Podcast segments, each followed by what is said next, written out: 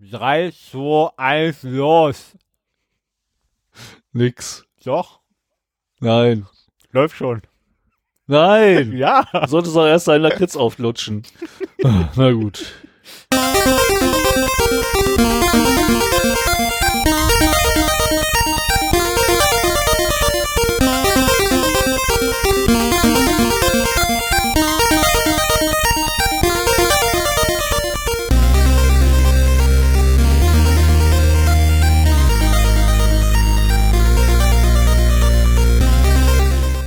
Einsatz verpasst. Zero Day, der Podcast für Informationssicherheit und Datenschutz. So ein bis zweimal im Monat setzen sich der Stefan und der Sven zusammen, um über allgemeine Themen und aktuelle News rund um IT-Security und Privacy zu reden. Hallo Stefan. Hallo Sven.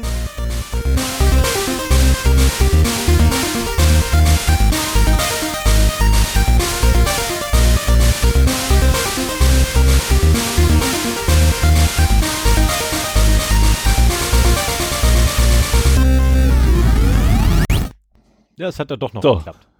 Mal wieder schön verkackt. Das hat ja doch noch geklappt. Aber so ist das halt, wenn man es live einspricht. Und wir machen es irgendwie zu selten und ich bin nicht mehr im Training, was das angeht. so.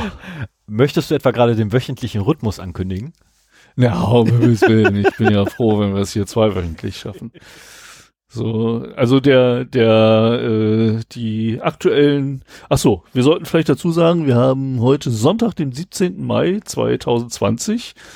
Ähm, eigentlich ist es so für mich der zweite Monatstag des Corona-Lockdowns. Die, die ähm, Maßnahmen sind durchaus gelockert worden. Auch in meinem Leben hat das äh, ein wenig äh, Anwendung gefunden. Trotzdem, äh, ja, ist alles noch irgendwie ein bisschen komisch.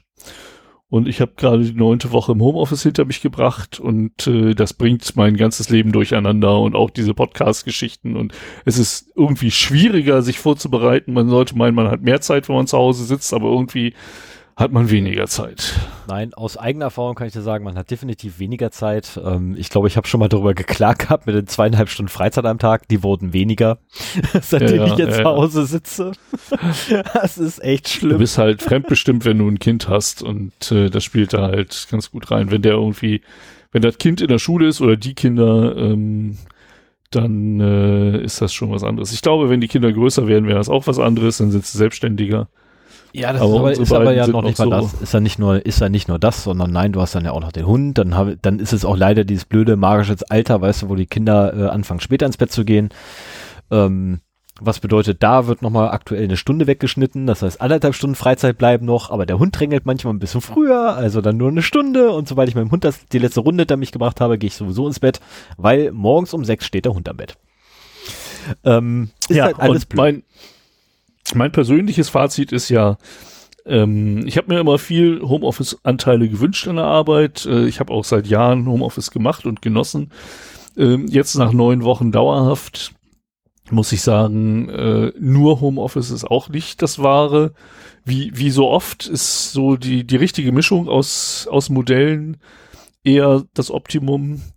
Ähm, aber wir haben zum Beispiel auch einen Kommentar bekommen von einem Hörer, der jetzt seit sieben Jahren im Homeoffice ist und äh, das völlig in Ordnung findet und meint, hier 100% Homeoffice geht. Und für ihn ist es eben auch wichtig, äh, weil sonst seine Frau halt nicht so problemlos ihrer Arbeit nachgehen könnte. Und ich glaube, das ist halt auch so ein ganz individuelles Thema. Also je nachdem, wie deine familiären Verhältnisse sind, äh, wie du so drauf bist, ob du jemand bist, der Leute sehen muss oder nicht, ob du gerne viel telefonierst ähm, oder lieber, also ich habe halt so, ich sitze den Leuten am liebsten gegenüber oder schreibe E-Mails. Ich mag telefonieren irgendwie nicht so richtig. Aber aus dem Homeoffice muss man das durchaus ein bisschen mehr machen. Ne? Und ich, ich denke, das ist halt so, ein- so ein ganz ähm, individuelles Thema.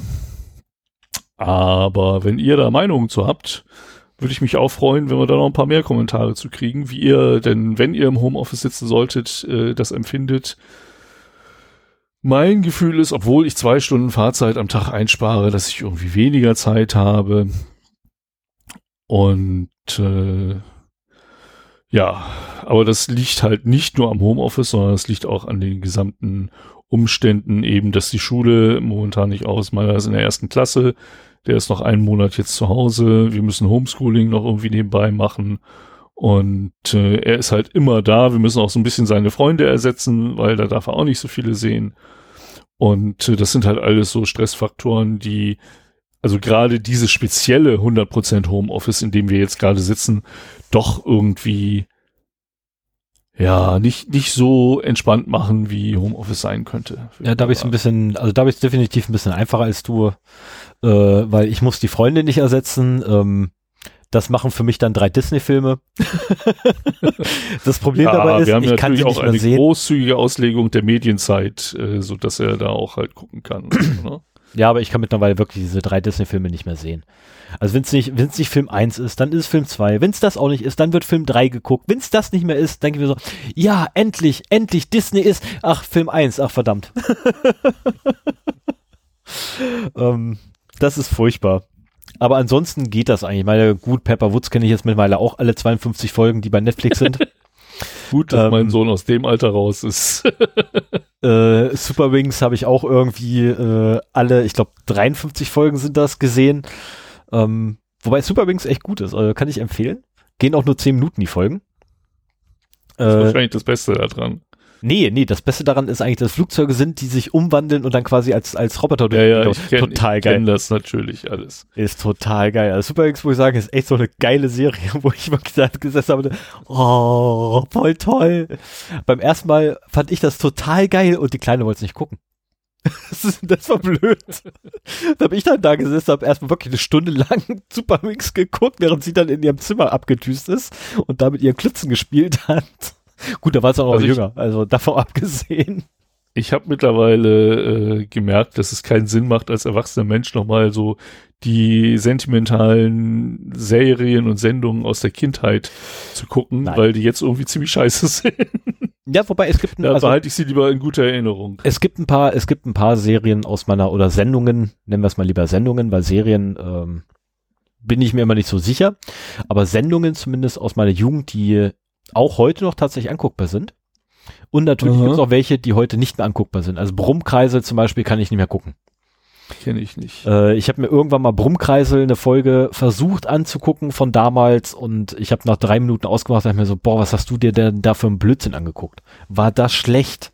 Äh, auf der anderen Seite, Hallo Spencer, kann man immer noch gucken.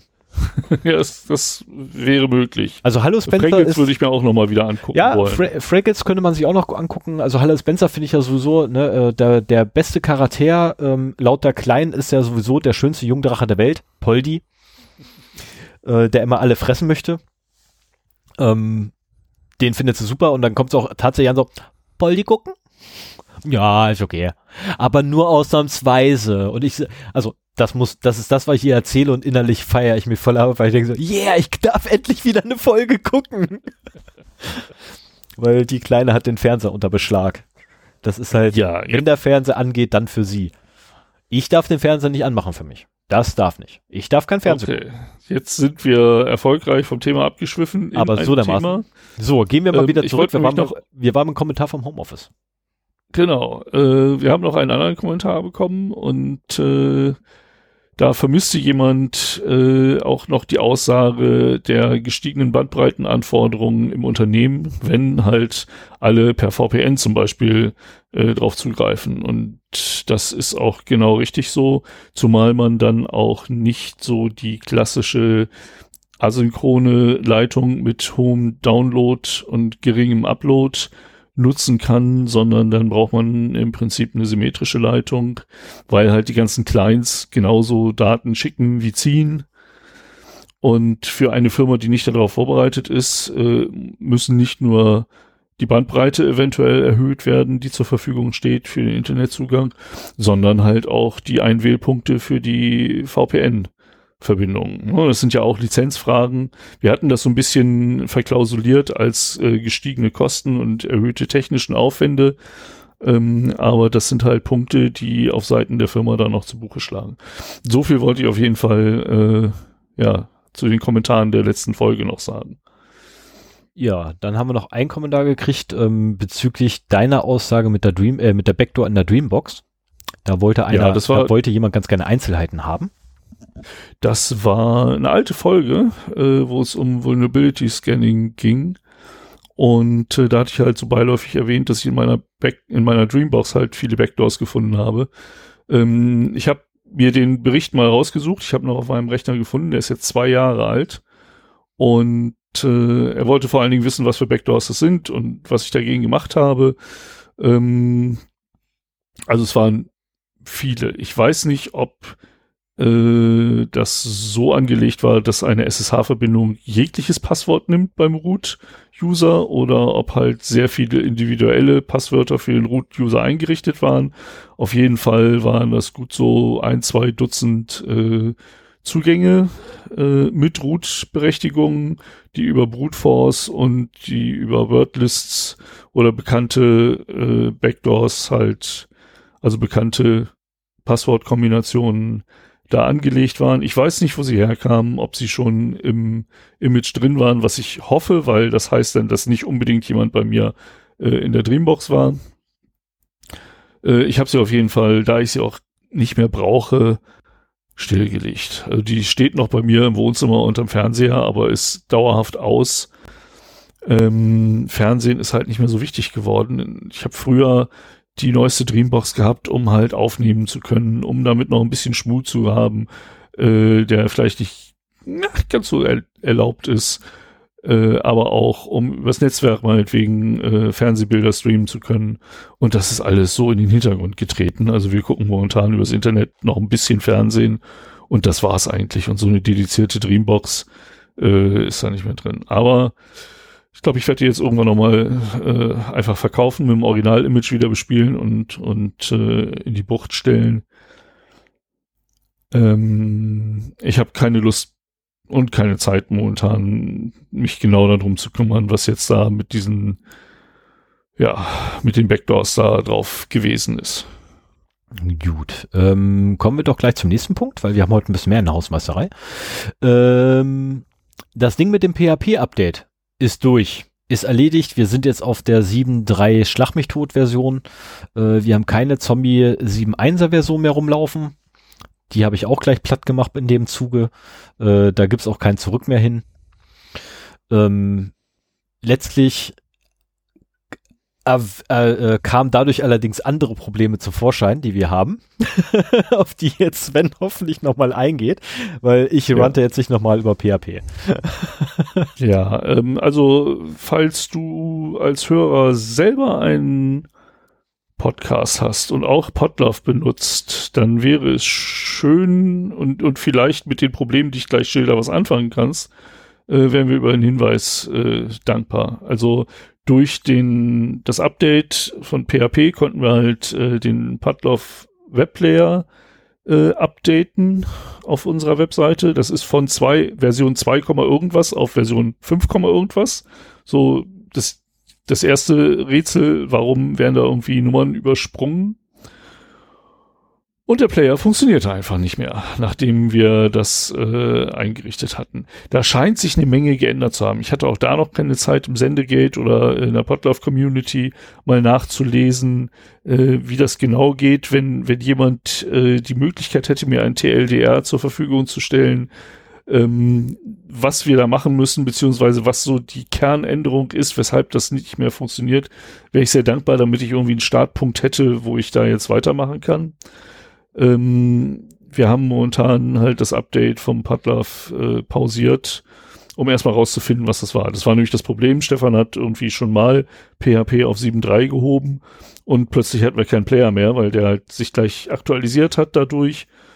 Und äh, wir waren da lange am Suchen. Jetzt haben wir zumindest eine aktuelle PHP-Version, aber der Player macht halt Probleme. Gleichzeitig haben wir bei der Gelegenheit auch gemerkt, und ich glaube, das ist schon länger so, dass unser Subscribe-Button auch aus dem Hause Podlove überhaupt nicht mehr funktioniert. Also man klickt drauf und es passiert genau nichts. Ähm, auch da hat sich so ein bisschen in der Zwischenzeit die Konfiguration geändert. Ich habe nochmal einen neuen angelegt, äh, aber da funktioniert genauso wenig wie bei dem anderen oder genauso viel, nämlich nichts. Ähm, da bin ich auch so ein bisschen am Rätseln, weil ich da nicht mehr weiter weiß. Da habe ich schon viel rumprobiert. Ähm, die Tatsache, dass wir noch keine Kommentare bekommen haben, dass unser äh, Abo-Knopf nicht funktioniert, heißt für mich auch, dass er wahrscheinlich nicht so viel benutzt wird, weil heutzutage wahrscheinlich entweder die Leute Spotify benutzen oder äh, das direkt in ihrem äh, Podcatcher halt abonnieren. Aber ich hätte schon gerne wieder einen funktionierenden äh, Abo-Button.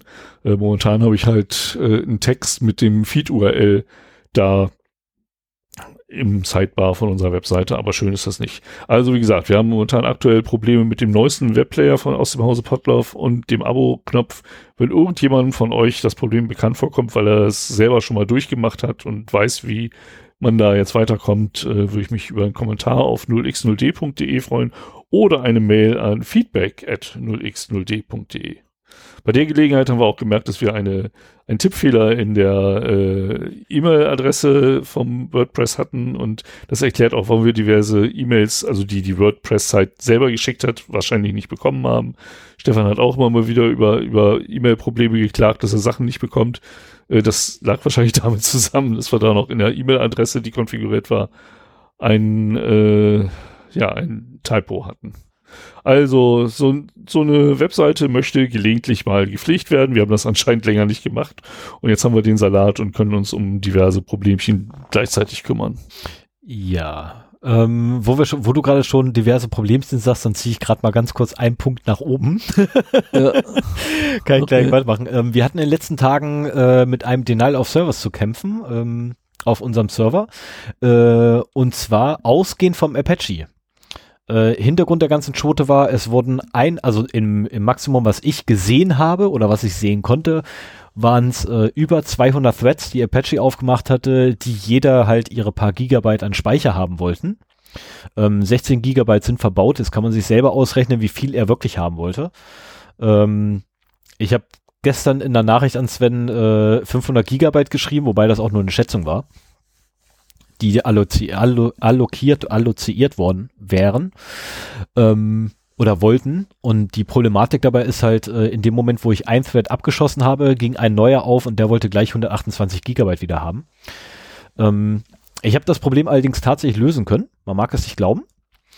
Ähm, die Problematik nennt sich Thrashing. Wusste ich auch nicht, dass es dafür einen eigenen Fachbegriff gibt. Äh, und das Thrashing selber äh, beschreibt halt, dass man einfach viel zu viele Worker-Threads aufhat, die dadurch, dass sie einfach in Masse da sind, in Summe zu viel Arbeitsspeicher brauchen. Ähm, ich habe das ganze Problem jetzt gelöst, indem ich Beschrän eine Beschränkung reingekloppt habe, dass maximal 100 Verbindungen pro Worker da sein dürfen und auch nur 10 Worker vorhanden sein dürfen. Minimum allerdings müssen immer 5 da sein. Ähm, hat den Hintergrund, dass ich wenigstens 5 haben möchte, weil ich glaube, ich habe also ich habe mehr als fünf Anlaufpunkte für den Apache, keine Frage. Aber ähm, so die wichtigsten fünf zumindest sollten halbwegs schnell reagieren können. Und andernfalls, wenn man halt zu wenig hat, dauert alles länger. Wenn man zu viele hat, kriegt man halt das Thrashing. Und äh, der ganze Server liegt lahm. Also auch ein Einloggen per SSH hat hinterher zweieinhalb Minuten gedauert. Bis zur, äh, bis zur Passwortabfrage. Dann weitere eineinhalb Minuten, bis er das Passwort geprüft hatte, äh, dann weitere drei Minuten, bis man dann endlich einen Prompt hatte. Wenn man, da konnte man dann relativ zügig was eingeben, bis die Ausgabe folgte, dauerte es teilweise bis zu sieben Minuten. Ähm, unter den Bedingungen habe ich dann äh, irgendwann Apache tatsächlich töten können, weil selbst äh, System D nicht mehr an Apache reinkam. Oh, da überlegst du dir auch jeden Tastendruck äh, ja ganz genau. Ne? Ja, genau das. Also da habe ich wirklich jedes Mal nachgedacht, okay, was will ich jetzt tippen? Und habe dann äh, alles eingegeben und dann habe ich erstmal gewartet, bis meine, An äh, bis meine Eingabe irgendwann mal in der Konsole aufgetaucht ist, bevor ich dann Enter gedrückt habe. Und dann habe ich mir meistens erstmal einen Kaffee geholt. Ähm, und da ich halt das System D, der auch nicht mehr rankam, musste ich halt den Apache einfach hardmäßig äh, abschießen. Ich habe dann bei der Gelegenheit ein neues Kommando kennengelernt, das sich Kill All nennt. Das kannte ich auch noch nicht. Und Kill All sagt man einfach nur ähm, letztendlich, welches Flex soll zum Beenden geschickt werden. Also die 9 oder die 15 ne, ist ja mal so Mittel der Wahl. In unserem Fall war es, die 15 ging nicht, weil die hätte ewig und 13 Jahre gedauert, weil wir einen, weil wir einen, äh, einen Loadwert von 500 plus hatten. Ähm, das hätte also ewig gedauert, bis das, bis irgendwie mal ein Apache-Prozess Rechenzeit gekriegt hätte, um dieses Signal 15 abzugreifen. Ähm, also haben wir einfach, äh, habe ich immer ein SIG 9 hingeschickt. Damit wiederum äh, konnte ich dann innerhalb von, ich glaube, sechs Minuten oder so, haben sich dann nach und nach halt die Apache-Threads äh, alle geschlossen und die ganzen Prozesse wurden getötet. Ähm, hab dann in der Konfigurationsdatei äh, des MPM-Worker, äh, Moment, was habe ich jetzt gedrückt? Ich habe da auf das falsch, nee doch, hab's richtig gedrückt. Äh, und zwar den MPM Prefork benutzen wir. Den NPM Worker benutzen wir gar nicht, aber ihr findet die bei, äh, solltet ihr einen Debian haben, slash etc, slash Apache 2, slash mods available. Ähm, da findet ihr npm worker conf beziehungsweise npm äh, unters, unterstrich prefork. Ähm, .conf und da drin gibt es Werte, nämlich Start-Servers, das ist äh, die Anzahl der Server, die er starten soll beim beim initialen Start von Apache. Dann gibt es den MinSpare Server. Das sind die Mindestserver, die gestartet werden sollen, also Mindestprozesse, die laufen sollen. MaxSpare Servers, das sind die maximalen. Und Max Request Workers. Ähm, das sind die maximalen äh, Request pro Worker, die verarbeitet werden sollen. Und dann gibt es noch Maximum Connections per Child. Äh, die Werte habe ich ein bisschen angepasst, weil Max Request per Worker und Max Bear Servers stand auf null und damit auf unendlich. Das war das Hauptproblem. Äh, ich bin mir nicht sicher, wie das hingekommen ist. Ich gehe davon aus, bei der PHP-Version Update ähm, ist das irgendwie mit reingeflossen. Mhm. Ähm, ja, bisschen blöd. Shit happens, passiert, kommt so nicht wieder vor. Beziehungsweise beim nächsten Mal weiß ich, was ich machen soll. Gut, aber das heißt, es war quasi selbst konfiguriert und nicht von außen irgendwie äh, ja, das war die, da das war eine Standardkonfiguration. Viele Connections gespawnt hat. Das ja. war eine Standardkonfiguration. Und ähm, jetzt ist natürlich noch zu klären, warum zum Teufel so viele äh, Server gestartet wurden. Ähm, das ist natürlich noch so ein Punkt, oder warum die nicht mehr beendet wurden, sagen wir so. Das ist äh, so ein Punkt, dem ich jetzt noch hinterhergehe die nächsten Tage. Ich habe mir auch die Logfiles alle beiseite geschafft, damit ich dann alle Ruhe durchlesen kann, was passiert ist. Mal gucken, vielleicht finde ich was, vielleicht auch nicht. So, dann. Ja, wenn's, wenn er was findet, liest genau. Stefan in der nächsten Folge aus seinen Logdateien nee, ich, Schon ich, mal so als kleine Warnung. Ich glaube, da machen wir, ich glaube, da machen wir. uns immer noch hört. Ich glaube, da machen wir dann einen eigenen Podcast raus, ne? So, ähm, Stefan liest Logfiles. oh, super. Oder ähm, Logfile, die hier, hier genau, es, ist, es gibt Hörbücher, warum nicht Hörlogfiles? Weißt du, da können Leute dann ihre Logfiles hinschicken, maximal zweieinhalb Megabyte und die werden dann verlesen. Super. Das wäre doch mal eine coole Idee.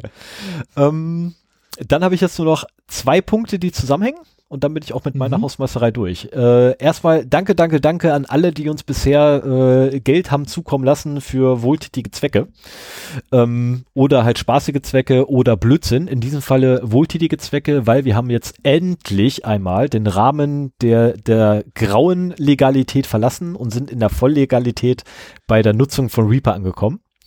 Ähm, sprich, wir haben äh, das Geld wirklich gut verwendet. Wir haben nämlich eine Reaper-Lizenz erworben. Ähm, das ist die Small Business Lizenz, die wir haben. Die kostet auch nicht viel. Das sind irgendwie 50 Dollar. Äh, wir haben jetzt insgesamt mhm. mit Steuern haben wir 71 noch was bezahlt. Äh, Dollar, wohlgemerkt. Ähm, das geht, kann man mal machen.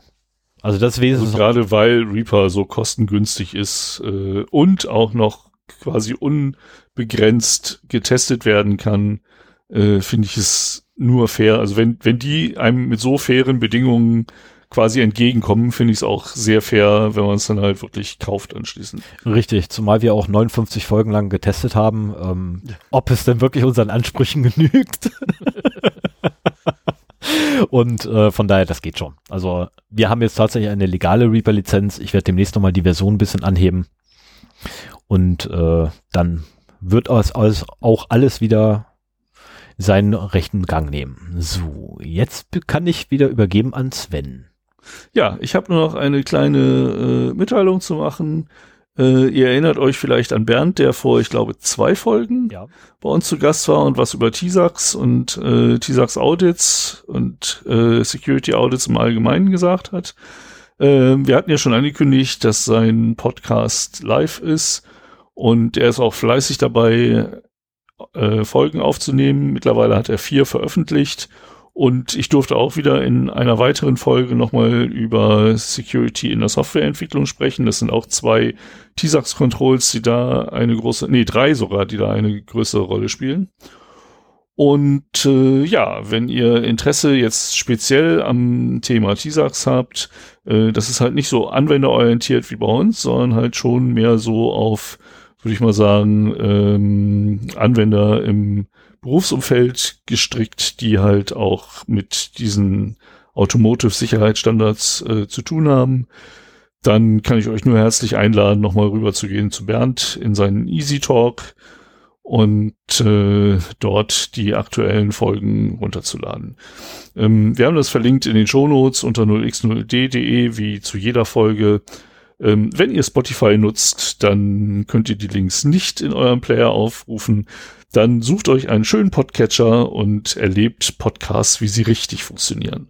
Richtig. Äh, so, dann, Moment, äh, es ist die Maus abhanden gekommen. So, dann drücke ich mal einen Knopf. Und dann kannst du auch ja, gleich genau. weitermachen. Gehen wir gleich weiter zu den Datenverlusten. Ähm, wir haben hier als erstes einen Datenverlust vom 4.5., also da ist es äh, veröffentlicht worden. Und äh, das Ganze ist ein etwas delikates Thema, weil es eine äh, Adult Cam Site betrifft, also äh, Webcam, Sex, Site, Ach, Cam. Adult Cam. Cam. Ja. Alles klar, Was Adult du? Cam. Okay, du hast Cam gesagt, das ist, Okay, Naja, eine Erwachs erwachsenen anderes Webcam-Site. ähm, okay, Und- jetzt, jetzt wird dann Schuh draus, ja. Äh, in dem Fall sind 11 Millionen E-Mails und private Chats äh, abgeflossen. Ähm, es ist eine Datenbank mit 7 Terabyte von äh, personenbezogenen Daten von Mitgliedern und Usern abhanden gekommen, äh, die in über 10 Milliarden Datenbank-Einträgen äh, äh, zu finden war. Und wir haben hier wieder den Klassiker. Ähm, es handelt sich um eine äh, Production Database dieser Site, die allerdings aufgrund einer Misskonfiguration äh, ohne irgendwelche Zugangsrestriktionen im Internet zu finden war und Elasticsearch auf Basis Elasticsearch war. Deswegen sagt es der Klassiker. Klassiker. Deswegen sagt Genau. man Klassiker, okay. Ich habe mich gerade schon gewundert, weil äh, ohne, Autorin oh, ohne Authentifizierung im Netz hängen ist es kein Klassiker mehr. Das ist mehr oder weniger der Goldstandard. Ja. Aber dazu komme ich gleich. Ja, und äh, also da standen halt auch so ein paar Mediadaten noch zu der Site Cam4, so, so heißt die Site, äh, hat um die zwei Milliarden Besuchers je, Besucher jedes Jahr. What? Und äh, ihre Mitglieder streamen mehr als eine Million Stunden äh, ja, Adult Content. Gibt's da ein schönes Wort für Erwachseneninhalt. ja, irgendwie, also Porninhalte jede Woche. Also eine Million Stunden jede Woche. Wow. Und über, also fast 76.000 Private Shows äh, auf einer, also täglich. Oh my. Ich, ich bin, ich bin in der Szene irgendwie nicht so, so ganz drin. Anscheinend scheint es da irgendwie so, so ein YouTube-ähnliches Videoportal zu geben und dann halt noch äh, private Videoshows. Also ich kannte mal ein Camgirl. Äh, nein, ich kannte, Ach. Moment, Moment. Ich kannte mal ein Chatgirl, wo ich dann das erste Mal überhaupt davon gehört habe, dass es Chatgirls gibt, wo ich dann erst rausgekriegt habe, was sie überhaupt machen. Ähm, die hat später dann, ich nenne es mal, umgelernt auf Camgirl. Äh, und sie erzählte mir dann, weil sie dann auch mit ähm, einem Produzenten von Erwachseneninhalten äh, auf für, für, für hier, ne, Heimkino, äh, weil sie da irgendwie auch mit dem in Kontakt stand und mit dem gut befreundet war, erzählte mir dann auch äh, so ein paar Sachen, die es so gibt. Es wurde damals, also ist, wäre jetzt gerade hier, ne, zehn Jahre plus zurück. Mhm. Es wurde damals darüber spekuliert, ob man nicht das Big Brother Format in die Pornoindustrie schieben kann und damit irgendwas machen kann und dann mit Hilfe des Internets. Ähm, das wäre jetzt durchaus so, also wenn das wäre so so ein Format, in Anführungszeichen, das ich mir echt gut vorstellen kann, ne? dass du halt so eine Porno-WG quasi hast. Ja, ähm, gut, ich unter hier Private Shows verstehe ich das eher, dass halt äh, du per Chat Anweisungen geben kannst, was sie da machen soll und äh, solche Geschichten halt. Achso, ja, ich habe kein, ich hab halt auch keine Ahnung. Ich müsste die, auch erstmal gucken, ob die Leute noch mit mir reden. Die Pornoindustrie äh, ist sehr innovativ, ja. äh, was solche Sachen angeht. Also die haben vieles auch, ich glaube, die hatten funktionierende Video-Streaming-Sites, äh, bevor äh, das für andere Inhalte überhaupt der Fall war. Da steckt halt auch im Endeffekt relativ viel Geld drin. Ne? Also das ist zwar irgendwie ein, ein schmuddeliges Geschäft, aber trotzdem bedient es halt Bedürfnisse und äh, gerade weil es auch so im Geheimen abgeht, werden die halt relativ hohe Umsätze haben. Ja, ich meine, letztendlich, waren schon, also die Pornoindustrie selber war schon immer vorne dran. Ne? Ich meine, die haben letztendlich, hat die Pornoindustrie ähm, zwei Medienwars gewonnen, die damals stattgefunden haben. Nämlich, äh, das eine war hier äh, SVHS versus VHS, nee, Super, Super Video gegen VHS. Da haben sie ganz klar den Sieger nominiert, indem sie einfach gesagt haben, wir nehmen VHS, weil es günstiger ist. Und ähm, bei Laserdisc und DVD dreimal darfst du raten, wer den Krieg entschieden hat. Naja, ist ja auch jetzt immer noch ein maßgeblicher Anteil des Streaming äh, der Streaming-Kapazität im Internet. Also ich, ich habe leider keine Zahlen zur Hand. Äh, vielleicht finde ich mal welche. Oder vielleicht hat äh, jemand aus der Hörerschaft da äh, einen schönen Link zur Hand. Also dass man da mal gucken kann, wie viel das ist. Also gerade jetzt im Zeitalter von Netflix und Amazon Prime und Disney Plus wird auch da viel generiert werden. Ähm, so der Verlauf über der Zeit wird mich interessieren. Da wird man wahrscheinlich auch sehen, dass die Porno-Seiten relativ schnell mit solchen Sachen äh, am Gange waren. Also mich würden auch Kontakte quasi in die, also nur in die Richtung äh, interessieren, um einfach mal tatsächlich äh, ein paar direkte Fragen zu stellen. Nämlich beispielsweise, ähm, was sind so das nächste, the next big thing sein wird oder wie man eigentlich darauf kommt, ähm, der erste Anbieter von Virtual Reality Software zu sein, noch bevor irgendwer anders überhaupt von Virtual Reality Software irgendwie hat. Na, also das ist, das ist echt faszinierend, was da für Innovationen ablaufen innerhalb dieser Szene. Und da würde mich einfach tatsächlich der gesamte Prozess dahinter mal interessieren, der da abläuft. Und wie die, wie die quasi dazu kommen. Wäre mal ein schönes Thema für eine Masterarbeit. Ja, ja. Haben wir nicht zufälligerweise gerade einen auf Lager, der dann vielleicht Gibt's, vielleicht gibt's da ja auch was. Das ich kenne da, ja, ich kenn da ja so einen Bachelor. das könnte man äh, entweder äh, als Soziologe machen oder auch als Informatiker, je nachdem, welche Schwerpunkte man da setzen will. Ne? Ja, ich kenne da, wie gesagt, ich kenne da so einen, so einen, so einen Bachelor. sollte glaub, er der ist zuhören. ganz froh, dass er jetzt Geld verdient und äh, ja, aber sollte er zuhören, möchtest du nicht dein Master machen? Wir haben da ein wunderbares Projekt für dich und glaube mir, wir betreuen dich wirklich super eng. so genug der Handspielung. Mach genau. Weiter. Ja, machen wir mal weiter. Auch eine Meldung vom 4.5.2020. Äh, und zwar kam es bei Nintendo offenbar zu massiven Leaks. Und dort ist, sind der Source Code der Spielkonsolen Nintendo Wii, der N64 und des Gamecubes äh, verloren gegangen und offen ins Netz gestellt worden. Hoppla.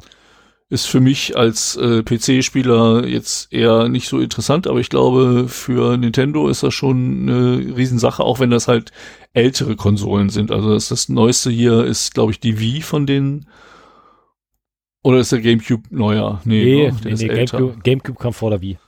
Und äh, wir haben eine Wii zu Hause meinem siebenjährigen Sohn geschenkt und äh, der will was Neueres haben, weil selbst ihm das Ding zu alt ist. Also ähm, so wahnsinnig neu sind sie nicht mehr. Aber Super Mario Bros. Wii macht echt Spaß. Ja? Ja. Wir also, mal besorgen. Also New Super Mario Bros. war echt witzig. Er spielt momentan mehr Pokémon und Mario oh. Kart allerdings auch. Ja, Mario, Mario Kart ist auch nicht schlecht, wobei ich die Steuerung da ein bisschen blöd finde. Ne, und dann so. Das macht für mich irgendwie, naja. so, dann gehen wir zum 9.5.2020. Und zwar gibt es da eine Hacker Group namens Shiny Hunters, die momentan gerade, wie es so schön heißt, das Dark Web fluten mit äh, gestohlenen Datenbanken von insgesamt elf Firmen momentan. Hm. Und äh, in total sind das irgendwie 73,2 Millionen User Records, äh, die halt, wie gesagt, über elf äh, verschiedene Companies äh, verstreut sind. Es fing an irgendwie in der Woche vorm 9.5. mit Tokopedia. Das sind halt alles äh, hier äh, Sites, die ich überhaupt nicht kenne, ne? aber wir werden es auch gleich wissen, warum. Tokopedia ist nämlich Indonesiens größter Online-Store. Also das hm. ist wahrscheinlich das Amazon äh, Indonesiens. Es ist fast beruhigend zu hören, dass es in anderen Ländern und anderen Kulturen noch andere große Player gibt als die, die wir kennen. Weil äh, damit ist vielleicht das ganze Internet doch noch nicht so monopolisiert, wie man sich das vielleicht vorstellt. Äh, wenn gleich halt auch so im eigenen Kulturkreis, also Europa mit Amerika noch dabei oder so, ähm, da eine ziemlich vorherrschende Stellung schon ist. Ja, also ähm, von Tokopedia ähm, war es eine eine Datenbank mit über 90 Millionen Usern, was ich komisch finde, weil insgesamt sollen es ja nur 73,2 Millionen sein. Ähm, hm. Hm. Aber ich will jetzt nicht äh, beim Podcasten rechnen, kann ich eh nicht. Aber irgendwie kommt mir die Zahl größer vor als die Gesamtzahl. Sie ist größer. Äh, danach äh, haben sie ja noch angefangen, eine Datenbank zu äh, verkaufen mit 22 Millionen Usern. Äh, die kommt von Unacademy. Und das ist äh, Indiens größte Online-Learning-Plattform. Dann haben sie einen Tag später äh, nochmal damit angegeben, dass sie sich in, in äh, Microsoft Git, Microsofts GitHub-Account gehackt haben. Ich weiß nicht, äh, ob du das in deinen äh, Nee, habe ich nicht. Sachen drin hast? Nee, hast du nee, nicht? Nee, Microsofts okay. GitHub habe ich nicht mit bei. Das, da hätte ich fast gedacht, also das habe ich als einzelne Meldung auch gar nicht reingenommen, aber äh, ich habe dann jetzt noch mal äh, genauer geguckt, beziehungsweise dieser Sammelartikel kam dann ein paar Tage später raus und dann habe ich den genommen anstatt der Einzelartikel, die ich auch schon teilweise drin hatte. Naja, und äh, dann haben sie halt noch äh, weitere Firmen im Angebot, die sie halt äh, zum Verkauf angeboten haben, beziehungsweise die Userdaten davon. Ähm, wobei die größten davon sind irgendwie immer noch im einstelligen, ach nee, hier Zusk nochmal 30 Millionen. Das sind übrigens 146,2 Millionen, wenn man sie einfach alle zusammen addiert. Ja, ich verstehe auch nicht, warum die da, wie die da auf die 73,2 Millionen kommen. Es kann natürlich sein, dass da je, sich jemand die Mühe gemacht hat, schon Dubletten rauszurechnen oder so. Das kann sein. Aber also dann müsste ja in der Tokopedia müssten ja auch diverse Dubletten drin sein, damit sich das überhaupt so auskommt und die müsste ja im Prinzip schon alles abdecken. Also so ganz verstehen tue ich das nicht. Ähm, wir haben hier, warte mal, sind das die elf? Eins, zwei, drei, vier, fünf, sechs, sieben, acht, neun, zehn, elf. Ja genau. Hier sind elf Sites aufgelistet ähm, und äh, mit zwischen 91 Millionen und einer Million User-Accounts. Und äh, da stehen auch Preise hinter. Sowas finde ich ja immer interessant, wenn man so ein bisschen den Eindruck, Einblick da in diese Szene bekommt, was die denn dafür nehmen wollen. Ähm, also für die Tokopedia Datenbank mit 91 Millionen Records rufen sie 5000 Dollar auf.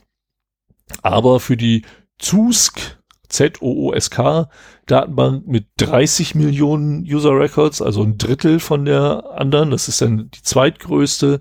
Rufen sie nur 500 auf. Das kann natürlich damit zusammenhängen, was für Daten da drin sind. Ne? Also wenn, wenn das vernünftig äh, gehashte Passwörter sind, dann sind sie halt nicht so attraktiv oder weniger personenbezogene Daten, vielleicht nur Username und gehashtes Passwort und keine E-Mail-Adresse so dass halt die Verwendungsmöglichkeiten dafür nicht so groß sind. Zumal wenn die zumal auch wenn die Tokopedia äh, ein Onlinehandel ist, dann ist die Wahrscheinlichkeit hoch, dass du da auch Kreditkartendaten mit bei hast. Ja, genau. Und äh, dann haben sie noch mal Chatbooks sind 15 Millionen, dafür werden wieder dreieinhalbtausend aufgerufen. Ähm, also quasi halb so viele wie bei Zusk, aber siebenmal so viel äh, Geld, das sie dafür haben wollen. Ist auch immer die Frage, ob sie das wirklich bekommen. Aber die Preise rangieren hier so, ja, zwischen 500 und 5000 Dollar. Und wie gesagt, die Größenordnung äh, zwischen einer Million und 91 Millionen. Wer sich da im Detail drüber informieren möchte, dem, ja, der, der Klicker auf den Link in den Shownotes zu diesem Artikel und dann findet man halt hier die Auflösung. Ich hatte da noch einen drin gelassen, nämlich den äh, von der Unacademy. Der ist auch in dieser Liste gar nicht drin. Das waren nochmal 22 Millionen, die dann nochmal äh, zusätzlich kommen. Und äh, hier sind verloren gegangen Usernamen, SHA-256, gehashte Passwörter, ähm, das Datum, zu dem der Plattform beigetreten wurde, das Last Login Date, E-Mail-Adresse, First and Last, also Vor- und Nachname, ähm, ja, und äh, Status des Accounts sozusagen. Und das sind durchaus schon Informationen, mit denen man was anfangen kann. Wenn man dann noch in der Lage ist, die Passwörter äh, zu knacken, hat man da einiges an der Hand, womit sich Schindel übertreiben lässt. Ja, dann kommen wir noch zum 13.05. Das ist dann auch schon mein letzter Datenverlust ähm, für diese Episode. Und zwar geht es hier um die technischen Werke in Ludwigshafen. Die wurden nämlich am Mittwoch, das muss dann der letzte Mittwoch oder der vorletzte Mittwoch gewesen sein. Also 13.05. heute ist der 17.05. Ja, auf jeden Fall ähm, letzte oder vorletzte Woche. Ähm, wurden sie Opfer eines Ransomware-Vorfalls, bei dem auch vertrauliche Kundendaten gestohlen wurden. Also es wird hier äh, davon gesprochen, dass 500 Gigabyte an Daten äh, exfiltriert worden sind und äh, das Unternehmen hat sich geweigert, die, das geförderte Lösegeld zu zahlen. Mit dem Resultat, dass äh, die exfiltrierten Daten mittlerweile im Internet verfügbar sind. Und die, die Ransomware hat, äh, Gang hat halt diese Datensätze im Darknet veröffentlicht. Da drin findet man personenbezogene Daten wie Name, Vorname und Anschrift, E-Mail-Adresse, Telefonnummer, ähm, sofern sie zumindest bei TWL hinterlegt ist, Angaben zum gewählten Tarif und wenn äh, TWL eine Einzugsermächtigung erteilt worden ist, dann eben auch die Bankverbindung, was auch immer das genau heißt. Und äh, was auch ungewöhnlich war, ist, dass diese Ransom, die, die Gang, die hinter der Ransomware stand, äh, gar nicht erst den Versuch gemacht hat, mit den verschlüsselten Daten zu erpressen, sondern dass sie sich äh, gleich persönlich mit TWL in Verbindung gesetzt haben und äh, dort gedroht haben, die Daten zu veröffentlichen, ähm, wenn sie nicht zahlen würden.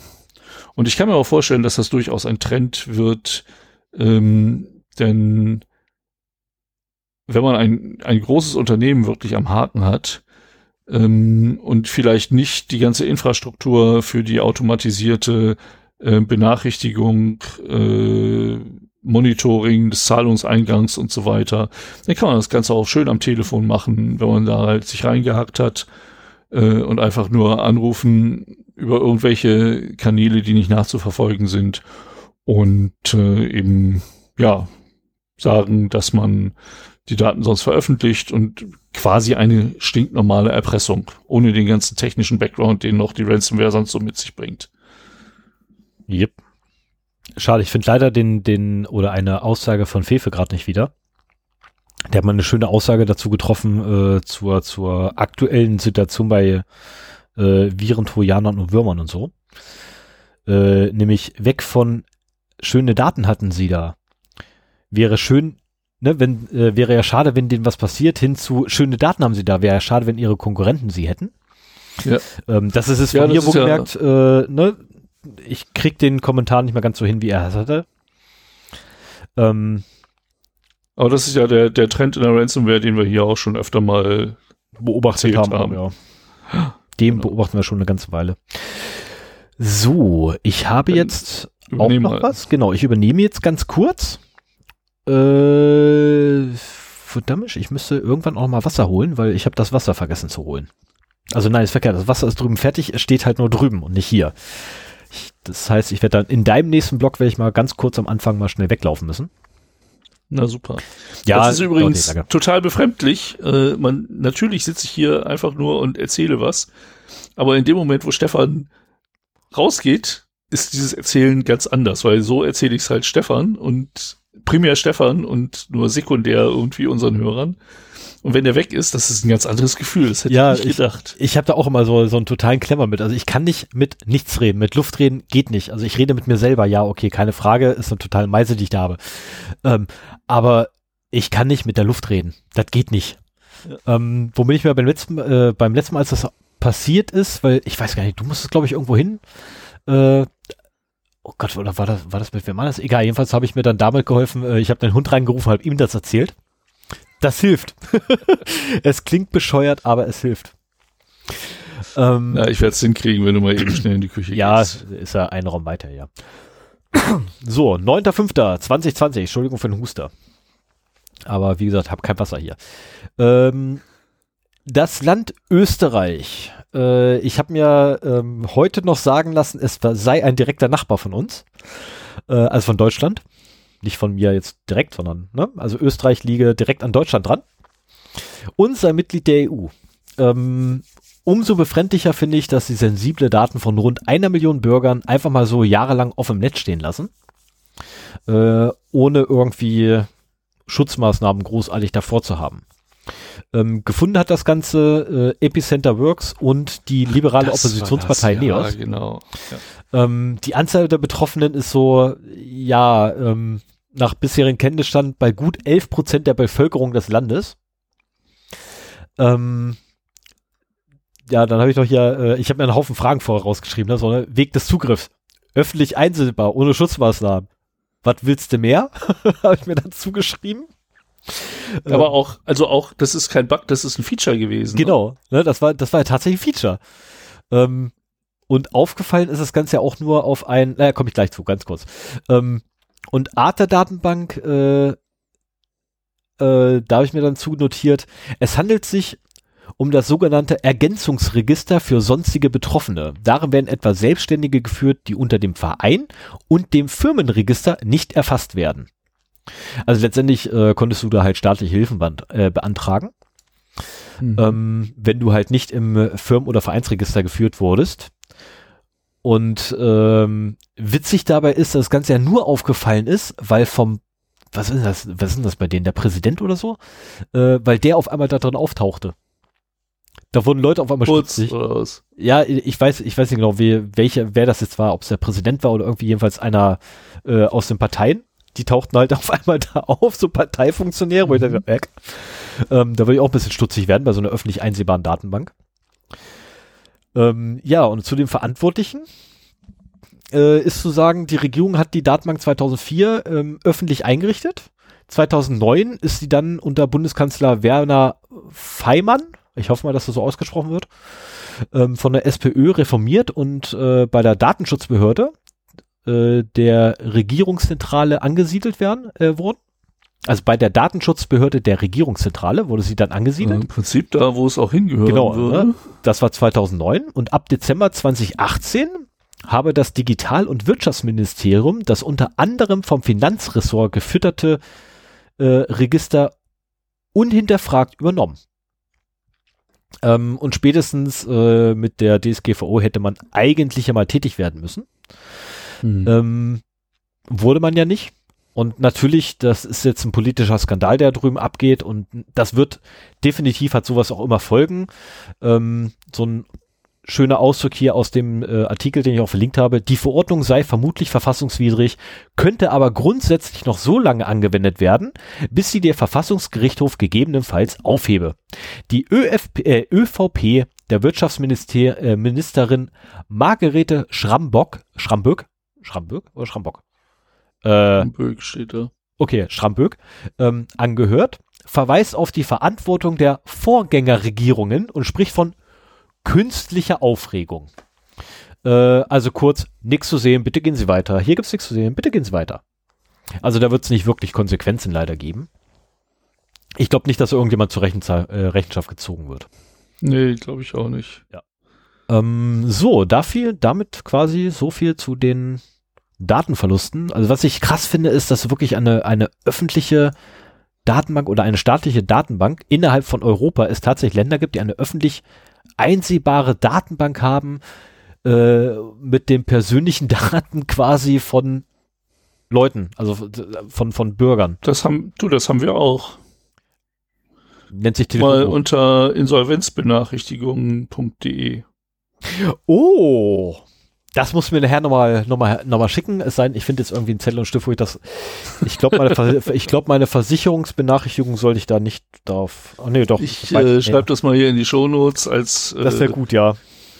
Das können wir auch in den Shownotes drin lassen. Also, ähm, ich weiß nicht, ob insolvenzbenachrichtigungen.de jetzt genau der richtige URL ist. Ich check das nochmal noch mal nachher. Aber äh, das ist halt eine Datenbank, die ich auch öfter mal benutze, wo man halt einsehen kann, äh, was so an Insolvenzen läuft. Also da, da scheinen wirklich alle bundesweiten Insolvenzen verzeichnet zu sein mit ihrem Status.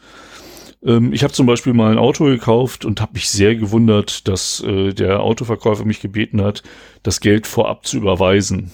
Hm. Äh, Würde ich heutzutage nie mehr machen, aber man war ja jung und äh, naiv. Hab's auch getan, hab aber vorher, weil es mir schon so komisch vorkam, halt zum Beispiel da geguckt, äh, ob äh, dieses Autohaus vielleicht da auftaucht und äh, schon mit einer Insolvenz kämpft. Äh, es tauchte dann, nachdem ich mein Auto hatte, tauchte es dann da irgendwann auf. Also die hatten wahrscheinlich schon äh, Schwierigkeiten und äh, ja, zumindest Liquiditätsschwierigkeiten, weshalb sie nicht in der Lage waren, quasi ein Auto zu kaufen, das sie dann anschließend mir verkaufen, sondern sie mussten quasi das Geld durchreichen dafür. Oh my. Ja, und gut. Äh, also das ist wirklich mit, also wenn du insolvent wirst, du kannst auch quasi filtern, also ab und zu gucke ich mal, wer in meinem Dorf denn jetzt insolvent wird. Ach, du brauchst ein neues Haus. Das kannst du machen, du brauchst irgendwie eine bestimmte Anzahl von Filterkriterien. Also es ist nicht so, dass du das jetzt in deinen Datenbank Interface äh, einlesen kannst oder sowas. Mhm. Du, du, hast halt ein Webinterface dafür, aber du brauchst halt irgendwie drei Kriterien, die du eingibst. Äh, das ist das zuständige Insolvenzgericht, äh, das ist dann der Ort und ich glaube noch ein Zeitbereich oder so, irgendwie sowas. Äh, das kann man halt schön machen, weil für meinen Ort ist halt Braunschweig zuständig. Dann gibt's halt Braunschweig Insolvenzgericht ein oder Finanzamt, keine Ahnung, ich war lange nicht mehr da. Dann gibst du halt meinen Ortsnamen ein und äh, ja, so die letzten drei, vier, fünf, sechs Monate. Und dann kriegst du eine schöne Liste, wer in deinem 1600 Seelendorf halt alles insolvent ist. Ähm, Im Zuge der DSGVO vielleicht auch nicht die beste Methode für. Nee, aber dazu habe ich ja auch noch, ich glaube zumindest, dass ich das in den Nachrichten mit drin habe. Äh, das suche ich jetzt ganz kurz, ob ich das drin habe. Nein, habe ich nicht. Doch, habe ich. Okay. Äh, doch, habe ich ja, habe ich ja was zu drin. Ne? Datenschutz und äh, Deutschland. Datenschutzgrundverordnung und Deutschland habe ich ja was zu drin. Ähm, ja, dann würde ich sagen. Aber dass mir jetzt keiner hingeht und da irgendwie eine Datenschutzbeschwerde macht. Äh, ich liebe diese Datenbank. Ich gucke da gerne rein. Also könntet ihr bitte noch ungefähr ein Jahr damit warten, weil ähm, ich müsste äh, nochmal nachverfolgen, ob da jetzt noch eine Insolvenz kommt oder nicht bei, bei einem gewissen Unternehmen. Ach ja, genau. Ähm, Sven weiß, wovon ich rede. Leider kann ich das ja, nicht. Ja, also nach, nach der Sendung gucken wir da nochmal genau, gemeinsam drauf. Ne? Ja, das wäre super. Ähm, beziehungsweise machen wir morgen oder so. Weil nach der Sendung ist wahrscheinlich auch wieder viel zu spät, da irgendwie. Der Hund muss dann eh wieder raus, äh, von daher, das ist. So, fange ich mal an mit den Nachrichten. Ähm, nachdem ich jetzt nochmal eine neue Marke gesetzt habe, weil zu lange her die alte. So, am 13.05. Äh, kam eine Meldung rein, welche Schlange, wer hätte es gedacht, Symantec Endpoint Protection, hoppla, Remote Code Execution Lücke, ach, ups, wie kann das so sein? Vier Stück davon. Nee, ehrlich? Mensch, wie kann man Ste nur... Stefan, ähm, Stefan wird ekstatisch, weil ja. endlich mal wieder seine Theorie von der Security Software als äh, Einfallstor für Exploits ja, das, äh, das bewahrheitet ähm, wird. Also letztendlich, die haben halt äh, Remote Code Execution Lücken, vier Stück davon, äh, in ihrer Endpo Endpoint Protection wieder einmal gehabt. Äh, sie sind auch in der Vergangenheit nicht die einzigen gewesen und ziemlich alle großen, äh, die irgendwie in Endpoint Protection rummachen, haben schon mal irgendwelche Arten von äh, Remote Code Executions gehabt. Ebenfalls auch der von mir unter Windows zumindest empfohlene Microsoft Defender. Selbst der hat schon eine Remote Code Execution gehabt. Äh, keine Frage.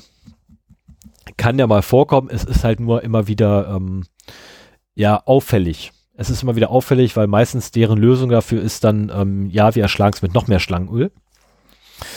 Ähm, ich glaube, man muss sich der, der Tatsache einfach bewusst sein und jede Software, die man einsetzt, also ich bin ja nach wie vor der Meinung, sowas braucht man, aber man darf sich nicht halt alleine drauf verlassen, sondern muss, man muss halt so damit umgehen, als wäre diese Software kom auch kompromittiert oder zumindest kompromittierbar und mit einer gewissen Wahrscheinlichkeit eben auch kompromittiert.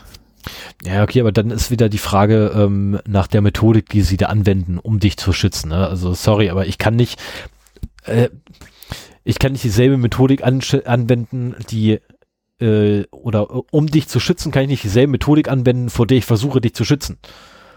Mhm. Ne, das ist so so absurd. Also äh, ja, die Dinger sind auch sehr komplex geworden. Also ja, klar, keine Frage. Und mit ne? steigender also Komplexität also, äh, höhere Fehlerrate.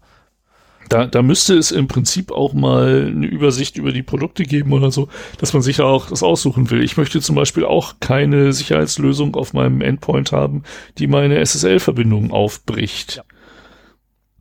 Auf der anderen Seite, äh, wenn du irgendwelche nicht tech-affinen Sachbearbeiter hast, da ist es vielleicht gar nicht verkehrt, wenn man das macht, äh, um, um sicherzustellen, dass da nicht über eine geschützte SSL-Verbindung irgendwas reinkommt.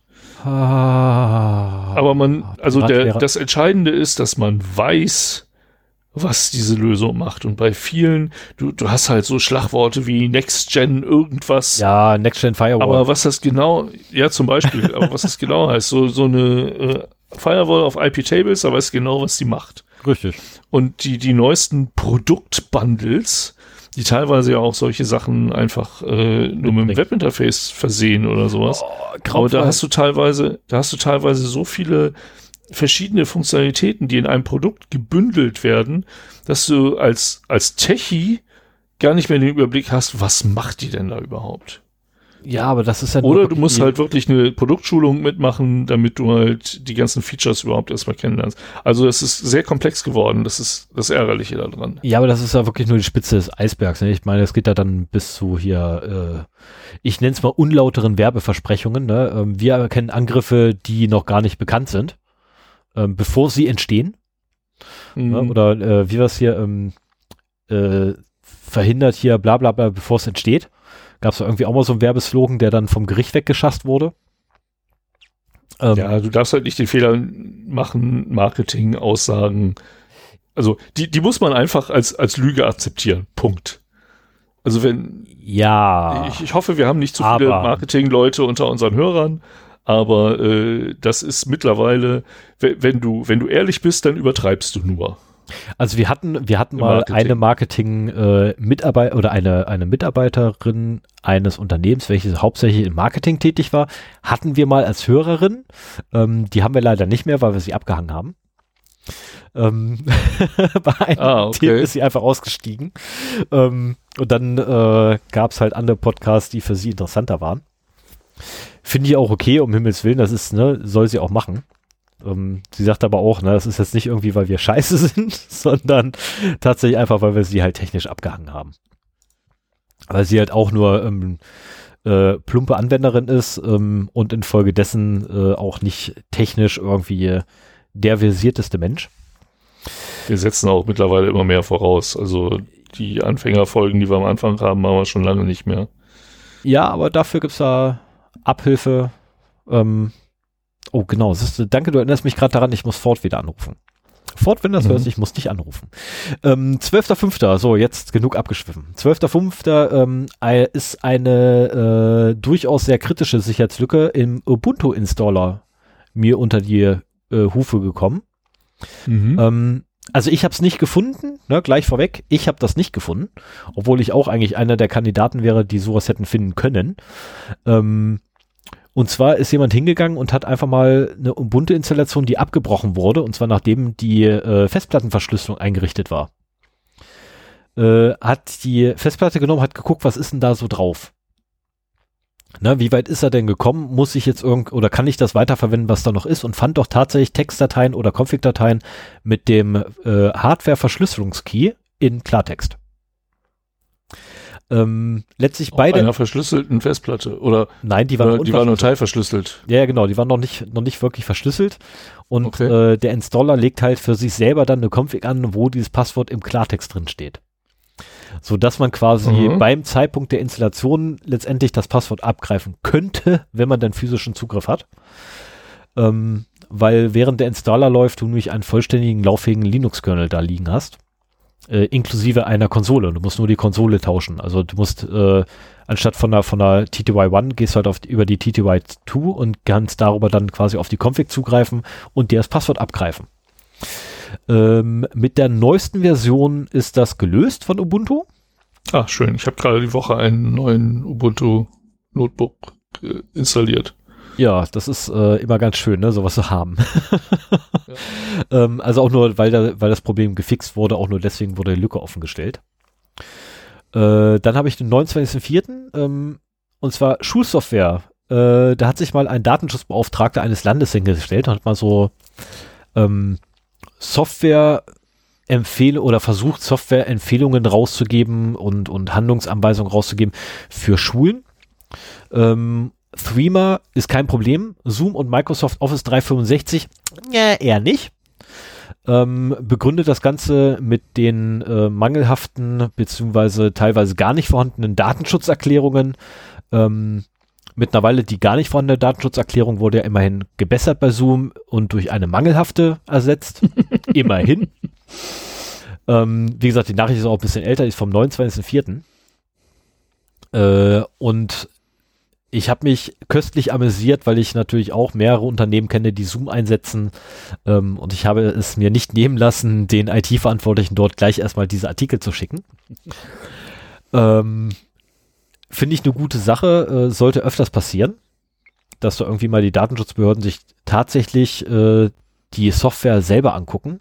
Und Microsoft Office 365 ist übrigens in der Kritik A wegen Datenschutz und B wegen äh, fehlender Garantien weil nämlich nicht garantiert wird, dass die Daten vollends in der Euro, äh, Europäischen Union bleiben und auch weiterhin, sollten sie dann außerhalb gelagert werden, der Datenschutzgrundverordnung unterstellt werden oder unterliegen Ah. würden. Zu 100 Prozent. Also sowas fände ich sowieso wichtig, weil die Schulen mit solchen Entscheidungen teilweise sehr alleine gelassen werden. Denen wird momentan nur gesagt, welche Anforderungen bestehen, aber nicht welche äh, Lösungen es dafür gibt. Richtig? Und äh, das, das ist auch ein Thema, das wir in der letzten Folge, wo es um Security im Homeoffice ging, gar nicht angesprochen haben. So, welche Web Video Webconferencing Software, welche Web Collaboration Plattform äh, wäre denn aus Datenschutz und Security Gesichtspunkten die passende?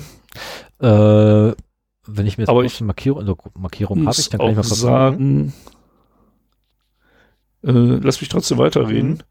Ähm, für mich als jemand, der auch schon vorher viel Homeoffice gemacht hat, ist das auch kein reines Homeoffice-Thema, weil die Projekte werden halt mittlerweile immer komplexer. Es ist eigentlich völlig normal, dass man auch in einem Unternehmen mit verschiedenen Standpunk äh, Standorten diskutieren muss.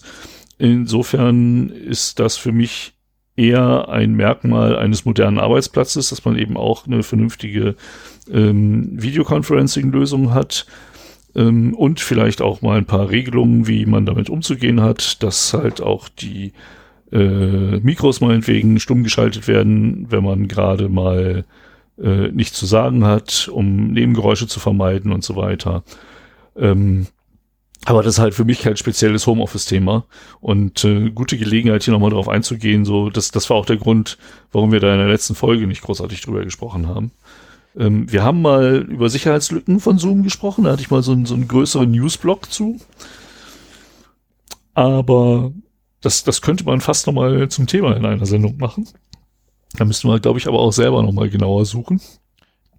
Ich wollte gerade sagen, da müsste man vor allem dann die Datenschutzerklärungen alle mal lesen. Und äh, Microsoft Office dr- äh, 365 wird ja auch mal darüber äh, dafür kritisiert, dass sie sich ja einräumen, Telemetrie zu erheben, ohne zu sagen, welche Art. Äh, und auch nicht weiter verraten, wie die Daten verarbeitet werden, wofür, äh, etc. Das wäre doch mal ein schönes Thema für einen längeren Heise-Artikel, oder? äh, Da, da Ja. könnte sich doch jemand, der da Geld für kriegt, mal äh, drum kümmern. ja, mir Wenn würde nicht so, vielleicht sogar schon getan haben. also mir würde da sofort so der Hanno einfallen. ich weiß gar nicht, ist der bei Heise, der Hanno? Nee, ich glaube, Hanno ist, Ja. glaube ich, äh, äh, freier, freier Journalist. Der Hanno Böck ist, glaube ich, freier Journalist. Äh, Gott, wie heißt denn der andere von denen? Ach nee, warte, halt, ich, ich habe jetzt gerade irgendwie den, den, den äh, Apple-Jünger von denen im Kopf. Den wollen wir natürlich nicht. das wäre Naja, blöd. wir, wir haben mittlerweile, wenn wir von vernünftigen Internetverbindungen aus äh, Remote podcasten, haben wir Jitsi am Start. Äh, ich glaube, das kann man uneingeschränkt empfehlen, weil Nein, du da eine eigene, was? Nein. Okay. uneingeschränkt kannst du es nicht empfehlen, äh, weil auch Jitsi Datenschutzprobleme hat. Aha. Sind Ja. da irgendwelche Tracker eingebaut? Äh, nee, die haben keine, keine Tracker, aber die Datenschutzrichtlinie äh, bei denen ist halt ähm, mangelhaft. Ähm, das heißt, letztendlich, du musst tatsächlich deinen deinen eigenen Server aufsetzen. Auf Ja, deinem ja, eigenen. Server musst du dann verhindern, dass das Ding nach Hause telefoniert. Äh, wobei da hat man eh kaum, kaum Möglichkeiten, das irgendwie abzuschalten. Äh, natürlich telefoniert Jitsi nach Hause, keine Frage. Äh, wir gehen quasi dieses Risiko ein. Jeder, der bei uns auf den Server kommt, weiß, dass hier ein Jitsi läuft. Äh, wir haben den Zugang geregelt, äh, dadurch, dass wir da Username Passwort vorgeworfen haben, um da überhaupt hinzukommen. Äh, also rechtlich sind wir zumindest auf der, auf der sicheren Seite. Aber uneingeschränkt äh, würde ich Jitsi nicht empfehlen. Tut mir leid. Ja gut, aber also, ich finde um- es man super Tool, aber Ja, ja. Und das Schöne ist halt auch, es funktioniert ohne die Installation von irgendwelchen Plugins oder sowas. Ja. Also du kriegst einen Link zugeschickt und bei, bei Zoom ist es so, erstmal, ja, laden Sie mal den Client herunter. Und hier bei, äh, bei Jitsi, das funktioniert einfach aus dem Browser. Fantastisch. Du musst halt Rechte geben für die Seite äh, auf deine Webcam und dein Mikro. Und dann klappt das. Also die ersten Male hat es noch ein bisschen gewackelt, aber äh, mittlerweile, wir benutzen es ja öfter und mit Bernd habe ich das auch benutzt hier auf deinem Server. Äh, das ist fantastisch. Und das, das Podcast ist, ist Post, podcastet sich schöner, wenn man sich dabei sieht. Auch wenn Richtig. das Audio halt über ein anderes Tool läuft. richtig. Ähm, wobei ich glaube ich echt das nächste Mal die, die andere Webcam äh, hier am Snowbook anschließen muss. Weil ich merke selber gerade, das Bild ist irgendwie von mir echt grütze. Ja, wir machen ja keinen YouTube-Stream. Das ist ja nur, dass wir uns das überhaupt ist, weißt du, ich sehe mich, ich sehe mich ja durchaus so, so selber und was ich halt sehe, ist so ein Riesensofa und so ein kleiner Körper da drauf. Ja, wo ich so denke, so, oh, das ist ja irgendwie gut, auch da, nicht da so kannst du Sache. bestimmt in der Einstellung von deiner Webcam was dran ändern. Äh, nein, das ist ja hier fest verbaut und so, äh, mit fester Ach so, Linse. okay. Da gibt's keine Einstellung für. Ähm, wobei ich könnte mir den Originaltreiber draufwerfen, dann hätte ich da vielleicht Einstellungen, aber Ja, ich vielleicht Asus das. Software, Oder also du installierst dir OBS und kannst da auch Ja. einiges dran ändern. OBS habe ich sogar schon drauf. Naja, das ist eine feine Sache. Aber das nutze ich derzeit nicht, weil äh, ich Probleme mit meinem Plattenplatz habe. Ja, super. Jetzt schickt er mir die Minions hier, du Sack. Ähm, machen wir aber mal weiter hier. Siebter, fünfter. So, ja, genau. Na, wir sind wieder im Mai angekommen. 7.5.2020. Erneuter Kurswechsel. Dreimal darf man raten. Richtig. München möchte jetzt doch möglichst breit auf Open Source setzen. Also nachdem dort nicht mehr die, die CSU großartig ist, sondern äh, die SPD und Grün, glaube ich, sind es, die da in der Koalition gerade regieren, gibt es jetzt wieder mal einen Kurswechsel Richtung Open Source. Sie waren ja mal Open Source, dann gab es ja den Kurswechsel Wechsel Richtung Microsoft, jetzt wieder zurück Richtung Open Source. Äh, sie haben dafür auch eine Richtlinie ähm, erlassen für Neuanschaffungen von Software. Es muss äh, geprüft werden, ob Open Source möglich ist und wenn ja und dort keine personenbezogenen Daten oder sicherheitsrelevanten Daten im Quellcode vorhanden sind, muss der Quellcode Open Source gestellt werden und auch der Öffentlichkeit zugänglich sein. Finde ich genial und auch super. Ich hoffe Mhm. und ich wünsche, dass es Erfolg hat ähm, weil das wäre durchaus eine Möglichkeit, nämlich die Unabhängigkeit letztendlich von den Konzernen zu, äh, zu erreichen, weil aktuell ist so, dass die meisten Behörden in Deutschland abhängig sind von Microsoft. Cisco Ja, und und meisten Unternehmen. ne, ähm, Dell ist, fällt mir da auch noch ein ähm, und wie sie nicht alle heißen. Mhm. Und äh, das muss definitiv mal enden, weil einfach diese Abhängigkeit dazu führt, dass du ein, ja, letztendlich, du bist halt ausgeliefert, ne? Wenn Microsoft irgendwann sagt, ähm, wir machen hier mal zu, dann machen die halt zu und dann stehen wir alle da. Wie so Ögels. Ja. Ja. Na, dazu hast du dann natürlich noch, wenn du ein Unternehmen hast, was die äh, Codepflege betreibt, da kannst du nicht mal eben reingucken und selber nachgucken, ob da irgendwas ist. Ähm, du musst halt blind vertrauen. Na, bei Jitsi hätte ich zumindest die Möglichkeit, direkt in den Quellcode reinzugucken. Habe ich bis heute noch nicht gemacht, weil A, keine Zeit und B, auch, nee, irgendwie keine Lust drauf gerade. Ähm, aber ich hätte zumindest die Möglichkeit, dort reinzugucken und eventuell mhm. etwas zu finden, was mir nicht gefällt oder halt zu finden, was mir gefällt. Während ich ja bei Microsoft Windows einfach stumpf ausgeliefert bin. Ich muss Vertrauen darauf haben, dass die das Richtige machen. Und wenn sie halt der Meinung sind, nicht das Richtige zu machen, ich meine, wie oft hört man von irgendwelcher Hardware, wo die Firmware letztendlich so manipuliert schon ausgeliefert wird, dass da Backdoors drin sind oder sonstiger Kram. Ähm, und das ist halt, ja, ein, ein, ein sehr großer Punkt letztendlich, der für Open Source spricht. Weil da, wie gesagt, man hat zumindest die Möglichkeit, mal reinzugucken. Was nicht bedeutet, dass man immer reingucken kann, weil so viele Menschen gibt es gar nicht, um so viele Quellcodezeilen irgendwie zu lesen am Tag, die produziert werden. Mhm. Ähm, dann nehmen wir den 8.5. Rechtsstreit mit Corellium. Finde ich schade. Ähm, Sicherheitsforscher fürchten sich vor Apple.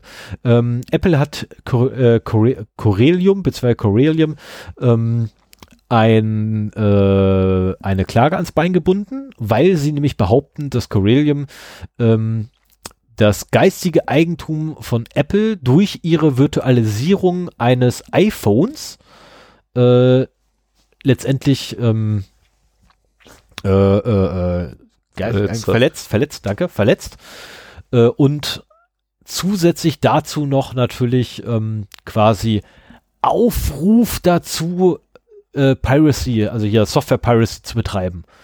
Ähm, Was ist denn Corellium? Äh, Corellium ist eine Virtualisierungsmöglichkeit für iPhones beziehungsweise ähm, iOS, womit quasi Sicherheitsforscher in die Lage versetzt werden, Prüfungen auf iOS durchzuführen, die halt mit echter Hardware extrem aufwendig ist, beispielsweise Fuzzing. Ne, also das wilde Eingeben mhm. von irgendwelchen Blödsinn. Ähm, in einer gewissen Struktur, egal. Äh, also Fuzzing ist, ne, wir geben haufenweise Blödsinn in ein System ein und gucken halt, was passiert und hoffen, dass es bricht. Und wenn es irgendwo kaputt geht, gucken wir nach, ob wir das weiterverwenden können. Ähm, mhm. Das ist Fuzzing im Kurzformat. Äh, ich habe ja immer den Anspruch, da irgendwie sehr detailliert auf einmal raufzugehen, wenn mir auffällt, dass ich gerade Blödsinn erzähle. Aber äh, das spare ich mir jetzt gerade mal in Bezug auf Fuzzing. Ähm, und die ermöglichen halt letztendlich den Forschern, dass sie halt Fuzzing nutzen, also unter anderem Fuzzing und Automatisierung und Schlagmethod benutzen können, indem sie halt das iPhone virtualisieren. Und dort läuft halt ein iOS, ein echtes, originales iOS und mit dem kann man halt auf ein, einem virtuellen iPhone. Auf einem schlecht. virtuellen iPhone. Und, ähm, und die haben nichts mit Apple zu tun. Die haben nichts mit Apple zu tun.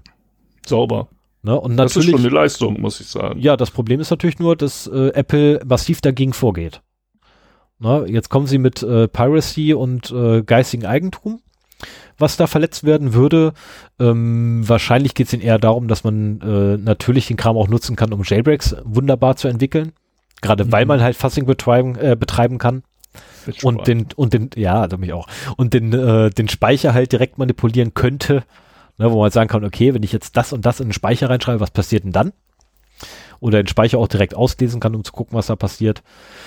Ähm, Finde ich schade, dass Apple sich da so sperrt. Ich meine, sonst ist Apple Vorreiter im, im Thema äh, Kundenschutz. Kundenschutz.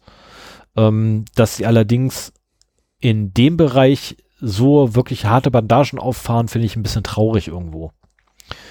Ähm, mhm. Zumal sie sich ja immer versuchen, von Microsoft abzuwenden oder beziehungsweise äh, abzusetzen. Und Microsoft selber hat den ganzen Blödsinn ja auch mal ausprobiert. Und das damit, ist damit dann auch gegen die Wand gefahren. Ähm, aber. Ist da irgendwie ein Zeitplan? Mich würde mal interessieren. Also die, die Tatsache ist, ist ja ganz interessant, aber mich würde vor allen Dingen interessieren, wie das ausgeht. Ja, mich würde auch interessieren, wie das ausgeht. Ähm, da wird ein Ur ich bin mir jetzt nicht mehr sicher, bei welchem Gerichtsverfahren das war. Ich glaube allerdings, das war bei dem Gerichtsverfahren, wo im August, glaube ich, das, äh, das Ergebnis erwartet wird. Also sobald ich da irgendwas habe, werde ich das auf jeden Fall auch berichten. Weil das ist oh, auch ja. so ein Thema, was ich bei mir aufgeschrieben habe ähm, für Nachverfolgen. So, anders hingegen wie das nächste Thema, nämlich äh, 9.5. Äh, unser allseits beliebter ähm, Digitalspezialist Axel Voss der hat sich mal wieder ein Ding geleistet. Und zwar mit der Corona-App soll man wieder schneller reisen oder Plätze im Restaurant bekommen können oder ähm, Einlass im Freibad erhalten, als welche, die keine App benutzen. Aber eine zwangshafte Nutzung der App soll nicht vorgeschrieben sein und ist auch nicht gewünscht von ihm. Äh, ich frage mich jetzt gerade, also ich habe mich dann beim Lesen des Artikels zwei Fragen gestellt. Die erste Frage ist, ähm, von welcher App redet er da? Und äh, die nächste Frage, die ich mir dann gestellt habe, ist, also wenn du keine Diskriminierung haben möchtest, warum, warum schlägst du dann Diskriminierung vor? Das ist, ja, das ist ein vielschichtiges äh, Problem wirklich. Also die Corona-App ist ja momentan in der Entwicklung. Genau. Die Bundesregierung hat sich für einen dezentralen Ansatz entschieden, nachdem sie noch lange Aha. Zeit den zentralen äh, favorisiert hat. Ich bin mir mittlerweile gar nicht mehr so sicher, ob das im Sinne der App die richtige Entscheidung war. Im Sinne des Datenschutzes war es bestimmt die richtige Entscheidung. Und äh, keiner will, dass diese App verpflichtend ist. Alle wissen, dass es nur funktioniert, wenn es freiwillig ist. Und ich, ich glaube, also der, der Umgang mit dieser App, da müssen wir noch wirklich diskutieren. Und insofern sehe ich das halt wirklich nur als Diskussionsbeitrag. Mhm. Ähm, mich, ich, ich frage mich halt auch, wenn diese App, wenn ich die App installiert habe und sie mir irgendwann sagt, so, hier, du warst, ich weiß gar nicht, ob sie mir sagt, wann oder wo. Wo wahrscheinlich nicht, vielleicht wann, dann kann ich selber gucken, wo ich da gewesen bin. Äh, mit einer Person äh, 15 Minuten sehr nah beisammen, die im Nachhinein positiv getestet worden ist. Ähm, du hast eine so und so viel prozentige Chance, dass du dich angesteckt hast. Ähm, frag ich mich immer, was bedeutet das jetzt? Ge begebe ich mich jetzt freiwillig in eine Quarantäne? Kann ich das? So nach dem Motto, wo kriege ich dann jemanden her, der meinetwegen Einkäufe für uns macht oder sowas? Also diese, diese ganzen Regelungen müssen halt wirklich noch äh, diskutiert werden. Und dazu gehört halt auch, wie, wie schafft man Anreize dafür? Ich finde es nicht gut, solche äh, Sachen zu machen, zumal du halt auch das, du kannst nicht dein Handy vorzeigen, hier, ich habe die App installiert, jetzt lass mich rein und danach deinstallierst du wieder. Das macht keinen Sinn. Also richtig äh, sowas. Aber ich glaube, es gibt noch viele Punkte, die halt, wo ein, ein gesellschaftlicher Konsens über diese App, das ist ein Novum in unserer äh, Gesellschaft. Wir, in meinen Augen brauchen wir sie zur Eindämmung der Pandemie müssen den bestmöglichen Weg dafür finden. Oder es ist eine zusätzliche Maßnahme, genauso wie äh, dieses, diese dämlichen Mundschütze. Ich mag das gar nicht, aber ich trage ihn natürlich auch. Ähm, oder die Abstandsregelungen und so weiter. Ich habe heute noch einen Bericht im Spiegel gelesen, dass äh, in einem Meetingraum sich jemand angesteckt hat. Ah ja, jetzt hat er. Wir brauchen keinen Mundschutz, Stefan. Wir sitzen weit, weit genug auseinander. Ich weiß, aber ich dachte, ich zeige dir mal meine lila Maske. Das habe ich, hab ich schon gesehen. Ich habe eine schwarze mit Hundefötchen. Ja, und ich, hab, ich, habe mir eine bestellt mit einem breiten Grinsen drauf. Eine graue geil. mit einem breiten Grinsen. Das ist auch gut, ja. Wird neue Mode. Wenn man die Dinger schon tragen muss und ich finde, das macht eine komische Atmosphäre in den Läden, dann äh, finde ich, sollte man sie ein bisschen lustig gestalten, damit die Leute einem ins Gesicht lächeln. Zumindest unter der Maske, auch wenn du es ja. selber nicht mitkriegst. Ja, ja. Und naja, also wie gesagt, ähm, da, da es von Axel Voss kommt, glaube ich auch, dass dieser Beitrag, ich habe ihn nicht gelesen, in Gänze äh, wohl eher an der Realität vorbei ist. Der Mensch hat bewiesen, dass er keine Ahnung hat. Deswegen habe ich das Ding auch mit drin, einfach nur um mal. Ja, ja, ne? genau. Deswegen habe ich auch eingeleitet unser Digitalexperte Voss, also bitte. Ja, ja. Ne? Ähm, so, darf ich weitermachen? Ja, natürlich. Jetzt habe ich nicht einen mit einer Randnotiz von mir. Äh, ach so, genau. Ähm, und zwar 8.5. Frohe, frohe Kunde. Also wirklich frohe Kunde für alle, die einen Microsoft Exchange Server betreiben. Und ähm, ebenfalls frohe Kunde für alle, die diesen betreiben und Administrator größerer oder mittlerer Größe ähm, Unternehmen sind oder auch Konzerne. Ähm, weil Microsoft hat sich jetzt endlich einmal dem alle Antworten GAU angenommen. Ähm, und äh, sollten denn dann ähm, mehr als 10 Antworten innerhalb von 60 Minuten an über 5000 Empfänger versendet werden, wird einfach alle Antworten für 60 Minuten deaktiviert, also für mindestens 60 Minuten deaktiviert, wobei äh, aktuelle Einstellungen sind vier Stunden, die man dann nicht mal allen antworten darf. Okay. Äh, finde ich eine, einen guten Anfang. Ich finde allerdings die Zahlen ein bisschen schräg. Also 5000 Empfänger.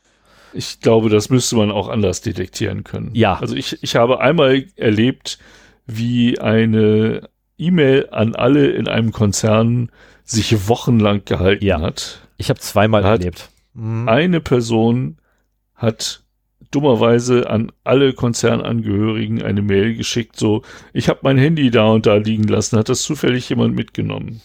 Ja, genau. Ist, und ich, ich wollte gerade fragen, ob, da, wochenlang war, die ja. Mail-Server beschäftigt. Ja, ich wollte dich, ich glaube, jedes Mal, wenn das Thema aufkommt, will ich dich eigentlich mal fragen, äh, ob du gerade den Autoschlüssel meinst in Polen. Kann auch ein Autoschlüssel und, gewesen sein. Und, jedes, und jedes Mal kommst du mit dem Mobiltelefon und beide Fälle gab es. Na, also beide, so, Fälle, okay. äh, beide Fälle sind da vorgekommen. Und ähm, den Autoschlüssel in Polen, den habe ich live miterleben dürfen. Ähm, und äh, das ist der Kracher. Also wie auf einmal wirklich die E-Mail-Postfächer volllaufen. Ähm, man ist ja dann auch meistens, äh, wenn man halt bei solchen Konzernen da irgendwie als Fremder unterwegs ist, man, hat man eh nochmal eine sehr starke Limitierung auf die Größe des Postfachs und mein Postfach war jeden Tag mehrmals voll, aber bis zum Rand.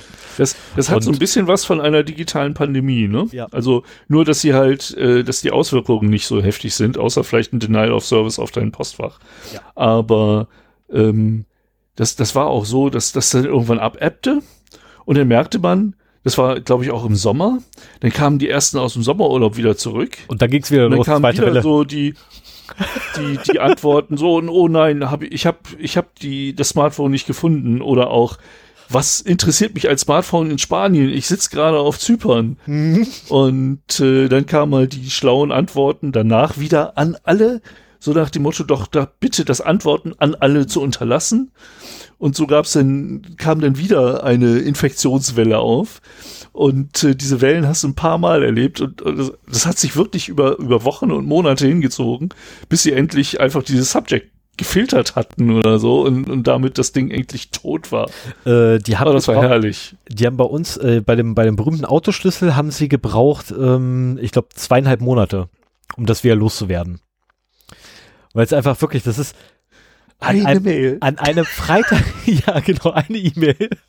äh, an einem Freitagnachmittag, also bei uns in Deutschland hier Freitagnachmittag, ähm, begab es sich halt, dass jemand einen Autoschlüssel auf dem Parkplatz gefunden hat. Das ist so. und dann halt eigentlich nur innerhalb seiner Abteilung fragen wollte und aus Versehen sich verklickt hat. Und dann halt an alle, alle, nicht nur an alle, sondern an alle, alle geschickt hat. Und dann dadurch kam es dann halt zu dieser Lawine und da hast du auch wirklich gemerkt gehabt, so, oh, guck mal, es ist Weihnachten. Ich krieg keine E-Mails. oh, guck mal, es ist Silvester. Ich krieg immer noch keine E-Mails. Oh, guck mal, 5. Januar. Die Leute fangen wieder an zu arbeiten. Verdammt, mein Postfach voll. ähm, ja, also, herrlich. es ist wirklich herrlich. Vor allem, du kriegst so Feiertage mit, ne? Das ist der Kracher. Da kriegst du auf einmal keine E-Mail mehr aus Brasilien, weil da irgendwie ein Feiertag ist. das ist, ist schon nicht schlecht. Aber ähm, verdammt, was wollte ich denn jetzt noch sagen? Das ist mittlerweile, wann war das? Ich glaube, das war noch in den Nullerjahren, dieses Phänomen. Und das quasi jetzt zehn Jahre später, also Endlich irgendwas um die zehn Jahre später dafür eine technische Lösung geschaffen wurde, ist nicht besonders schnell, muss ich sagen. Äh, Microsoft hat das hauptsächlich auch nur deswegen gemacht, weil sie selber Opfer von einer solchen Lawine wurden. Oh, okay. äh, kann man das war am eigenen Leib. Genau, sie haben es am eigenen Leib erfahren, ähm, kann man auf Twitter nachverfolgen. Äh, da gab es dann irgendwann auch echt Memes, die die Leute mit zusätzlich geschickt haben, mit Reply All und dann ein Meme mit reingeworfen. Also, wo ich denke so, ey Leute, ihr seid solche Schweine, die armen Admins. ähm, machen wir mal weiter. Ähm, 15.05.2020. Äh, jetzt müssen wir ganz kurz mal ein paar Jährchen zurückgehen. BND-Affäre, NSA-Affäre ähm, oder BND-NSA-Affäre, äh, Selektorenliste. Ähm, da hat der BND ja noch gesagt gehabt, ja, äh, wir haben ja diese Selektorenliste von, den, äh, von der NSA bekommen und die Ergebnisse davon liefern wir ungefiltert weiter. Darauf, dafür haben sie einen Röffel gekriegt. Das haben sie jetzt geändert. Ähm, am DE6, äh, so laut internen Berichten äh, und internen Dokumenten, ähm, zwacken die jetzt 1,2 Billionen. Also das ist, das ist bei äh, deutsche Billionen sind gemeint, nicht amerikanische. Also, ach so, okay. Ne, deutsche Billionen, also das Ding nach der Milliarde. Also mit zwölf Nullen. Ne, ähm, 1,2 Billionen Verbindungen pro Tag zweigen die am DE6 ab. Aber ich kann schon mal beruhigen, unsere Verbindung hier nicht, weil wir haben eine deutsche IP-Adresse. Die wird ausgefiltert. Ähm, zusätzlich. Oh Moment, ich schalte mal eben meinen VPN an. Genau, ich schalte mal kurz den VPN an und setze mich mal nach Polen. ähm, also letztendlich, die haben äh, durchaus natürlich, also der Bericht gibt das auch her, ähm, haben sie durchaus äh, pro Woche 30 Fehlmeldungen, wo sie halt aus Versehen ähm, zu viele Daten haben. Äh, und die betreiben da angeblich ganz viel großen Aufwand. Und ähm, sie haben viel und also das muss man auch einfach, sollte das stimmen, was da berichtet wird, da muss man auch wirklich dem BND mal ne, Lob und Anerkennung zumindest für diesen Teilaspekt mal zukommen lassen, ähm, dass sie da wenigstens mal Arbeit reingesteckt haben. Weil sie durchaus jetzt ein, ein sehr großes Filter ähm, Aufkommen haben. Allerdings ist der BND auch weiterhin in der Kritik, weil er ja weiterhin auch Journalisten äh, mit abfrühstückt äh, oder auch, ähm, ja, was haben wir da noch nicht so alles? Ähm, Regierungsvertreter anderer Nationen, äh, auch wenn die sich dann in Deutschland aufhalten und eine deutsche IP-Adresse haben, das ist denen dann auch egal, ähm, weil ist ja kein Deutscher. Also da, der BND ist zwar oder wird zwar besser in dem, was er tut oder beziehungsweise wie er es tut, aber ich finde das immer noch ein bisschen, ja, ich, ich, ich frage mich immer noch genau, wofür wir den eigentlich haben. Und wofür die jetzt wirklich diese ganzen Datenberge brauchen. Ich meine, da, da gibt es bis heute gibt's keinen Rechenschaftsbericht, der irgendwie öffentlich einsehbar wäre. Äh, es gibt keine Kontrollinstanz, die, äh, wo irgendwelche Berichte öffentlich einsehbar wären. Das ganze Ding ist komplett im, im Geheim. Ähm, dem Kontrollgremium erzählt der BND nur das, wo er Lust drauf hat. Bei einem anderen sagt er, ich geheim, darf ich dir nicht sagen, liebes Kontrollgremium.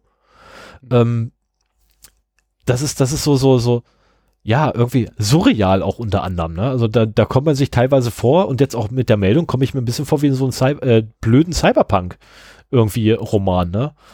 Ähm, es, es gab einen sehr schönen ähm, Podcast, der diesen BND-Untersuchungsausschuss äh, begleitet hat.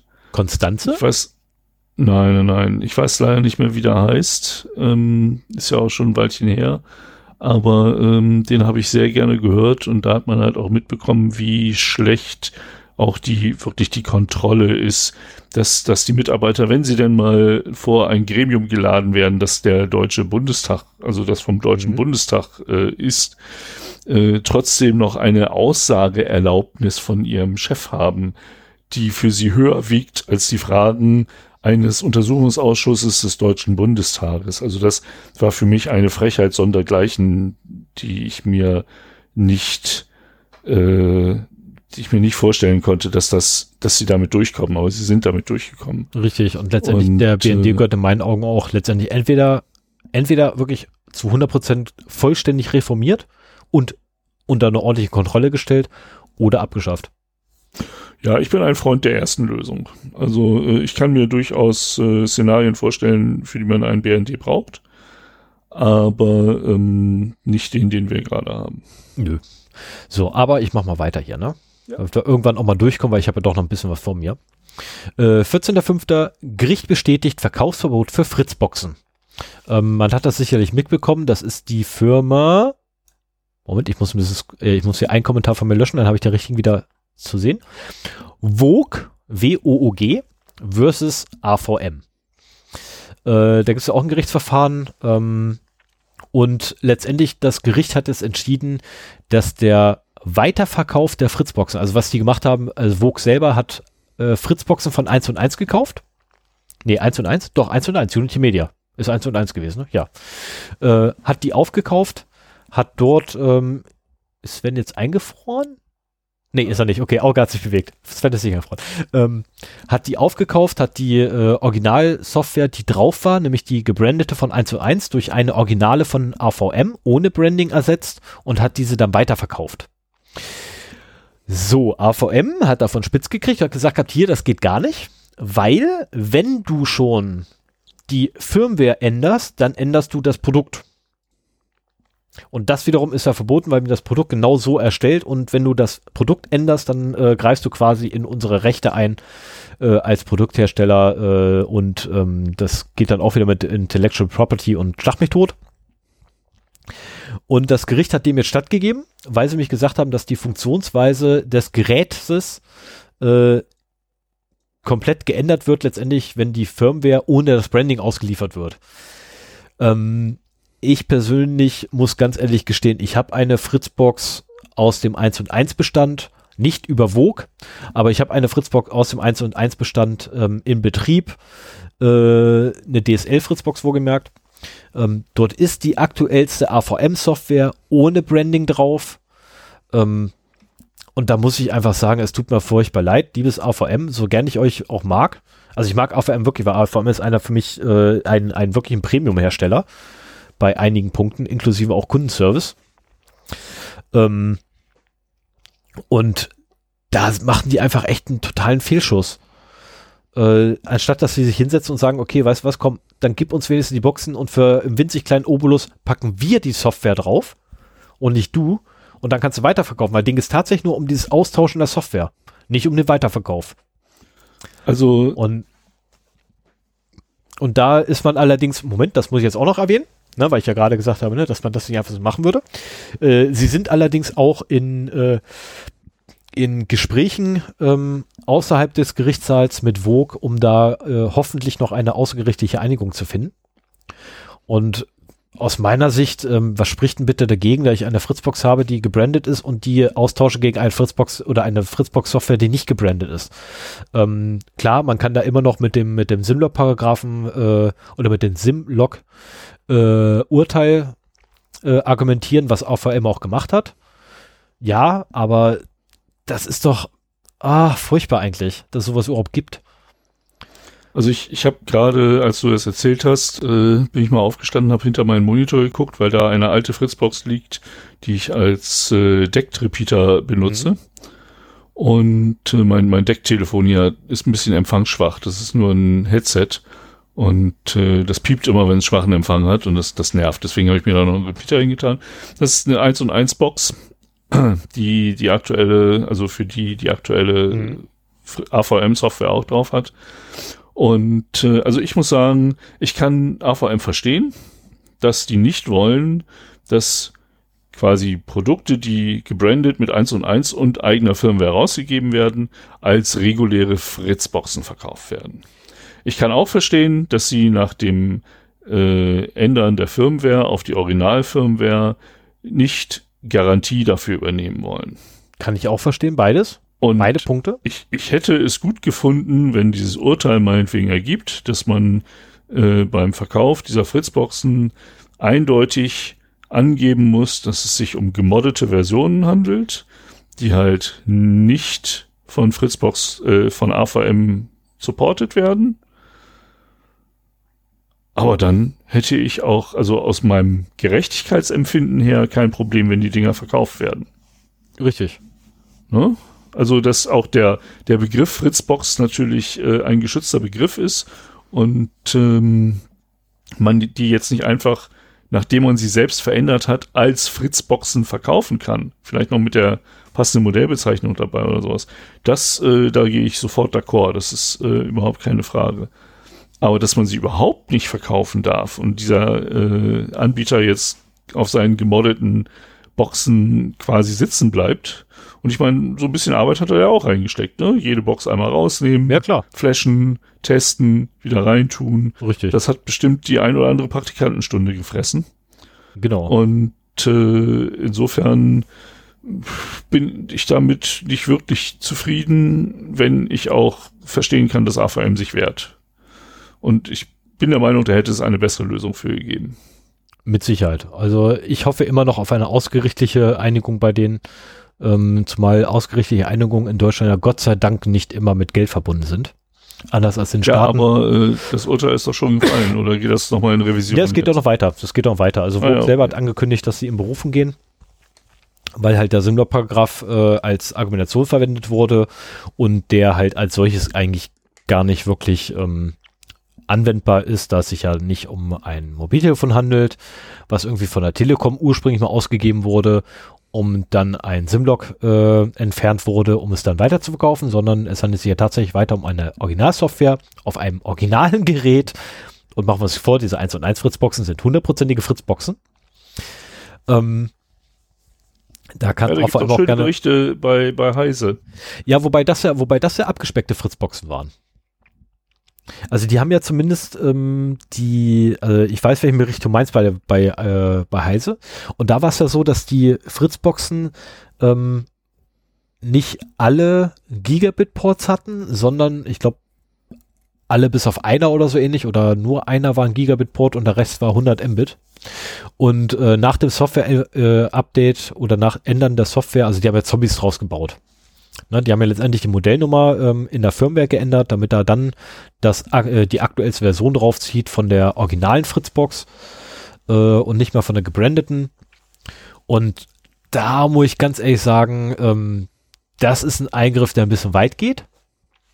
Ähm, ja, aber den könnte man genauso abhandeln, wie das, ja, äh, natürlich, was, Keine was Frage. ich halt gesagt habe. Also da ging es ja auch darum, äh, also in, in ich glaube, in der letzten CT oder sowas äh, wird das auch berichtet. Ich habe halt äh, das nur so im Web verfolgt, ähm, dass halt gebrandete Fritzboxen, wie die halt wieder mit der Originalsoftware ausgestattet werden können und dass sie dann sogar äh, ja, Features haben, die die gebrandeten nicht hatten, ne? was du sagtest mit den äh, Gigabit-Netzwerkports äh, und so weiter, dass es halt nur durch die Firmware restriktiert war.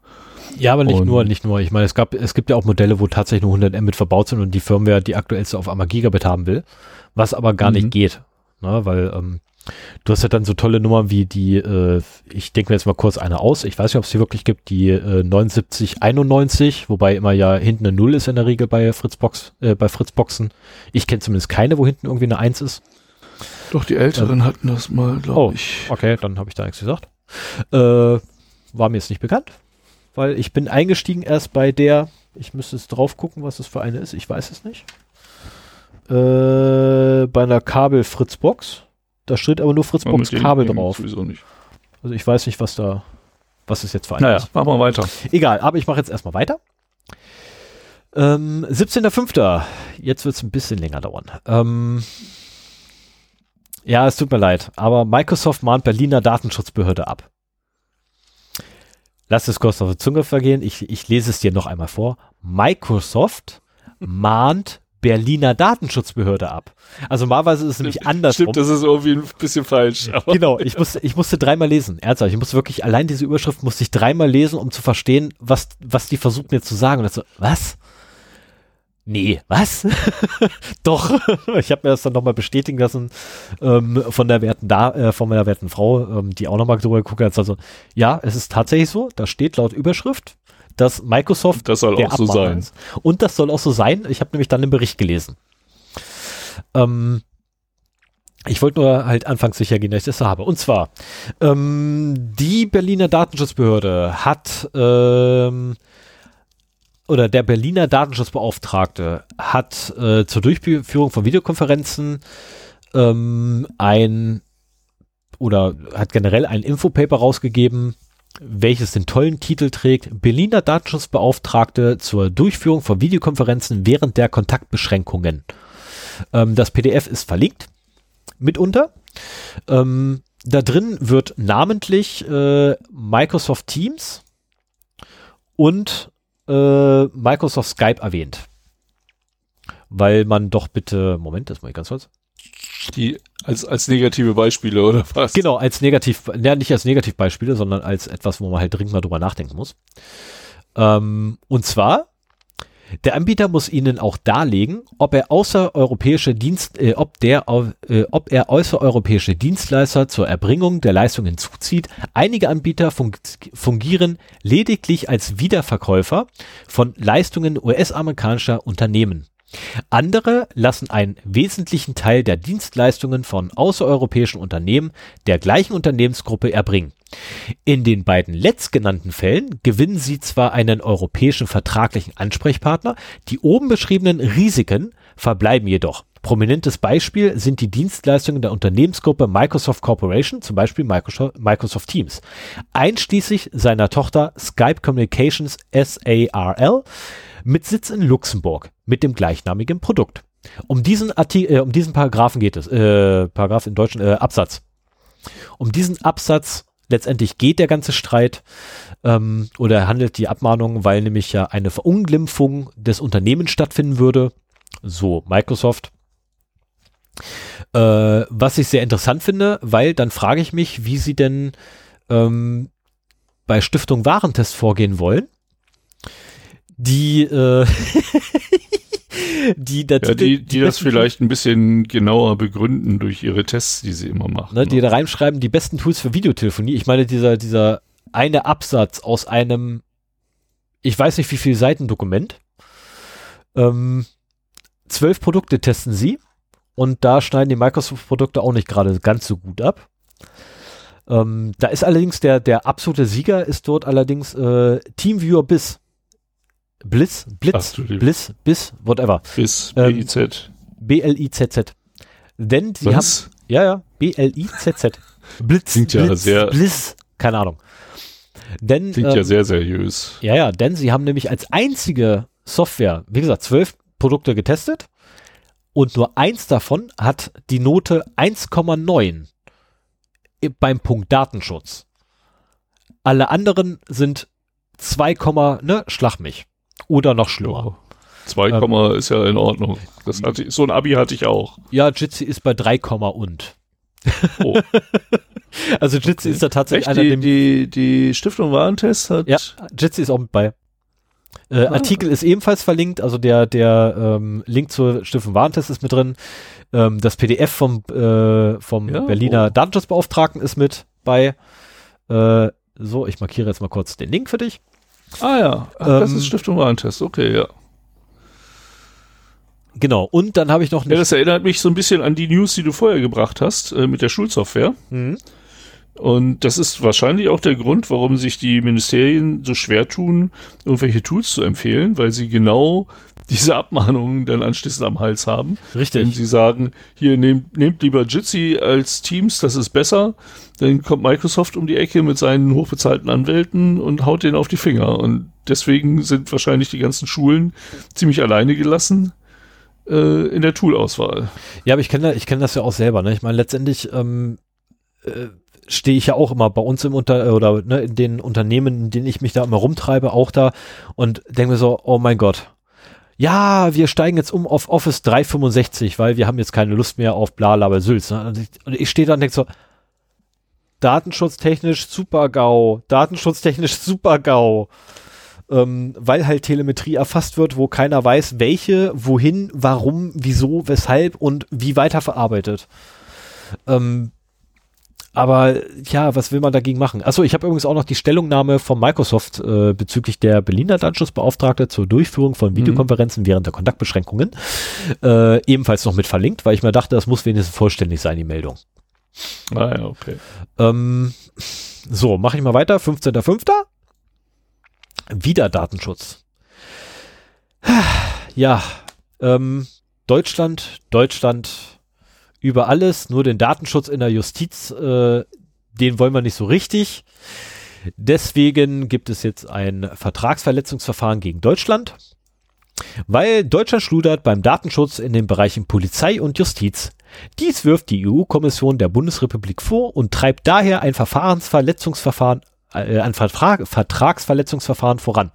Brüssel moniert, dass fünf der 16 Bundesländer noch keine Maßnahmen ergriffen haben, um die Richtlinie zum Datenschutz in der Strafverfolgung umzusetzen. Ähm, Moment, jetzt noch schnell die Zahl nachgucken. Fünf waren es, ne?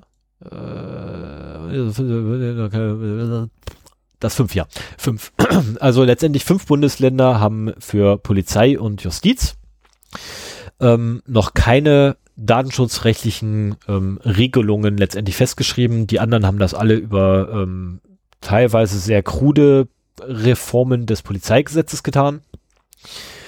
Ähm, also die Reform der Polizeigesetze war krude, nicht die, das Einflechten vom Datenschutz, das kann ich bewerten, weil das habe ich nie gesehen. Hab dann nur so gesehen, so ähm, Granaten bei der bayerischen Polizei. Warum denn nicht? Kann man ja mal machen. Das, ja, ja. Ja, ja, also über die Schote haben sie es. Ähm, Und da äh, waren dann auch Absätze zum Datenschutz mit drin, oder wie? genau, genau. Und letztendlich ähm, fünf, äh, fünf Länder äh, von Deutschland haben es halt noch nicht. Fünf Länder des Landes. Ähm, haben es noch nicht. Achso, habe ich übrigens schon erwähnt, dass meine Frau Ausländerin ist? Total witzig. Ähm, egal. Ja, sie ist Hessin. Äh, jedenfalls, ähm, furchtbar. Jetzt muss ich gerade an das Telefonat denken. Äh, jedenfalls gibt es jetzt halt dieses nette Datenschutzverfahren ähm, oder Vertragsverletzungsverfahren. Äh, mal gucken, was bei rauskommt. Ich gehe davon aus, Deutschland wird mal wieder zahlen dürfen, weil, naja, die haben noch nicht daraus gelernt. Ich meine, beim, oh, verdammt, welche Regelung war das, wo wir ebenfalls zahlen durften? Ach, da gab es doch schon mal eine, mehrere Regelungen, wo wir auch zahlen durften. Ja, auch das ist ja durchaus eine Risikoabwägung. Das habe ich auch mittlerweile äh, im beruflichen Alltag gelernt. Manchmal ist einfach Zahlen die billigere Variante. Ja und nein. Ich sag doch 4%. Also das ist nicht die, die datenschutzrelevante. Ja, gu gut. Ähm, man muss halt schon zusehen, dass man irgendwann es doch macht, weil wenn da noch mal äh, was nachkommt, ist es halt auch blöd und es wird halt nicht billiger beim zweiten Mal. Nee, das wird eher teurer, bis halt Maximum von 4%. Das tut dann echt weh. Ähm, so, aber jetzt. Aber wie ist das bei Staaten? Gilt da 4% Das ist eine gute- Bruttosozialprodukt? Das würde mich auch mal interessieren. In oder aus? Ich Also glaub In- oder auch. Auslandsprodukt? Hm. Ähm, Ja. Okay, jetzt letzte Nachricht für heute. Äh, Überschrift der Meldung bei Heise. Bad Ads. Chrome blockiert datenhungrige Werbung.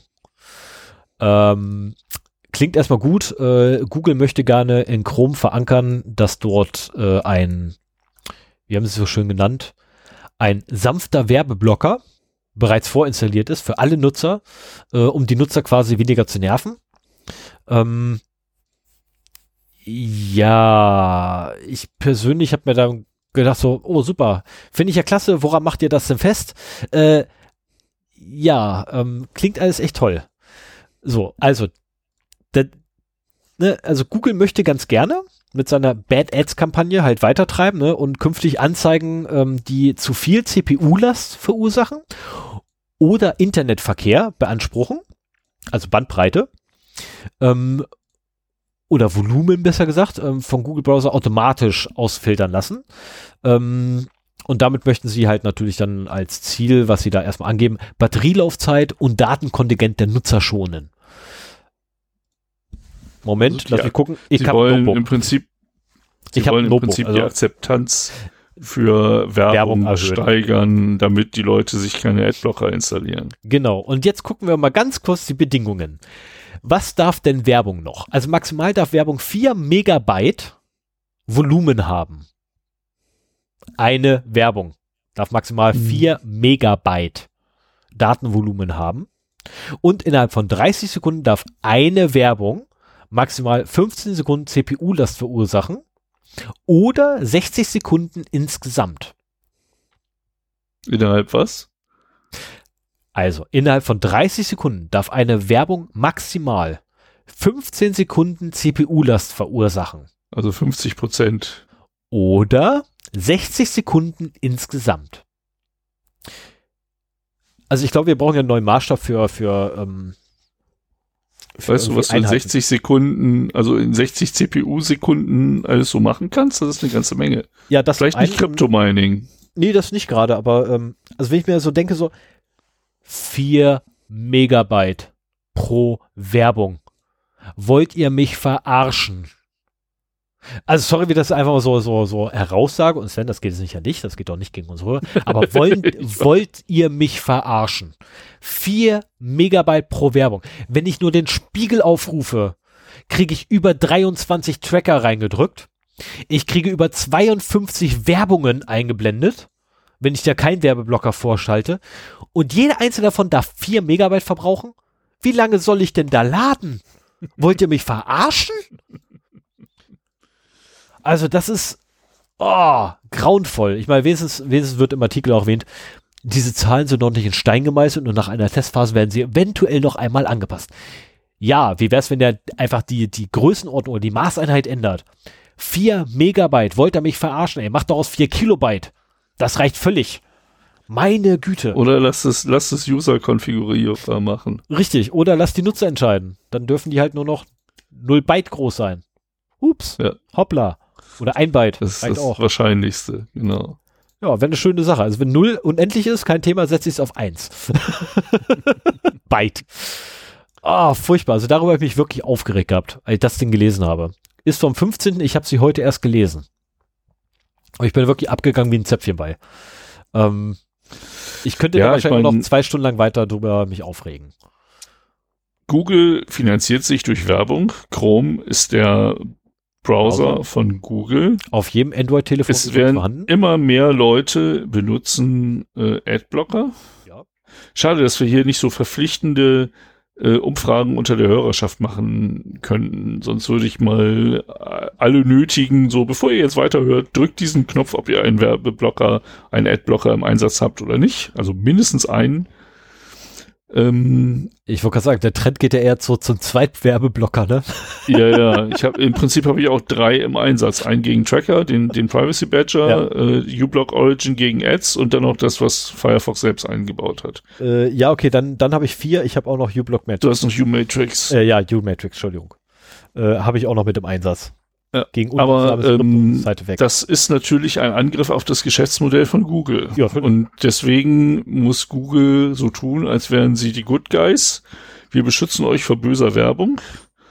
Und äh, eben diese laschen, also das ist wie so eine Selbstregulierung in, in irgendeinem Fall, die funktioniert nie, weil die halt so großzügige Grenzen setzen, dass es keinen Sinn macht. Also ein Adblocker gehört für mich einfach auf einen Browser äh, dazu. Mindestens einer. Und äh, gerade auch wenn man eine langsame Verbindung hat, ist das natürlich schön, wenn die ganze Werbung rausgefiltert wird. Äh, ich finde das sehr angenehm. Ähm, ja, es macht auch Spaß, ehrlich gesagt, wieder durchs Internet zu surfen mit ähm, gedrosselter Datenverbindung. Wenn du mit 64 KB nur noch durch die Gegend rocken darfst, wenn du dann beispielsweise äh, U-Matrix dran laufen hast, weil du einfach trotzdem noch die Seiten laden kannst und die leiten weit Ja, ja. schnell. Ja. Das ist, also du merkst doch nicht mal, dass du auf einmal keine Bandbreite mehr hast, weil einfach so viel Schrott da weggefiltert ist. Und gar nicht erst abgerufen wird. Also das ist ja der Hauptgrund. Ne? Also es wird ja gar nicht erst abgerufen. Es wird ja nicht weggefiltert. Äh, wegfiltern würde bedeuten, wir holen uns das erst, gucken es uns an und hauen es dann in die Tonne, sondern nein, es wird ja von vornherein gar nicht erst abgerufen. Hm. Und das letztendlich ist halt ähm, das Besondere. Äh, und ich kann mir auch vorstellen, dass bei, bei Chrome mit ihren tollen Einstellungen da, äh, dass die wahrscheinlich die Werbung erstmal abrufen und nach vier, sollte nach vier Megabyte übertragenen Volumen die immer noch weiter haben wollen, dann wird sie erst weggeworfen. So nach Motto, es hat ja immerhin Abruf stattgefunden. Naja. Also das äh, kannst du vergessen. Es gibt übrigens noch einen weiteren Grund, äh, auf äh, Adblocker zu setzen, aber das ist eine Sache, da komme ich nachher im Themenblock dazu. Okay. Und dann übernehme ich jetzt mal den Newsblock, Ja, ich du geh mir schnell mal Wasser am holen. Ende bist. Ja, ich brauche vor allem mal Genau, Wasser mach das trinken. mal eben. Und äh, ich habe hier jetzt noch drei News, die ich äh, kurz mal eben erzählen will, um dann zu den Themen zu kommen. Ich habe keine Ahnung, wie lange wir schon wieder hier am Gange sind. Naja, gut, weiter. Ich habe eine Nachricht vom 11.05.2020 und zwar geht es hier um die Cloud, einen Cloud-Dienst von Belkin. Belkin stellt seinen Cloud-Dienst äh, für die Wemo Netcam ein und macht dieses Gerät damit quasi unbrauchbar. Das äh, ist halt eine, eine Netcam, die eben wie so viele andere Produkte des Internet of Things äh, eine Cloud-Anbindung hat. Ich vermute mal, ich kenne sie nicht selber, aber ich vermute mal, dass diese Netcam halt auf den Belkin-Server die Filme und oder Fotos äh, überträgt, um dann dem Benutzer dieser Kamera äh, die Möglichkeit zu geben, da drauf zu gucken, äh, egal von wo er ist. So, das ist die einfachste Art, jemandem unabhängig von dem Netz, in dem er ist, Zugang zu seinen Daten zu geben, ähm, weil man damit eben keine Verbindung von außen ins Heimnetz realisieren muss, sondern die Daten werden halt aus dem Heimnetz irgendwo an eine zentrale Stelle gepusht und da kann man sich das dann auch angucken. Mit all den Nachteilen, die damit auch verbunden sind, äh, dass man halt, dass auch andere, wenn sie eine Sicherheitslücke finden, darauf zugreifen können. Naja, auf jeden Fall ähm, gibt halt viele dieser Produkte und das Problem bei diesen Produkten ist halt auch sehr oft, man bezahlt es einmal und benutzt es dann halt jahrelang. Und das erzeugt Kosten über Jahre bei dem Anbieter halt. Und irgendwann denken die sich halt, okay, die Dinger verkaufen wir schon lange nicht mehr. Wir haben Nachfolgeprodukte, die funktionieren anders. Ähm, wir stellen jetzt einfach mal den Support für das Gerät ein, weil wir nehmen damit kein Geld mehr ein, ähm, aber wir verbrauchen damit ständig Geld. Und das ist in diesem Fall geschehen. Am 29. Mai soll äh, diese Cloud abgeschaltet werden und dann sind die Kameras, die diese Cloud nutzen, im Prinzip unbrauchbar. Es gab äh, Firmwares, die die Kameras von dieser ähm, Abhängigkeit befreit haben. Das wurde aber im Laufe der Zeit immer weiter eingeschränkt. Ähm, es soll auch jetzt noch Workarounds geben, aber für den Standard-User, der eben das Ding gekauft hat, weil es so einfach nutzbar ist, ja, kann, kann man das Ding eigentlich nur noch in die Tonne treten. Ähm, diese Kameras wurden sieben Jahre oder der Cloud-Dienst wurde sieben Jahre betrieben. Und äh, ach so, es gibt sogar noch Subscription Models. Das äh, fällt mir jetzt erst ein, äh, wo ich meine Notizen dazu wieder durchlese. Ähm, also wenn man innerhalb der letzten zwei Jahre so eine Kamera gekauft hat, kann man den Kaufpreis äh, anteilig zurückerstattet bekommen. Und wenn man noch ein laufendes Abonnement hat, dann äh, kriegt man auch davon eine anteilige Rückerstattung. Das heißt, die, sie nehmen sogar Geld ein, indem sie halt solche Abonnements verkaufen. Das ist ja auch ein Geschäftsmodell, dass man sagt, okay, du kaufst das Ding, zwei Jahre kannst du unsere Cloud umsonst nutzen und danach schmeißt das Ding entweder weg oder zahlst halt einen weiteren äh, monatlichen oder jährlichen Betrag dafür, dass du diesen Service auch weiter benutzen darfst. Schöne Webcam haben sie da. Wäre ja schade, wenn der was passiert. Wäre schade, wenn sie nicht mehr auf ihre Bilder zugreifen können, genau. Wir vielleicht trotzdem immer noch. Naja, also mich riecht sowas auf, weil ähm, man an dieser Stelle mal wieder sieht, äh, wie unsinnig es ist, Geräte mit Cloud-Anbindung zu kaufen, die halt längerfristig funktionieren sollen. Bei Handys ist klar, die funktionieren also minimal zwei Jahre, maximal vielleicht fünf, sechs, sieben Jahre. Ähm, da haben wir uns dran gewöhnt. Das finde ich auch nicht toll.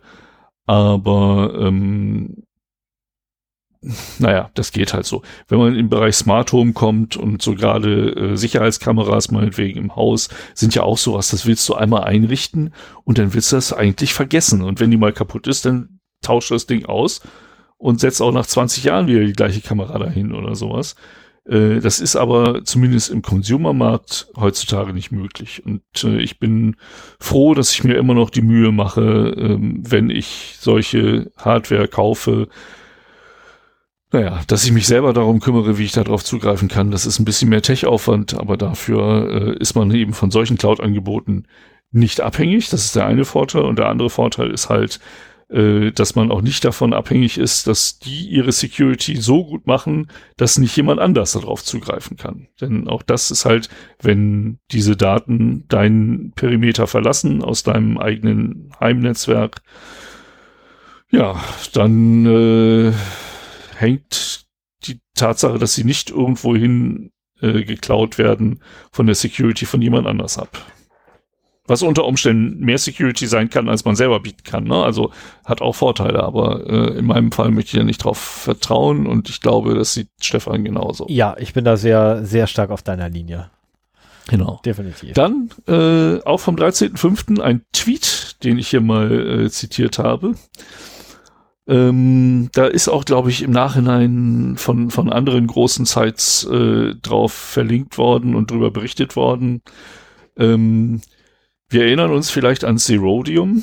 Das ist ein Marketplace für Exploits oder ein, ein Händler, mhm. äh, ein Broker, würde ich das mal nennen. Ja. Die kaufen Exploits auf. Und natürlich sind gerade Exploits, ich hatte in einer früheren Sendung auch mal so ein paar Preise genannt, ähm, die zu dem Zeitpunkt aktuell waren für bestimmte Arten von Exploits. Also meinetwegen, eine, was sehr begehrt war, war halt immer eine Remote Code Execution äh, bei aktuellen iPhone äh, Betriebssystemversionen zum Beispiel. Das war durchaus ein sechsstelliges Ergebnis, äh, was man dafür bekommen konnte. Und jetzt hat eben dieser Broker äh, Folgendes getweetet, das ist recht kurz, ich kann das mal vorlesen. We will not be acquiring any new iOS uh, privilege escalation, local privilege escalations, Safari remote code executions, or sandbox escapes for the next two or three months due to a higher number, a high number of submissions related to these vectors. Prices for iOS one-click change without persistence will likely drop in the near future. So, für alle, die äh, im Englischen oder mit meinem Dialekt nicht so ganz klarkommen, ähm, Zerodium wird in den nächsten zwei bis drei Monaten keine Apple iOS ähm, Local Privilege Escalations. Lokale, Deutsch. lokale Rechteausweitung. Ja, Privilegien-Eskalationen. nee, lokale Rechteausweitung. Ja, genau, lokale Rechteausweitung oder äh, Remote Code Executions, also entfernte Programmausführungen äh, unter Safari oder halt Sandbox, äh, also ja, Ausbrüche Sandbox. aus der Sandbox. Ja, das Sandbox kann man nicht übersetzen, nee, ne? also Ausbrüche aus der Sandbox bezahlen. Ähm, ja. Letztendlich beschreiben die hier eine komplette ähm, Exploit-Chain. So, erst die Remote Code Execution, also dass man in der Lage ist, aus der Ferne auf einem Gerät Code auszuführen. Mhm. Und wenn man diese Code-Ausführung dann dafür benutzt, entweder, also die Reihenfolge ist beliebig, äh, aber beides ist nötig, äh, wahrscheinlich erstmal aus der Sandbox vom, vom äh, Safari auszubrechen, so dass man halt nicht mehr innerhalb des Safari gefangen ist, sondern auf Betriebssystemebene sich plötzlich wiederfindet. Und äh, dann noch eine äh, Rechteausweitung macht, so dass man halt nicht mehr irgendein gesicherter User ist, sondern vielleicht Super-User-Rechte bekommt, äh, dann hat man genau die drei Exploits zusammen, die man braucht, um halt äh, richtig viel Schindluder auf einem iPhone äh, ja zu treiben, zu leisten. Ja. ja. Und äh, genau das ist es, was Zerodium hier gerade ankündigt, so nach dem Motto, sowas kaufen wir nicht mehr, weil Davon kriegen wir momentan viel zu viel. Und im Übrigen erwarten wir, dass die Preise für diese Art von Exploits in nächster Zeit äh, geringer werden aufgrund ja des, des gleichen Effekts mhm. ja des hohen Angebots. Überangebots. Ich meine letztendlich äh, iOS ähm, ist auch einfach ein lohnenderes Ziel geworden mit Einführung des iPhones beziehungsweise mit der Popularität, die einfach das iPhone gewonnen hat. Ich wollte gerade sagen, vor der Einführung des iPhones war iOS nicht so attraktiv, weil es das da noch nicht gab. Genau. Ja, danke vielmals. Das ist mir mitten beim Sprechen auch eingefallen. Deswegen habe ich mal die Ausweitung gebracht. Ja, also iOS äh, gab es natürlich vor dem iPhone nicht. Ähm, nee, aber iOS ist halt extrem, äh, als die Popularität zugenommen hatte und dann iPhone 5, 6, 7, 8 und so. Und keine Ahnung, wo die jetzt gerade sind. Ich habe nur jetzt letztens irgendwo SE gelesen. 11. Bei 11 sind die jetzt, oh my. Ähm, und ja, das ist einfach ein sehr lohnendes Ziel, weil die Dinge halt in der Welt sind und jeder Arsch, der irgendwie äh, was auf sich hält, will so ein Ding haben. Ja, der irgendwie meint, er muss es haben, um sonst was zu treiben. Oder auch jeder, der äh, gewisse Ansprüche hat an die Langlebigkeit von Geräten, ähm, möchte halt auch ganz gerne irgendwie das aktuellste iPhone haben, weil er sicher sein kann, die nächsten zehn Jahre wird er irgendwie versorgt. Oder fünf Jahre? Sechs Jahre? Ja, sechs würde ich mal sagen. Mein iPhone 6 habe ich sechs Jahre betreiben können. Okay, dann sechs Jahre. Ähm, und das ist halt, äh, ja, dadurch hast du halt ein lohnendes Ziel. Zumal du auch mittlerweile haufenweise Unternehmer hast, die äh, das iPhone letztendlich und auch Geschäftsführer, die das iPhone als Prestigeobjekt sehen.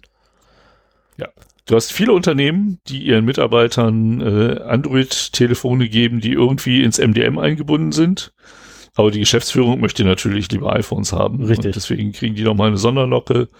Und die Geschäftsführung ist ja auch die, die quasi das Risiko dafür tragen kann. Wenn, wenn der CISO schon ankommt und artig sagt, so nach dem Motto, das ist aber ein Risiko, das wir nicht tragen, das äh, einen gewissen Schwellwert überschreitet, dann kann der Geschäftsführer immer noch sagen, so, okay, mach mir, mach mir eine Unterschrift fertig, ich trage das Risiko.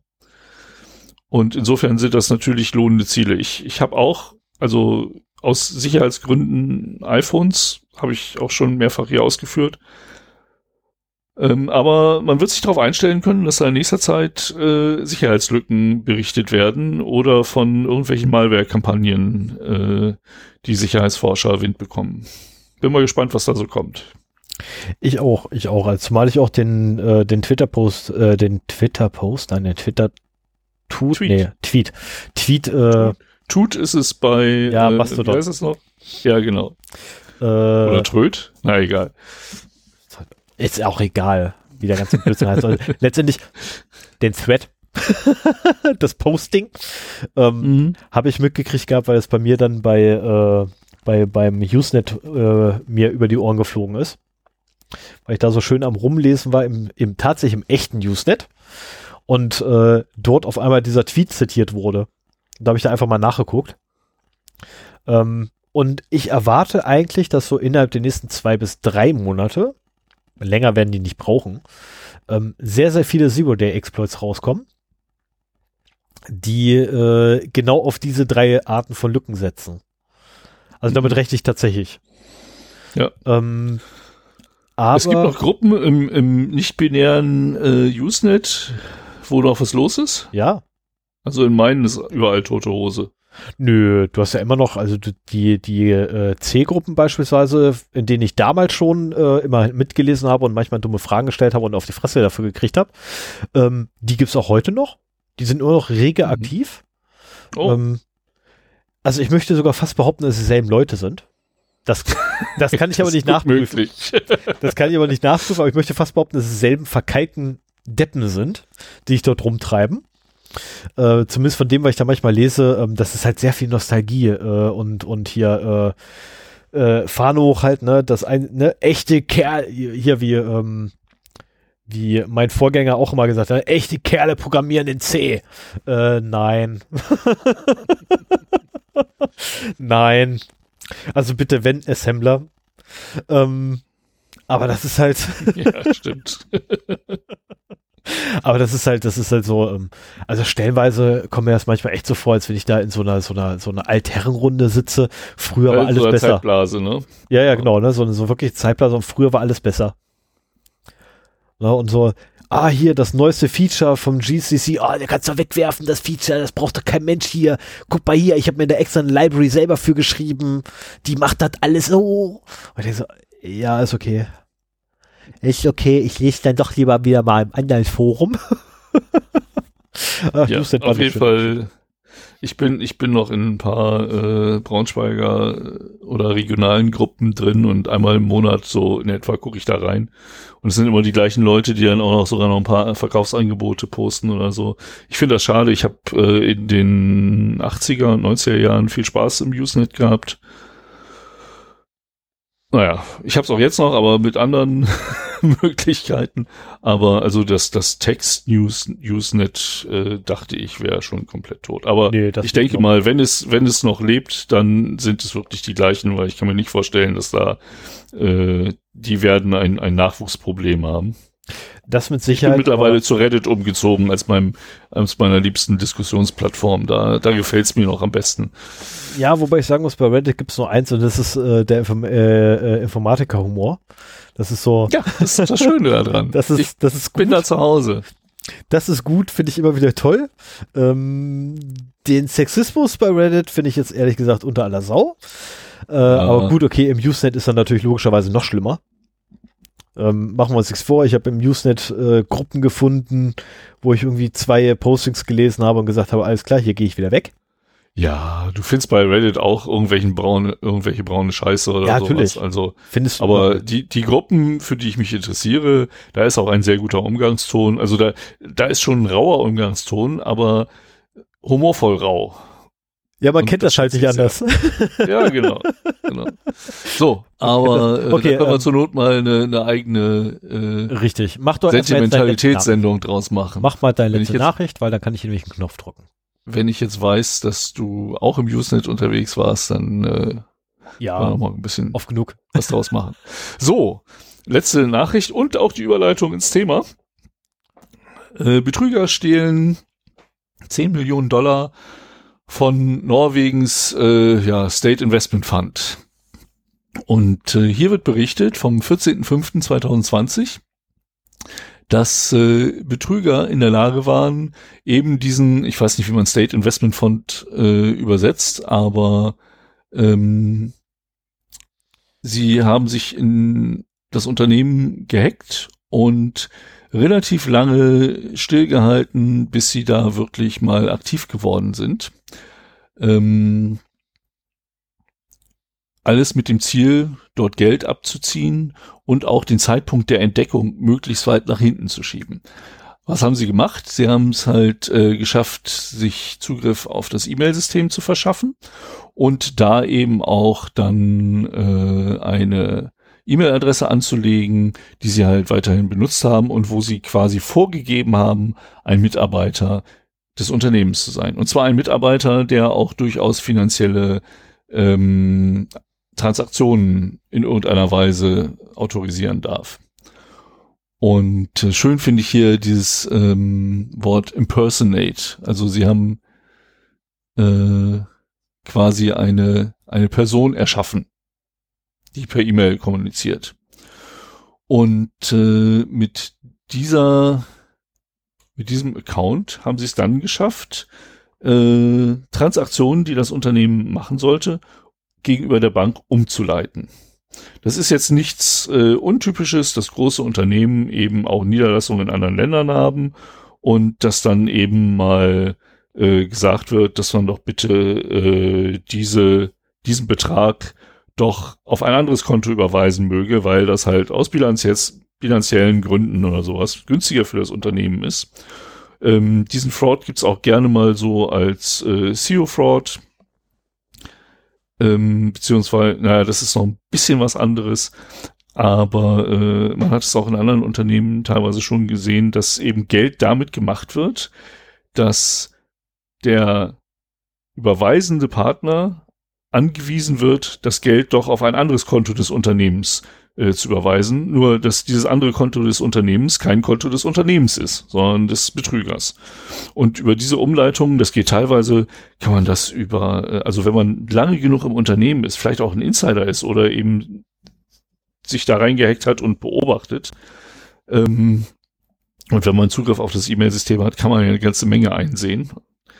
Dann ähm, hat man eben auch die Möglichkeit zu sehen, welche Beträge, also meinetwegen, ja, Rechnungen sind das falsche Wort, also rausgegebene Rechnungen, äh, die an andere Unternehmen gestellt werden, äh, nochmal nachzuvoll nachzuvollziehen und an die Leute, die die Rechnung bekommen haben, anschließend nochmal entweder eine E-Mail oder auch per Telefon anzurufen und zu sagen, hier, da ist uns ein P äh, Fehler bei der Kontonummer passiert, äh, ändert das doch bitte nochmal eben schnell auf dem kleinen Dienstweg ab. Ihr kriegt auch von uns mal das Original, also ne, mit der Änderung, aber könntet ihr das jetzt mal ganz kurz hier auf den anderen schieben? Das wäre super, weil, ne? Ja, die können, die können ja sogar diese Rechnung äh, ab, also fälschen. Hier habt ihr die neue Version. Mhm. benutzt sie doch bitte.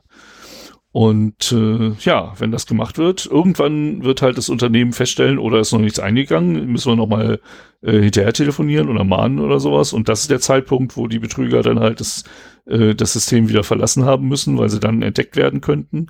Aber bis zu diesem Zeitpunkt, was halt ein paar Monate sein können, sind die halt in der Lage, da schön Zahlungen immer mal wieder abzuzweigen. Und das sind halt teilweise auch Beträge, die im sechs, sieben oder achtstelligen Bereich sind ähm, die man da eben abfischen kann. Insofern ist das äh, durchaus attraktiv und wenn man erstmal erfolgreich war, dann nutzt man das wahrscheinlich auch so lange aus, bis man äh, Angst haben muss, entdeckt zu werden. Denn es ist auch gut, wenn man als Angreifer noch in Ruhe Zeit hat, seine Spuren zu verwischen, bevor man das Unternehmen wieder verlässt. Immer besser, als wenn man Hals über Kopf da aufhört. Ja, ähm, und genau das ist halt auch eine schöne Überleitung zu dem Thema, das wir, zu dem Thema, zu dem wir heute kommen. Und ich bin mir noch nicht sicher, wie ich das nennen will, dieses Thema. Ähm, ich glaube, ich werde es ganz unaufgeregt Computerbetrug per Telefon nennen. Einen schöneren, einträglicheren Titel, der vielleicht auch ein bisschen mehr Clickbait-Potenzial hat, ist Scamming the Scammers. Ähm, vielleicht lassen wir es auch so wieder Vorlage, dass das beides im Titel vorkommt. Mal schauen. Dir schon leider hier nebenbei die, die, die Chaptermark-Sätze, ne? Und Betitel. Ich, ich hoffe das doch. Also, wie war der Computerbetrug am Telefon? Uh, mach doch einfach äh, Chaptermark es hat einmal funktioniert, dass du Chaptermark zum Thema setzt, ohne darauf im Podcast Bezug zu nehmen. Und jetzt fragst du, wie du es nennen sollst. Weil du auf aber zwei verschiedene Namen dafür hast. Ja, aber ich ändere das doch hinterher sowieso alles. Ich mache das bei Auphonic, ich mache das bei WordPress, ich mache das überall in den Shownotes.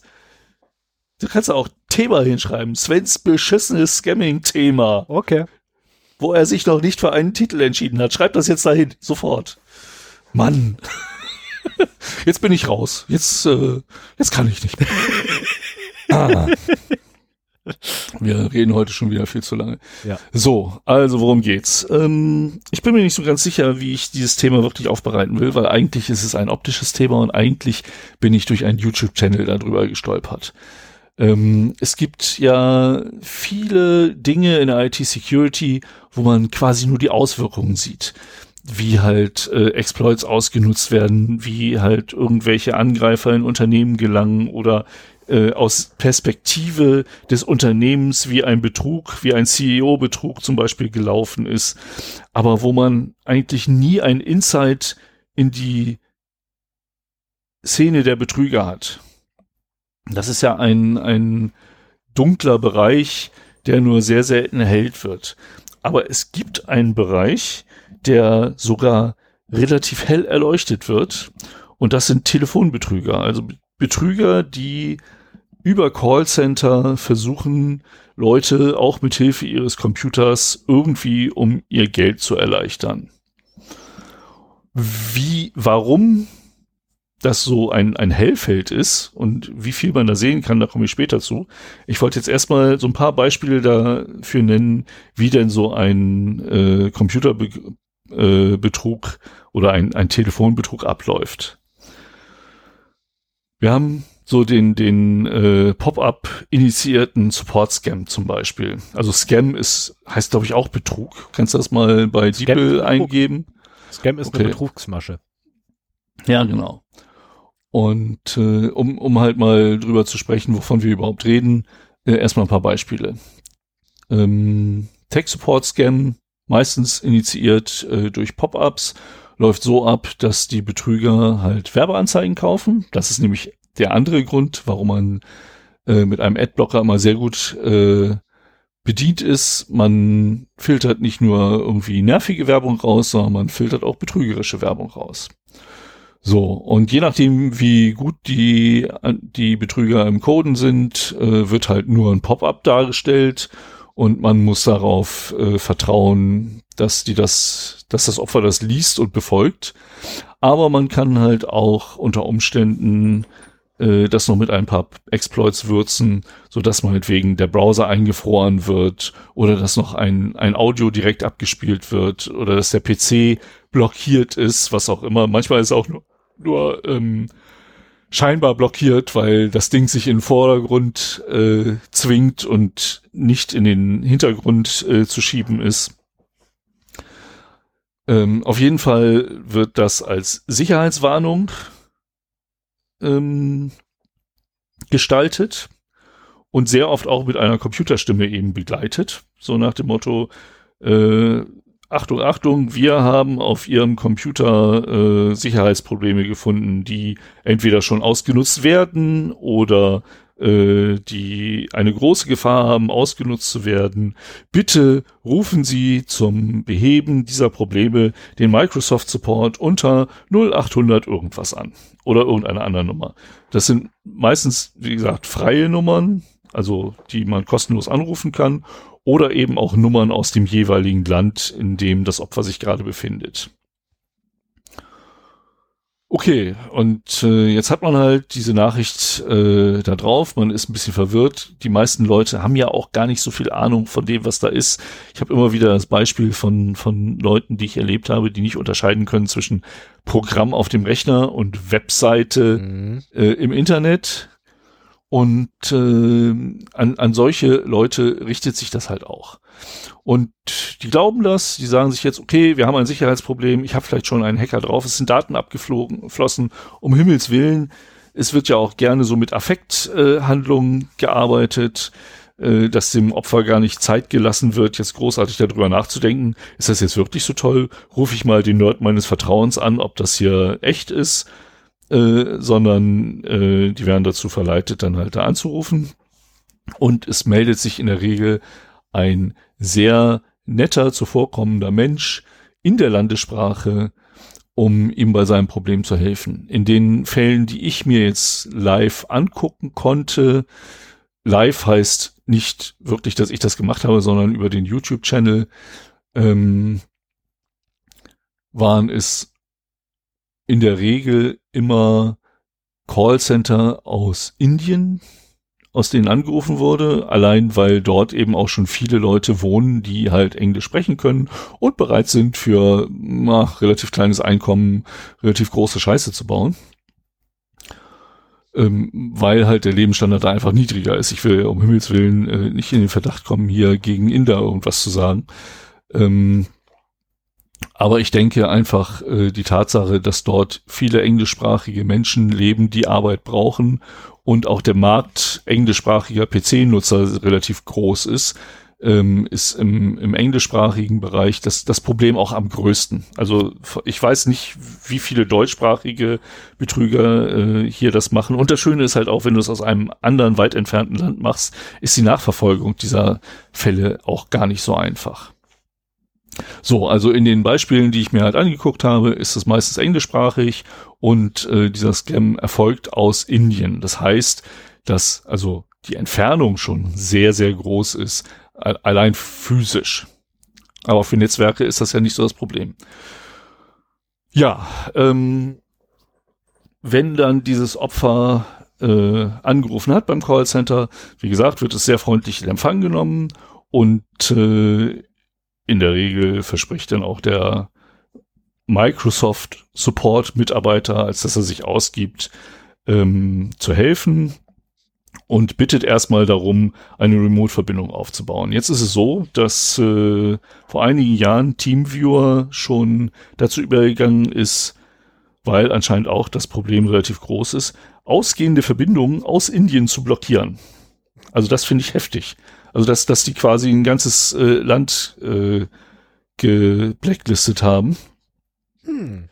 Ähm, weshalb, weshalb teilweise die äh, Scammer auf andere Lösungen ausgewichen sind, teilweise aber auch, es, es scheint kein Problem zu sein, die Opfer dann da reinzureden, so nach dem Motto, das wird immer als Sicherheitsfeature verkauft, ne? So nach dem Motto, laden Sie doch bitte mal den Teamviewer runter und dann äh, gebe ich Ihnen Zugriff auf meine Maschine. Also dann stellen, nein, so sagen sie es natürlich nicht, dann stellen sie eine Verbindung her. Ne, das ist ja auch für einen äh, nicht erfahrenen PC-Benutzer vielleicht schon eine Sache, die Magie. mehr Vertrauen erwirkt, mhm. wenn nicht irgendjemand von, von außen auf seinen Rechner zugreift, sondern wenn er derjenige ist, der es initiiert. Oh ja. Und äh, ja, dann äh, stellt der halt die Verbindung her, dann bittet derjenige darum, dass die Kontrolle an den Rechner übergeben, also an ihn übergeben wird. Das kannst du ja immer in, in beide Richtungen machen.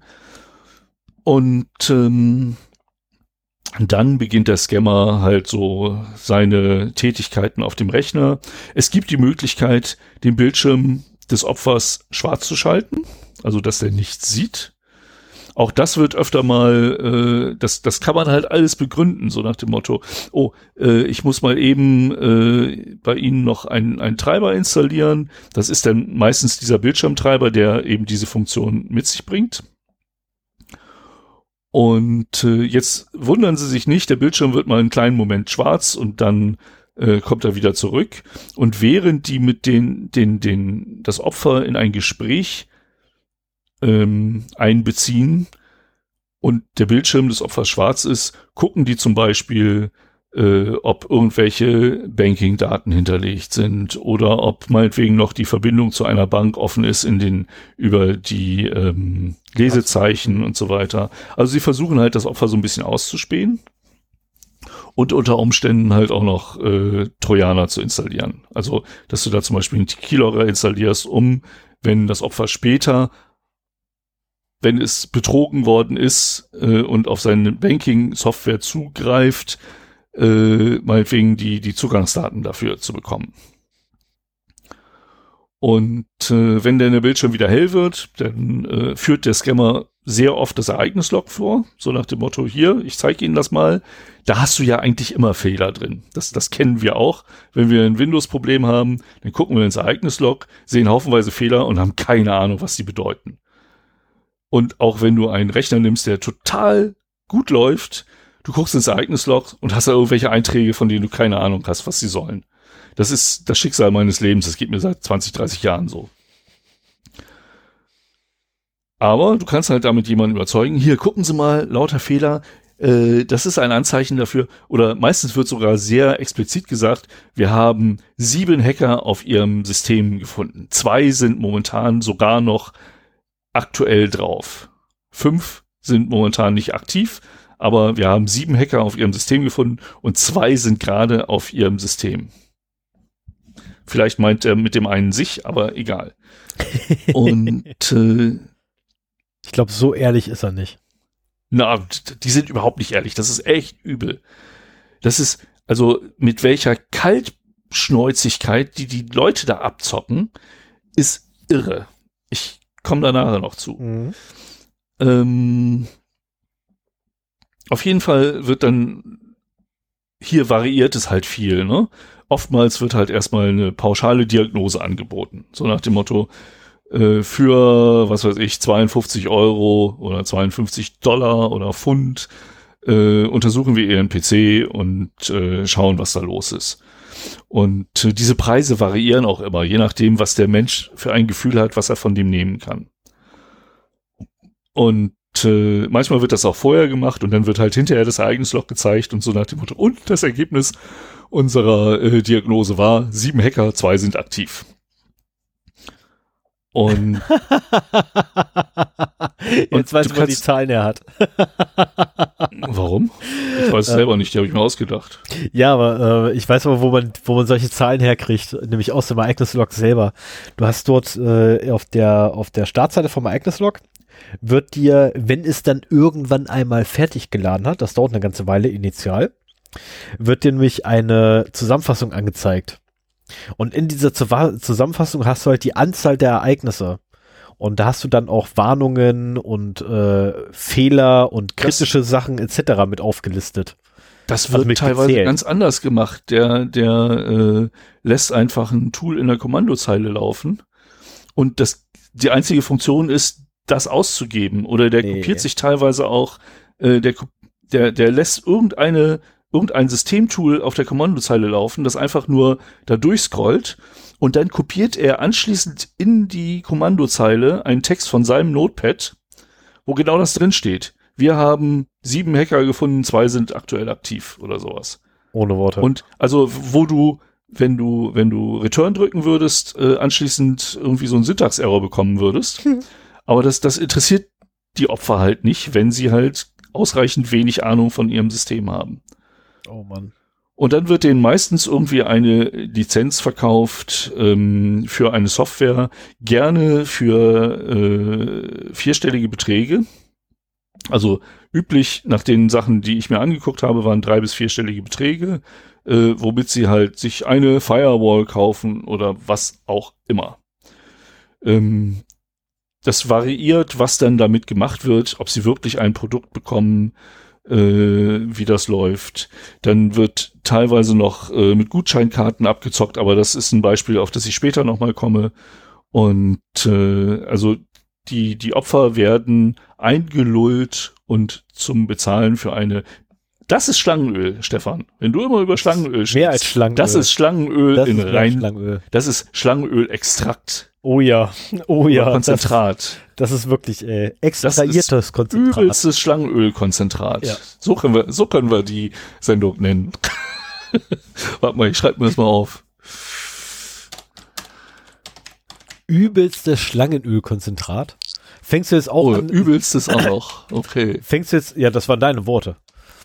Fängst du jetzt auch noch damit an, äh, den, den Sendungen irgendwelche lustigen Titel geben zu wollen? Ach, das, das möchte ich schon immer machen, weil Ich meine, das das finde ich eigentlich sehr witzig. Ja, das, ist, Ähm. das ist letztendlich auch nämlich irgendwie, stelle ich da so fest, so in jedem Podcast, den ich höre, irgendwann im Laufe der Geschichte dieses Podcasts hat genau dieses eingesetzt. Ähm, so gab es den wunderbaren äh, Podcast-Titel Corona Föhnembolie. Wo ich nichts mit anfangen konnte, bis ich den Podcast gehört habe. Ja, soll ja auch Und- ein bisschen neugierig machen. Und dann festgestellt habe, das ist totaler Ball. Oder mimetischer Isomorphismus. Aktuell Ja, ein aber- Titel, den ich also heute, heute, heute habe ich äh, Probleme, eine vernünftige Überschrift zu finden, deswegen mache ich das einfach mal. Das ist auch vom Thema her was Neues und dann kann man das auch mal vom Titel her neu machen. Wir können uns von Ford was abnehmen. Also bei der 87. Folge hat er den Titel Klöten am Moss. Aua. So, jetzt kann ich nicht mehr konzentriert podcasten hier. So, jetzt Aua. mach aber mal weiter, damit wir irgendwann mal durchkommen. Wir haben nämlich zweieinhalb. Okay, ja, ist gut. Ich, das ist, diesmal geht das auch ganz Ja, genau. Eine kurze Sendung, aber schön. So, ja, ich muss mal ein bisschen mich beeilen. Also, sagen wir mal so, das ist halt dieser äh, Tech-Support-Scam jetzt erstmal abgeschlossen. So, ähm, dann gibt's aber auch noch eine zweite Variante, die sehr oft ähm, Verwendung findet. Das ist so ein Refund-Scam.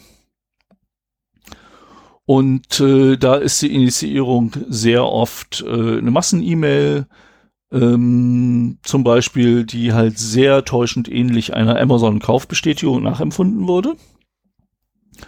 Und äh, aber auch halt äh, Kontaktmöglichkeiten relativ äh, offensichtlich enthält. Ne? Und wenn du eine E-Mail bekommst, die genauso aussieht wie die ganzen Kaufbestätigungen von Amazon, die du sonst auch kriegst, und äh, da steht, äh, wir beglückwünschen Sie zum Kauf Ihrer neuen Waschmaschine für 799 Euro. Dann bist du vielleicht auch ein bisschen panisch und im Affekt und äh, würdest gerne diesen vermeintlichen Kauf rückgängig machen.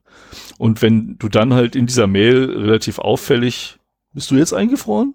Nee, ich bin nicht eingefroren. ich sehr lese, gut. ich lese gerade sehr aufmerksam Ah ja. und konzentriert. und das dauert bei mir wenn immer. du dann wenn du dann äh, diese Telefonnummer anrufst, dann landest du wieder in einem dieser Callcenter, wo jemand sehr freundlich das aufnimmt und äh, sagt, oh ja, vielen Dank, da haben Sie recht, äh, da ist uns wahrscheinlich ein Fehler unterlaufen. Ähm, wobei auffällig ist, dass diese Leute auch nie so richtig deine Informationen wirklich haben ähm, ein, ein echter Amazon-Mitarbeiter wüsste meinetwegen die Rechnungsnummer oder deinen Namen oder sowas. Und äh, das müssen die halt alles erstmal so ein bisschen hinterfragen, um da rauszukommen. Aber ähm, der, der Scam ist relativ einfach, so nach dem Motto, ähm, sie müssen halt an deine Mobilfunknummer kommen, die müssen sie abfragen. Das können sie auch als Sicherheitsabfrage machen, so nach dem Motto, äh, ich muss erstmal ihre Identität überprüfen, äh, wie ist denn ihre Handynummer? Und dann sagen die bereitwillig, weil ist ja Sicherheit, äh, wie ihre Handynummer ist. Dann geht äh, das, ähm, dann geht das, äh, der, der Scammer meinetwegen auf die Amazon-Seite und kauft da ohne einen User-Account äh, so, so Giftcards. Das scheint wohl in anderen Ländern deutlich verbreiteter zu sein. Also das, das läuft halt so, dass du eine Giftcard kaufst und äh, du kriegst aber noch mal eine Zwei-Faktor, also n- eine Bestätigung aufs Handy. Du musst dann noch mal äh, quasi die eine PIN eingeben, die du aufs Handy geschickt bekommst. Und äh, das kann natürlich der Scammer wieder sehr schön so als ähm, Ach so, genau. Das ist so eine Funktion, äh, wie das früher, ich glaube, das geht auch heute noch bei uns, äh, wird aber, glaube ich, in Deutschland gar nicht so viel benutzt, so das Bezahlen über die Handyrechnung. Ja. Jam das das Jamba Sparabo. Ja, genau, warum ich solche Sachen auch bei mir äh, auf jeden Fall immer äh, deaktiviert habe in meinem Handyvertrag, äh, damit sowas halt nicht passieren kann. Naja, auf jeden Fall ähm, kannst du da quasi mit einer Handynummer dann Giftcards kaufen. Und die Giftcards sind wirklich so äh, die Währung der Scammer. Und dann kauft er mal eben eine Giftcard über 1000 Dollar. Ich hatte auch äh, Fälle gesehen, so vier Giftcards zu je 500 Pound. Au. Also durchaus Beträge, die echt wehtun und sagen halt so, ja, äh, wir müssen das noch mal eben bestätigen, dass sie das auch sind. Äh, ich habe mal eben einen Code an ihre Mobilfunknummer geschickt und äh, nennen Sie mir den doch bitte mal. Aua. Und dann wird quasi online äh, dieser Gutschein entweder gleich eingelöst oder zumindest die, die Nummer notiert und damit ist klar, dass in der nächsten Zeit äh, dieses Geld einfach von dem Konto verschwindet. Und der ähm, die, diese, diese Mail, äh, diese SMS, die kommt ja sogar noch von Amazon. Das ist das perfide da dran. Wenn, äh, wenn diese Kennung eingeschaltet ist, dann kriegst du, du, du denkst, du redest mit einem Amazon Support Mitarbeiter, kriegst eine SMS von Amazon, die er angekündigt hat, und das, um dein Geld zurückzubekommen. Du bist ja aufgeregt, du willst ja deine 800, 799 Euro wieder haben. Mhm. Und das macht alles ein, ein passiges Bild, so nach dem Motto. Und äh, irgendwann wirst du dann halt auf deiner äh, Abrechnung sehen, wenn du sie kontrollierst. Wenn nicht, wirst du dich nur wundern, dass da so wenig Geld drauf ist. Äh, dass da halt ja, nennenswerte Beträge verschwunden sind. Und wir reden nicht von äh, zweistelligen oder dreistelligen, sondern meistens vierstelligen Beträgen. Das ist auch immer so, die, die Scammer werden halt nach Erfolg bezahlt und denen obliegt es halt auch selber so ein bisschen auszutarieren, wie viel sie da nehmen können. Deswegen reden sie auch gerne und nett mit dem, äh, mit dem Opfer und äh, ja, verwickeln die auch erstmal in ein Gespräch, dass man so ein bisschen Hintergrund erfährt und so weiter. Oh my. Das ist, da, also jetzt mal ganz ehrlich, da gehört da echt sehr viel kriminelle Energie zu. Ja. Das muss man Und einfach später, auch so also sagen. du, du kannst, ich, ich habe hier noch Links, da kannst du den quasi bei der Arbeit zugucken. Und du schlägst, also du schlägst die Hände über den Kopf zusammen, wie, wie abgebrüht das da alles gemacht wird. So, das waren jetzt so die beiden äh, großen Maschen, die da halt gerne gedacht werden. Es gibt Variationen davon äh, zum Beispiel den Microsoft Refund Scam. Das fand ich besonders perfide, nämlich die Telefonnummern von Opfern, die bereits auf den Tech Support Scam reingefallen sind. Mhm. Werden nicht einfach vergessen, so nach dem Motto, okay, die haben wir abgezogen, gut ist.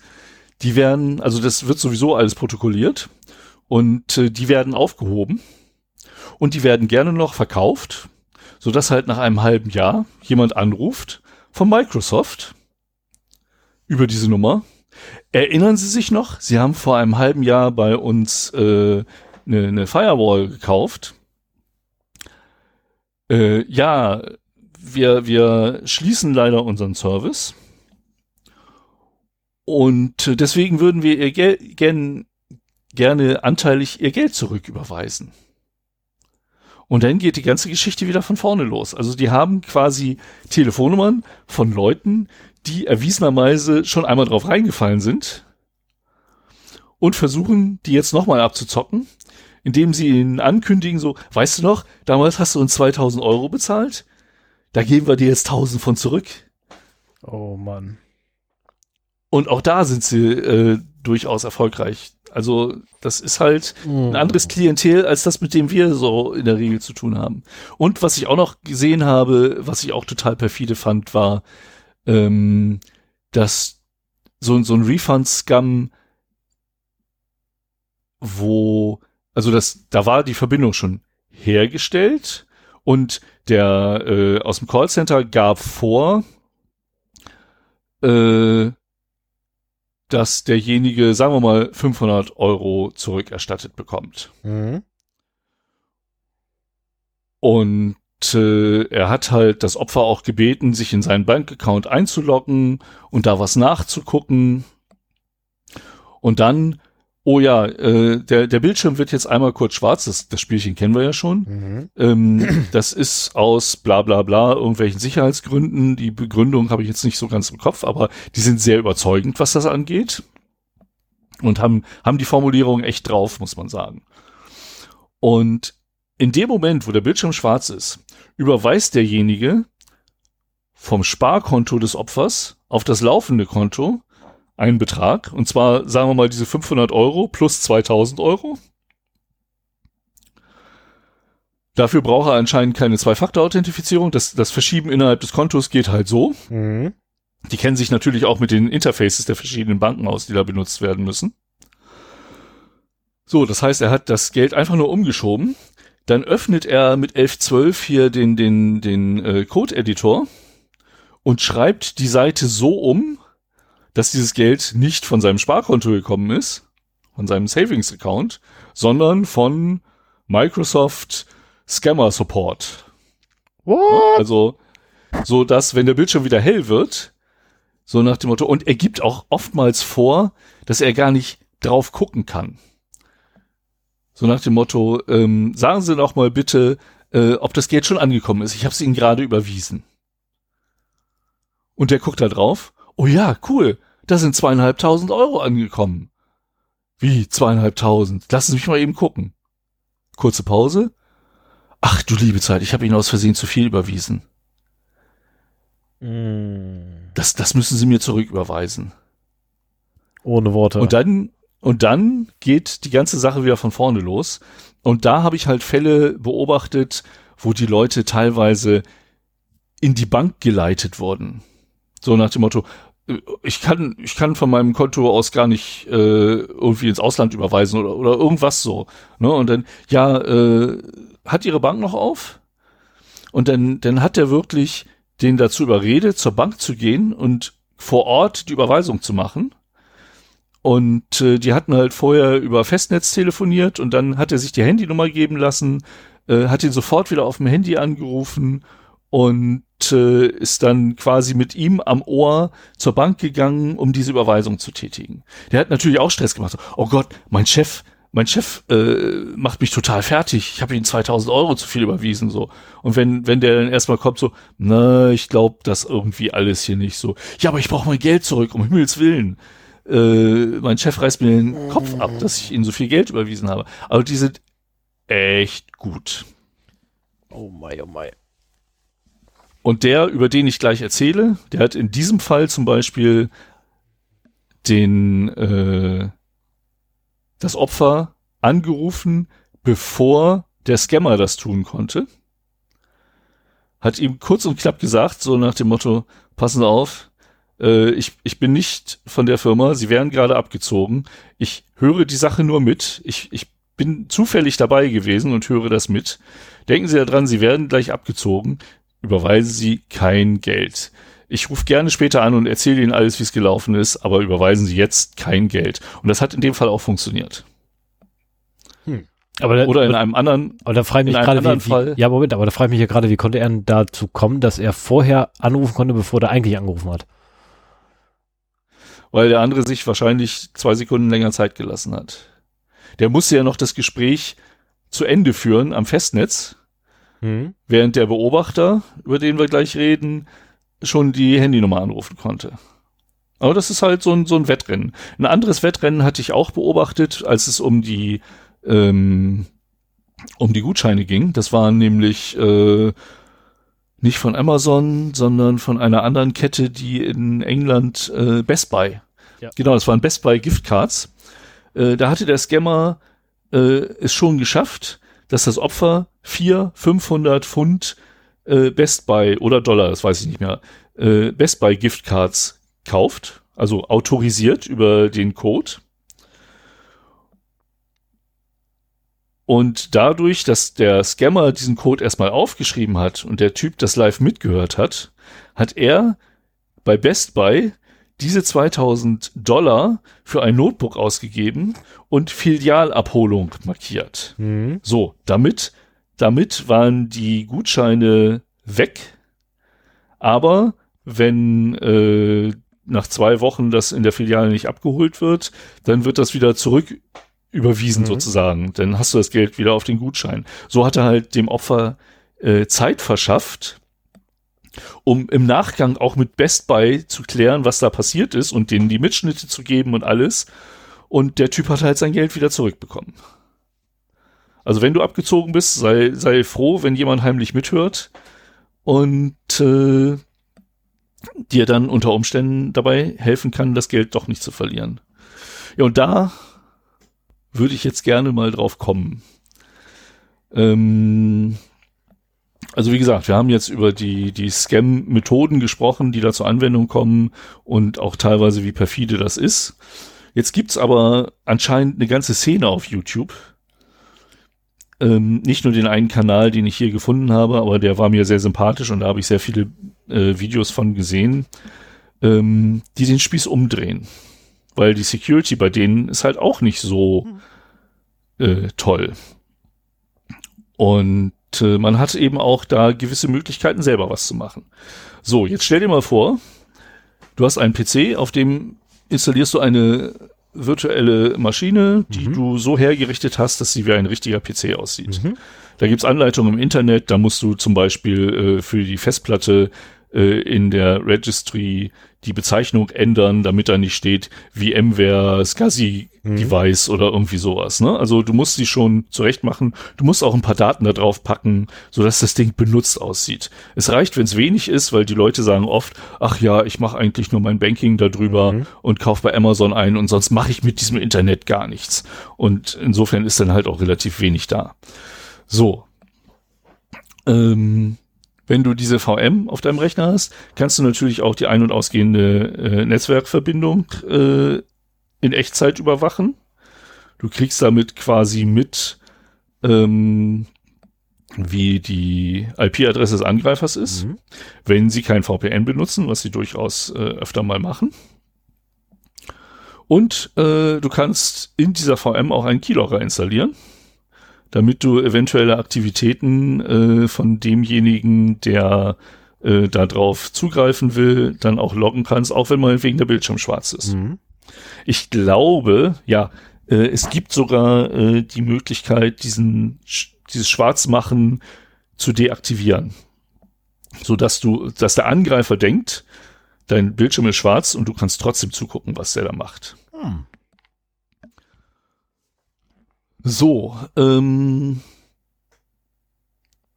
ja, dann äh, kannst du halt während so eine Verbindung über TeamViewer oder was haben sie hier noch? Äh, WebEx hatten sie auch als Tool dafür benutzt, wegen dieser ne, Indien-Problematik. Das ist das Cisco, glaube ich, ne? Ja, Cisco? Ich glaube, Web Ich meine schon. Cisco. ja, ich meine schon. Äh, da gibt's natürlich auch einen File-Transfer. Und zwar hast du dann so ein schönes Norton-like Interface auf deinem auf deinem Rechner und äh, kannst dann Daten runterholen. Das heißt, in dem Moment, wo eine Verbindung zwischen diesen beiden Endpunkten besteht, kannst du auch dich auf die Suche nach Daten auf dem Angreiferrechner machen. Und in dem Moment, wo du äh, selber die Verbindung initiierst, ich weiß nicht, ob das jetzt mit diesem File-Transfer nur von dem geht, der halt die Ausführungsrechte hat, Können beide. aber Also bei Ähm, TeamViewer können es beide. Naja, okay. So, so dass du halt die Möglichkeit hast, da Daten runterzuziehen. Mhm. Und du kannst natürlich auch dafür sorgen, dass der Angreifer, von dem du weißt, dass er gerne deine Festplatte durchsucht nach äh, irgendwelchen Daten, könntest du zum Beispiel äh, die Datei äh, bankingapp.exe hinterlegen, die im Wesentlichen nach dem ersten Ausführen einen Keylogger oder einen äh, Remote Access Trojaner installiert. Hm.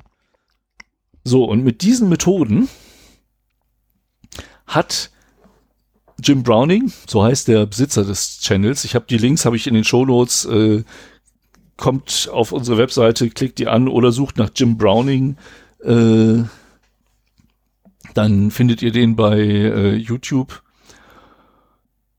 mit diesen Methoden hat er es halt geschafft, in diverse Callcenter einzudringen, die solche Scams gemacht haben.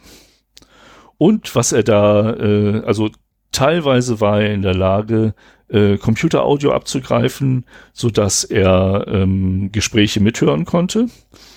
Teilweise war er in der Lage, auf das CCTV im Callcenter äh, zuzugreifen. Äh, was sehr oft hat er die Mitschnitte der äh, Telefonate auf irgendeinem Server gefunden.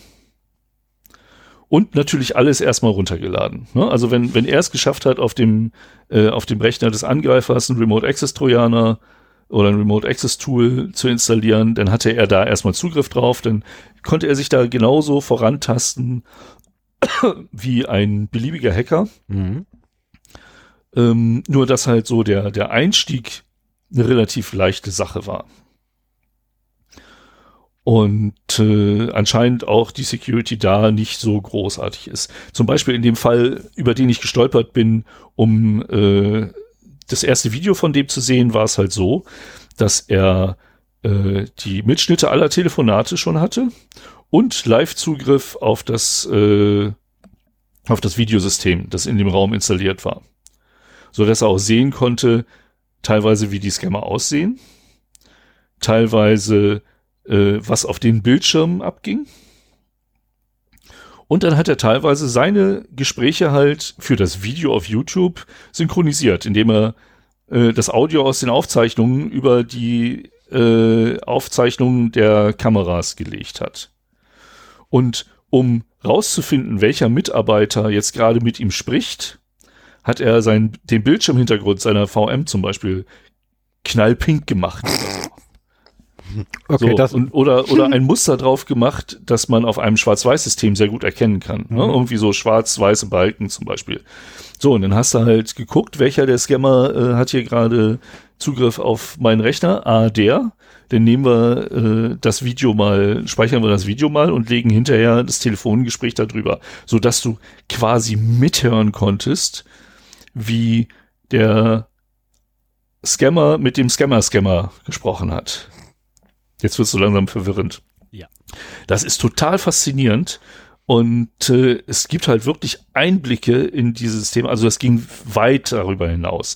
Er hat über Xing und Facebook teilweise äh, die Leute identifiziert, die da wirklich gesessen haben. Der wusste nachher die Namen von allen Callcenter-Mitarbeitern zum Beispiel und auch von den Verantwortlichen, weil das CCTV, also äh, CCTV steht für Closed Circuit TV, also ähm, das, das läuft halt im Loop und nimmt nur auf, wenn ja Knopf gebraucht wird.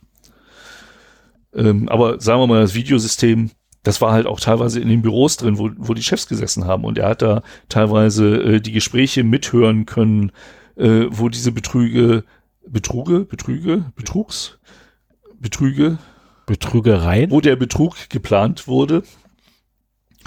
Und äh, also es ist wirklich faszinierend, äh, sich diese Videos anzugucken.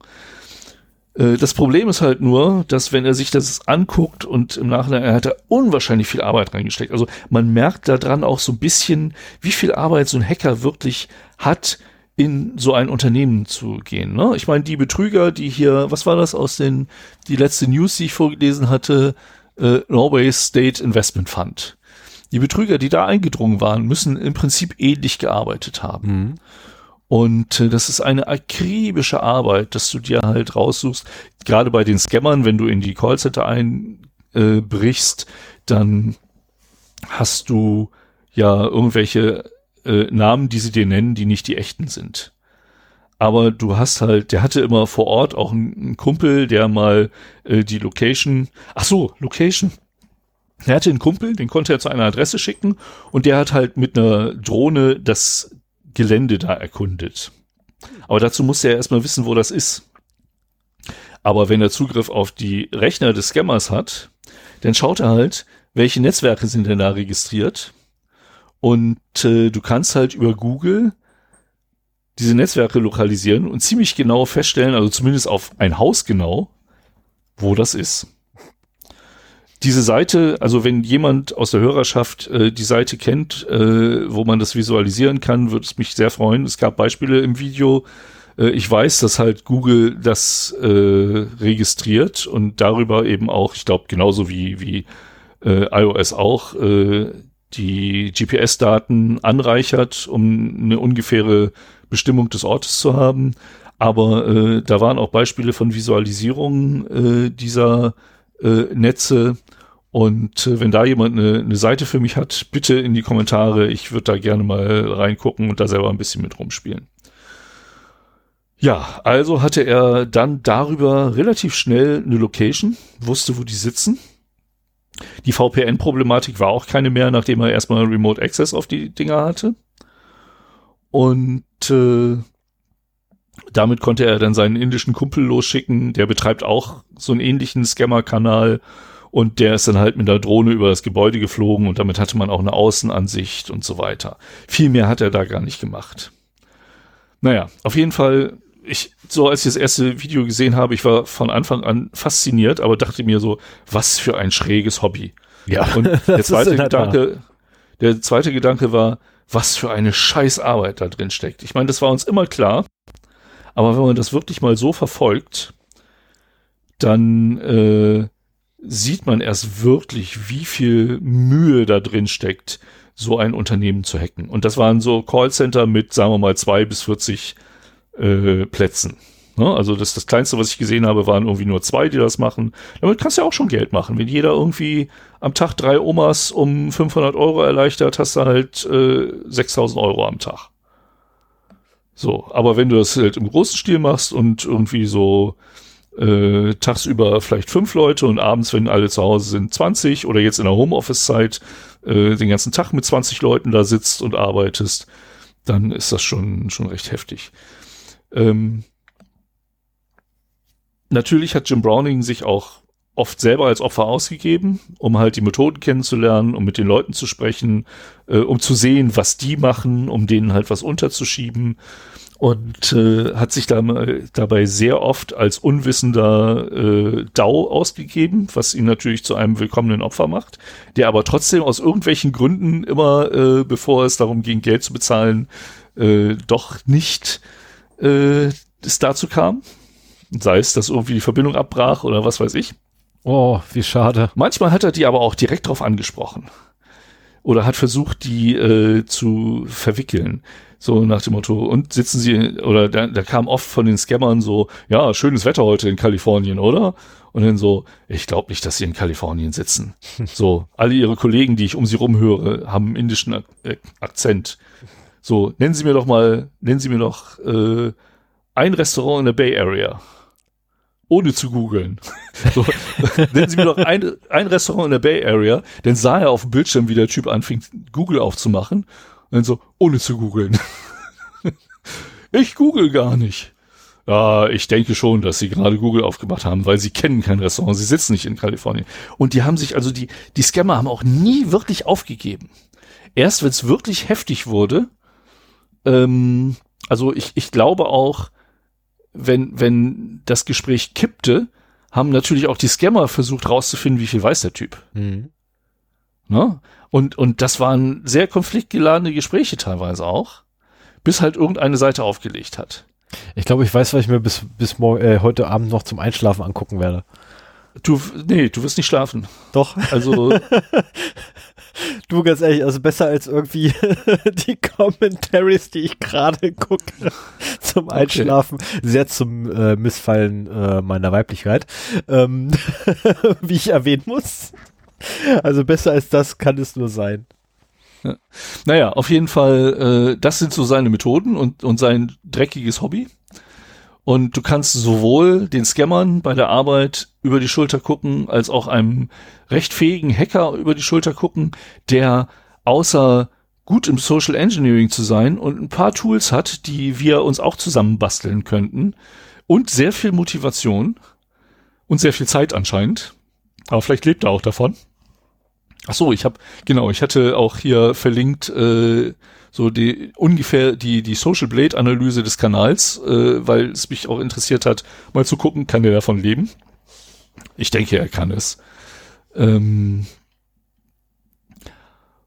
zur Not zweigt da ein paar Gutscheine, ein paar Giftcards ab.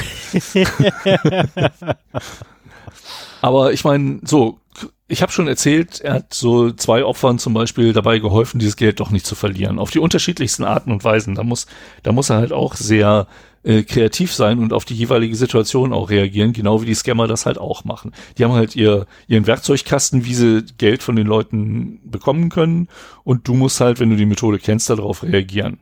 Und ich glaube, der war auch monatelang in diesem großen Fall, der mit der BBC nachher veröffentlicht wurde, äh, war der, glaube ich, monatelang drin. Ja, seine Erfahrung ist aber, wenn er der Polizei Bescheid sagt und er hat Videomaterial, Audiomaterial, er hat die Adresse, er hat die Namen. Also er hat wirklich konkrete Anschuldigungen. Aber er sitzt am anderen Ende der Welt. So, und wenn er jetzt ein großes ZIP-File zusammenstellt ja. und per Mail an die Polizeistation, die da zuständig ist, schickt, passiert nichts. Null. Deswegen hat er in einem großen Fall, er sagt es auch selber, das war sein, äh, sein eigener Fall, er hat den mit vier Videos dokumentiert. Er hat sich aber auch mit der BBC zu tun zusammengetan und die hat einen Fernsehbericht darüber gemacht. Und äh, ich weiß nicht, ob der schon bei YouTube online ist. Der, äh, dieser Bericht ist schon in der Vergangenheit veröffentlicht worden. Der ist im BBC-Player äh, einzusehen. Leider erkennt die BBC meine VPN-Server und äh, so dass ich mir das da nicht angucken kann. Es wurde aber bei Jim Browning erwähnt, dass der Artikel, äh, dass der Beitrag irgendwann noch auf YouTube kommt. Äh, ich habe ihn auf einer anderen Seite gefunden äh, und verdammt nochmal mir den, die, den Link nicht aufgeschrieben, ich depp. Aber also für, ich glaube, die Leute, die sich antun, uns drei Stunden beim Reden zuzuhören, die wollen auch nicht die gekürzte BBC-Version in einer Dreiviertelstunde haben, sondern guckt euch die vierteilige Dokumentation von Jim Browning an über den Fall Scamming the Scammers. Ähm, das ist, es ist göttlich. ihr, ihr müsst euch für diesen Scheiß interessieren, sonst werdet ihr jetzt nicht mehr dabei. Und dann kann ich nur empfehlen, äh, guckt es euch an. Äh, es ist wirklich göttlich. Okay. Ähm, ja, also wie gesagt, das ist äh, bei dem einen rausgekommen. Äh, er hat aber auch äh, andere Methoden angewandt. Äh, zum Beispiel hat er in einigen Fällen äh, dann einen äh, DOS-Service, also Denial of Service, äh, angemietet ähm, also durchaus Hacker-Methoden, ne? also die gleichen Methoden, die auch kriminelle Hacker äh, anwenden, hier halt äh, als Robin Hood des Internets, äh, um die Leitung der Scammer zu blockieren. Und wenn du das ein paar Tage machst, dann geben die irgendwann genervt auf. Du hast ja Zugriff aufs Videosystem, du siehst, wann die ihre Rechner abbauen oder nicht mehr zur Arbeit kommen. Und äh, was vor. ich auch, was ich auch noch geil fand, also es gibt ich habe ja äh, Initiierungsmethoden äh, genannt, äh, entweder diesen Pop-up mhm. oder äh, eine E-Mail, die halt ähm, die Kaufbestätigung äh, von Amazon vortäuscht. Es gibt aber auch automatisierte äh, Anrufe, die dann eben sowas ähnliches machen, so von wegen äh, ankündigen, ein, ein Refund leisten zu wollen we are closing our business. You have paid such a such amount of yeah, please valuable money last year, and we want to give you money back. So please call yeah. this number mhm. uh, to get your money back. Und äh, vielleicht auch, also es, es gibt die Theorie, dass äh, solche Sachen auch in so einer Sprache verfasst werden, um die Leute, die das durchblicken, davon abzuhalten, anzurufen, damit man sich nicht so viel Probleme einhandelt. So, und diese Ansage hat Jim Browning auch in mindestens einem Fall auf dem Server gefunden und durch eine eigene ersetzt. Sehr geehrter Angerufener, an dieser Stelle sollte eigentlich ein Betrugsversuch an Sie stehen.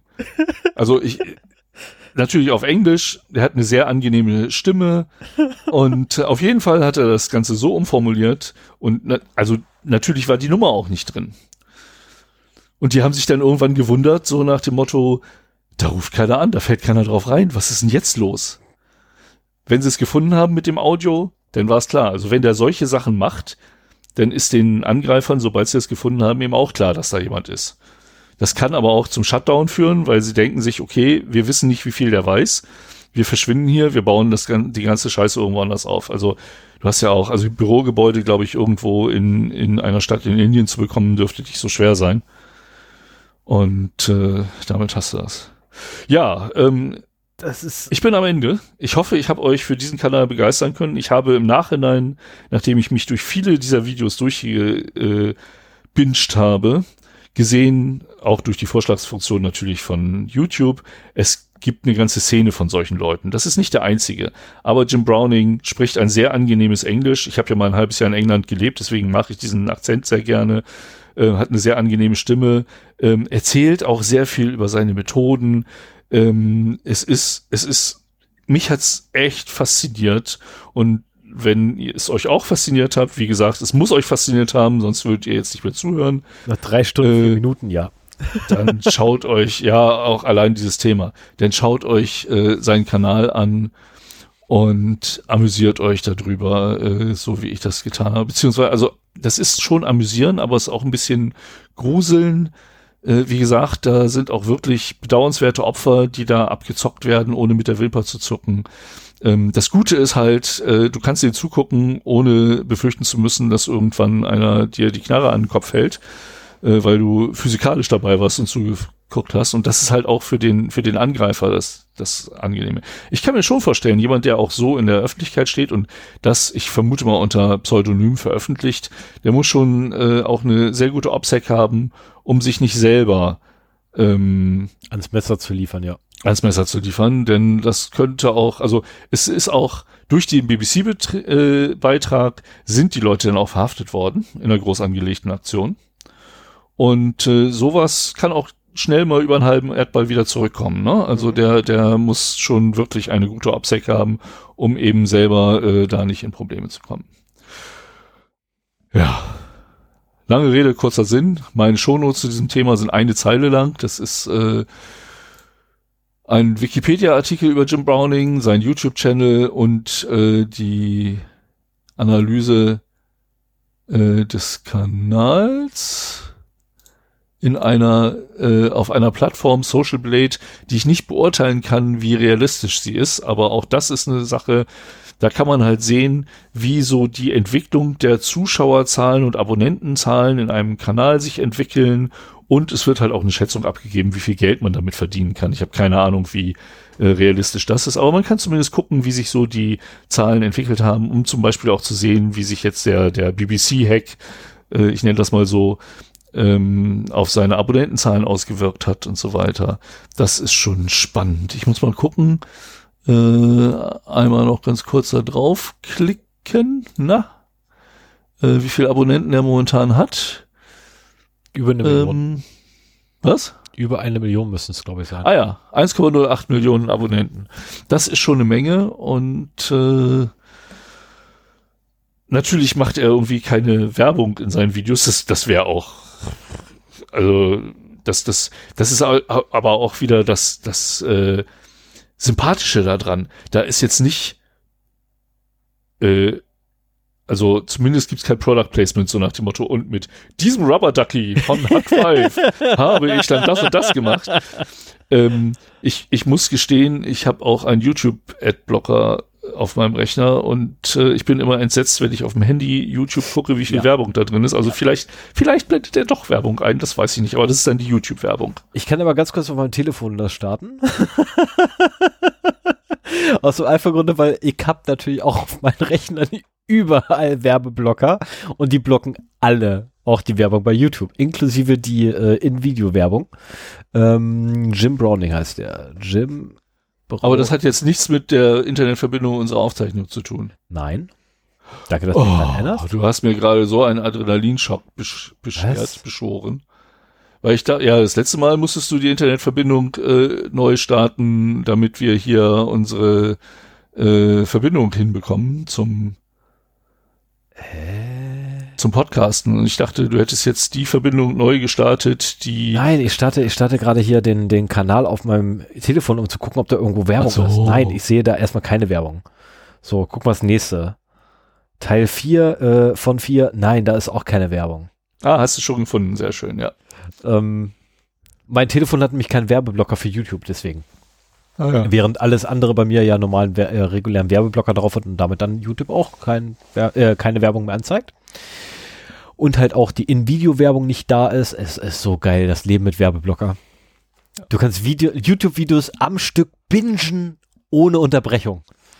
ja, super. also der, sagen wir mal so, der ähm, zu Recht muss man sich dem Vorwurf dabei auch aussetzen, dass man eben die Einnahmequelle auch denen nimmt, die damit ihr Leben ja, ihr Einkommen finanzieren. Ne? Du ja. guckst einen Kanal, freust dich, dass du keine Video, keine Werbung siehst und äh, gleichzeitig sorgst du halt dafür, dass die Leute eben auch nicht so viel dafür bezahlt bekommen, als wenn du es sehen würdest. Also ich bin momentan am überlegen, wie ich das hinbekomme, dass ich halt äh, ausgewählte Werbung irgendwie whiteliste oder so. Nein, ich will keine Werbung. Ja, ja mal schauen. Aber das, äh, wenn, wenn ist, ich soweit bin. Genau, das ist aber auch eine ganz andere Diskussion. Genau. Ähm, ich Machen wir sagen, weiter. Wir, ich, ich bin jetzt sagen, Ich würde sagen, wir gehen einfach mal zum nächsten Themenblock quasi oder zum nächsten Bereich, ne, da, den wir darf so haben. noch einen Wunsch äußern? Ja. Ich würde sagen, wir verzichten in Zukunft auf ich würde sagen. Weil das ist mir mal aufgefallen. Also da würde ich bei uns. Also da würde ich sagen, dass wir das ziemlich oft verwenden, ja. Da hast du eventuell genau. könntest du recht das haben. Das ist nicht nur bei uns mir aufgefallen, sondern auch bei vielen, nicht bei Podcasts, aber bei vielen YouTube-Channels. dass da. diese Phrase immer wieder kommt. Mhm. Und es nervt mich. Wir sind ja mittlerweile bei Fun and Other Things. Insofern ist das ein Other Thing. Genau. Äh, es, es nervt mich mittlerweile, weil das ist immer so, man, man sitzt zusammen man muss jetzt gemeinsam das Thema wechseln. Äh, und dieses Ich würde sagen, ist dann so die Einleitung, um das Einverständnis des anderen zu holen.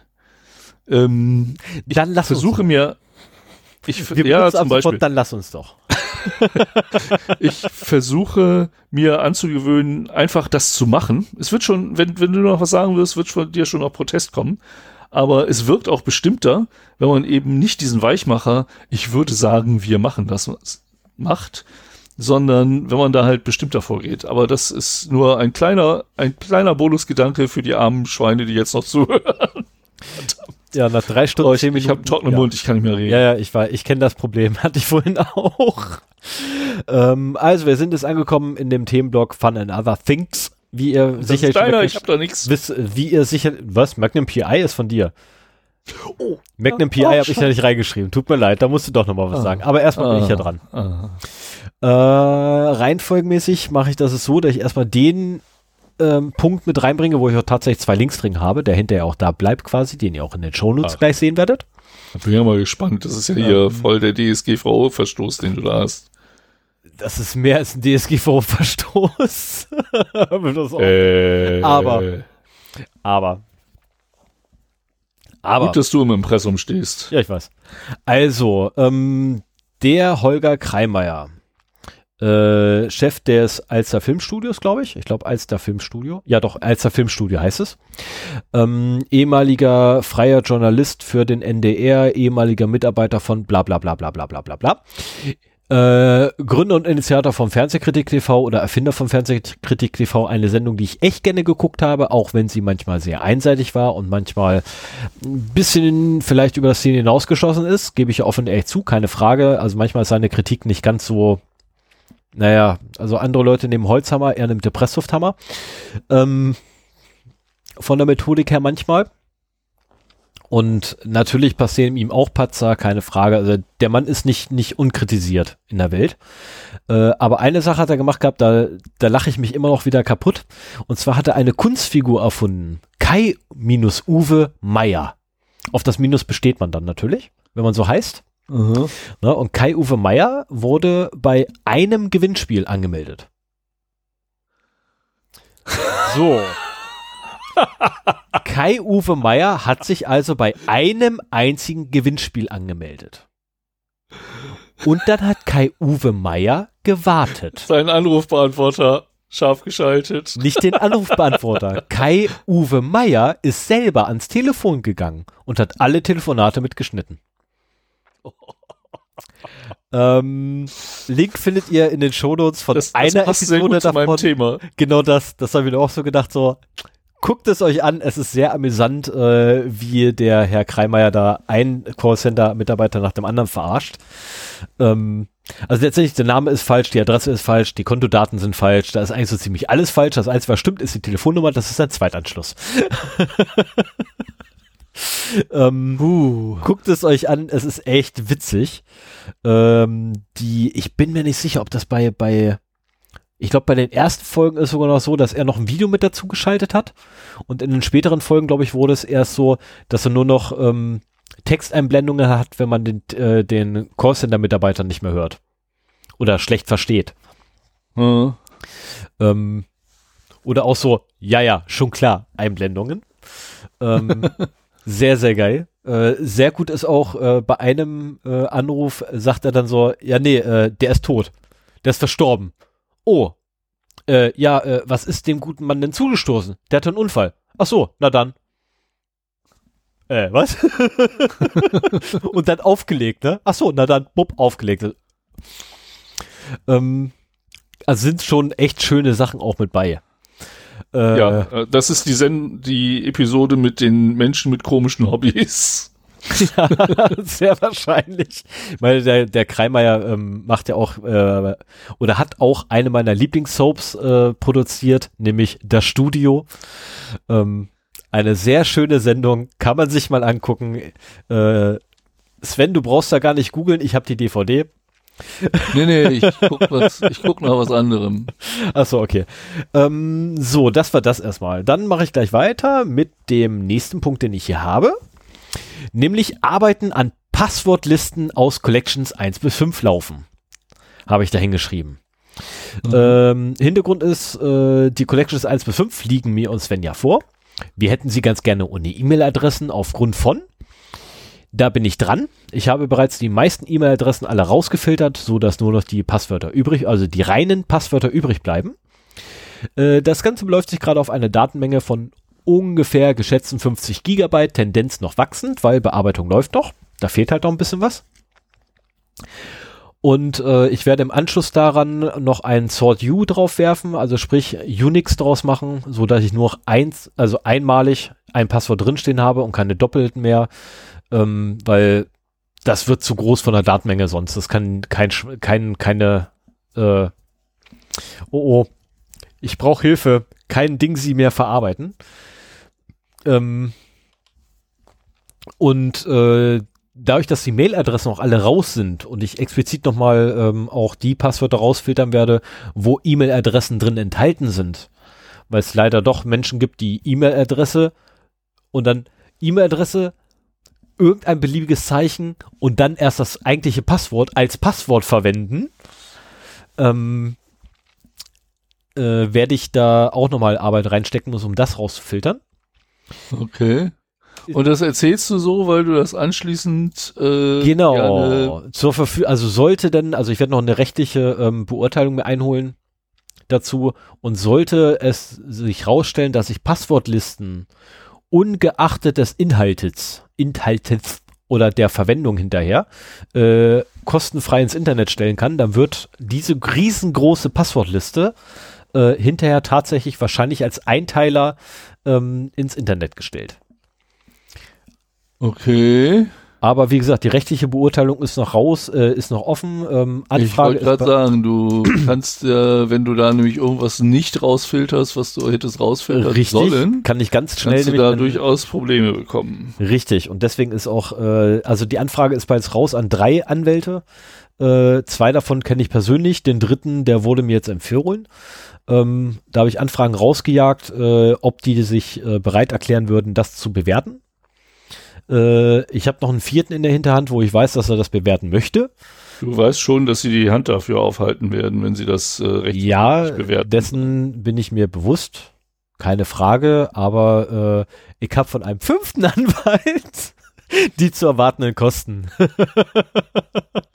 Okay, du treibst dich zu viel mit Anwälten rum. Ach Quatsch. Ach, Quatsch. Mensch, Kinder, früher war es die andere Seite vom Gesetz, jetzt ist die Seite. Könnt ihr euch mal entscheiden? nee, ernsthaft, früher ist Okay. es, oh, du, stell, du bist viel zu sehr auf der anderen Seite unterwegs, ey, weißt du, bist du auf böse Seite vom Gesetz unterwegs, viel zu sehr. Heutzutage, du bist viel zu viel mit Anwälten unterwegs. Ja, das Sag ist mal. Entscheidet euch doch. Unabhängig von der Seite. Ja, es ist Aber gut. einfach alles zu viel, ich weiß. Eigentlich muss man so ganz allein in seinem Kämmerchen sitzen. Aber worauf ich jetzt richtig gespannt bin, ist, was zum Teufel hast du da mit Magnum PI? Ich meine, ich kenne Magnum PI. Magnum Ja, PI ist, Wenn ich ist, hätte, ist super, Tom Selleck, aber Nein, nein, nein, nein, nein, eben nicht. Das ist der Punkt. Ich wollte eigentlich, ich wusste nicht, dass es schon über drei Stunden ist, wenn wir hier angekommen sind, als ich das da hingeschrieben habe. Und wenn du es jetzt nicht nochmal angeschrieben hättest, hätte ich es einfach versucht äh, wegzulassen. Ich möchte hier nur einen kleinen, klitzekleinen Rant loswerden. Ich bin großer Magnum-Fan. Magnum heißt ja äh, Magnum mit Tom Selleck. ja, Und genau. in der Originalversion heißt das Magnum PI. ja, So, und äh, Magnum, seine Freunde Rick und TC, Higgy Baby mit Zeus und Apollo, das ist einfach ein, Ja. ein tolles Setting, äh, das sie da hingekriegt haben. Und äh, immer wieder der Robin Masters, der nie auftaucht, dessen Auto, was weiß ich, wie oft zerschrotet wird Oh ja. und so weiter. So, jetzt habe ich erfahren, dass es ein Remake der Serie gibt seit 2018. Die heißt auch in Deutschland Magnum PI. Und ich war total begeistert und habe mich darüber gefreut und habe sie angefangen und habe genau zwölf Minuten durchgehalten. Ganz kurze Frage, wo läuft die? Higgins ist ein Mädchen. Was? Also ich, ich will ja nicht äh, gegen, also äh, ich, ich bin ein sehr großer Verfechter des Feminismus. Moment, Moment, Moment, Moment. Also grund, grundsätzlich erstmal, ja, also grundsätzlich. Nein, lass mich zu Ende reden. Magnum hat eine, nein, Moment, Magnum hat mit der Nichte von Higgins eine Affäre. Und das die gesamte Ja. Serie hinüber. Wie kann denn jetzt bitte Higgins eine Mädel, da macht das ja schon wieder keinen Sinn. Auch ein Mädel kann eine äh, nicht ja, haben. natürlich kann nicht auch das- Mädel eine Nichte haben, aber da macht die Affäre keinen Sinn mehr. Nein, auf jeden Fall. Äh, erstens haben sie da noch irgendwie so, einen- so einen dritten Freund mit reingezogen, den ich nicht kannte, der ein Unterwasserbergungsunternehmen besitzt. Okay. Und die, das Mädel, also Zeus und Apollo gibt's auch. Hm. Äh, Rick und TC haben auch die gleichen Namen. Higgy Baby heißt irgendwie anders mit Vornamen. Hm. Aber es passt alles nicht. Also Magnum ohne Tom Selleck und äh, ich habe den Namen vergessen, aber Higgy Baby äh, in das ist Person geht nicht. Genau. Das wollte ich hier noch mal. das musste ich hier noch mal rauslassen. So, wir können jetzt Schluss machen. Ich würde sagen, Könntest du da ein bisschen den Link noch schreiben, dass Remake, dass sich um das Remake handelt? Mache ich doch. Danke. Das ist ja widerlich, ey. Wie kann man denn nur? Ich meine, Higgins eine Frau, also jetzt, jetzt mal ernsthaft, ohne Mist, da machen auch die ganzen Witze keinen Sinn mehr. Ich äh, habe mir gebracht. gedacht, dass dich das ähnlich aufregt wie mich.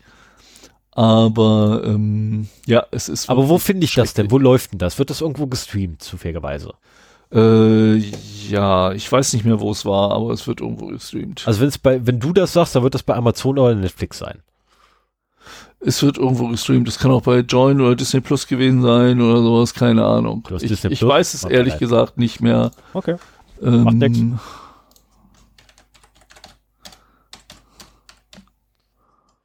So, gut.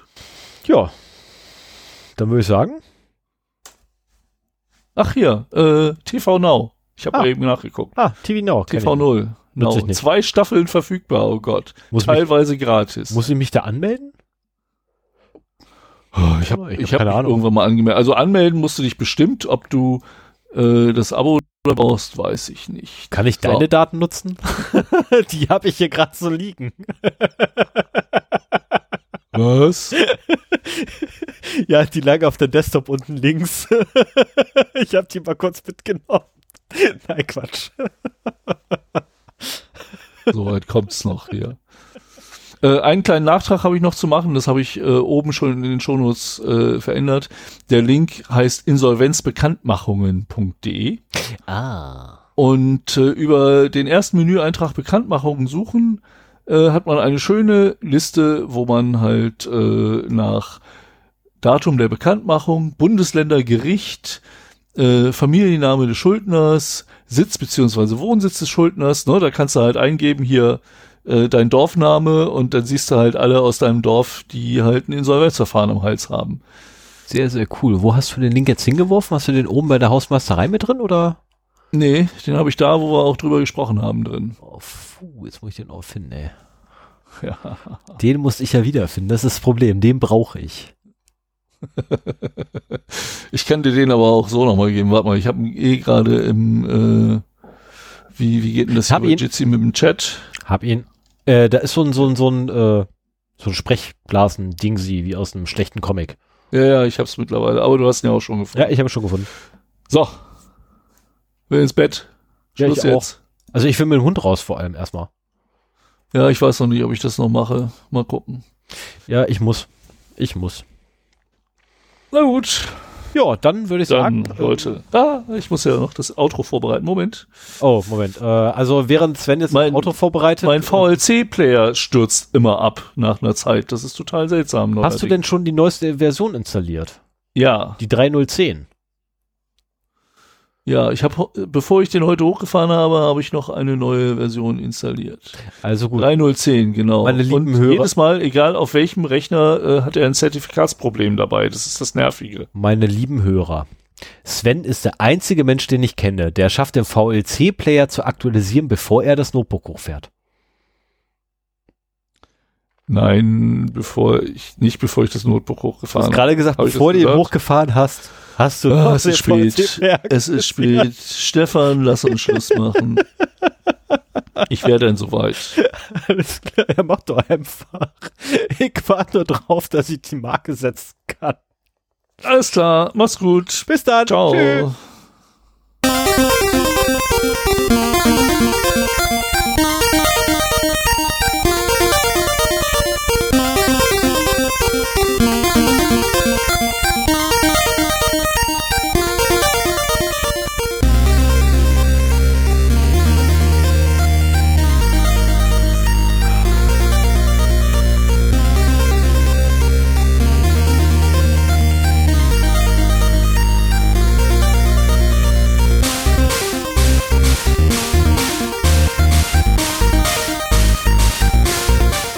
Weißt du eigentlich, wie froh ich bin, dass wir einen individuellen Intro- und Outro-Song haben?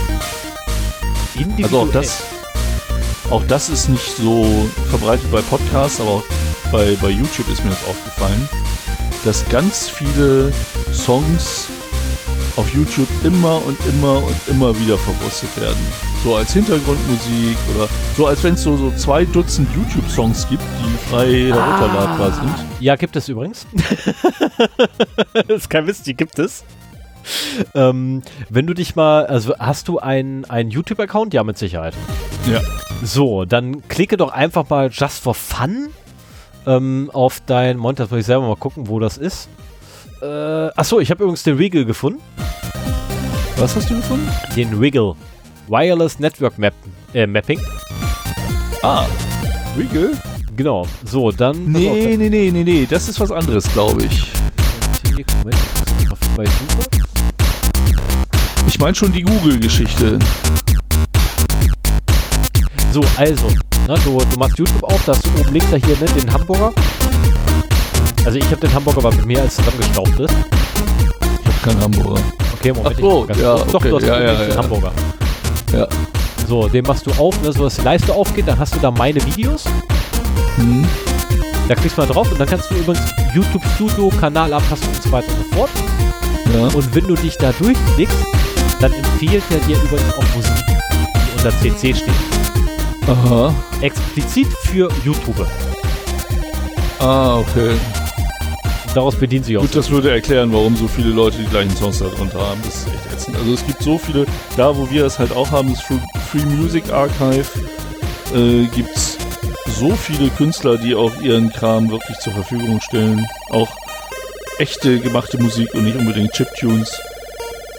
Das ist auch echt gemacht, aber nicht von Hand gespielt, sagen wir es mal so. Ja. Ähm, das man nicht darauf angewiesen ist, solche Standardmelodien da irgendwie zu nehmen.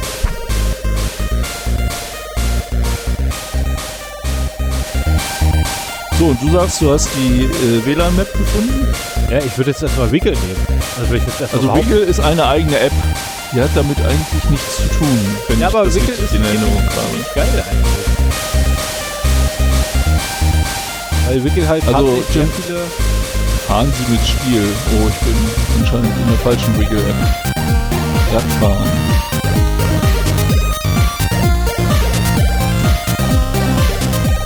Ah, mit einem G. Wireless Network Mapping. Wigle. Ja, wie gesagt, das, das kenne ich. Aber ich glaube, das ist es nicht.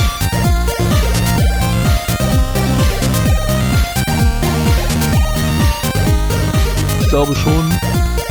So, was haben wir denn? Google Wi-Fi Map.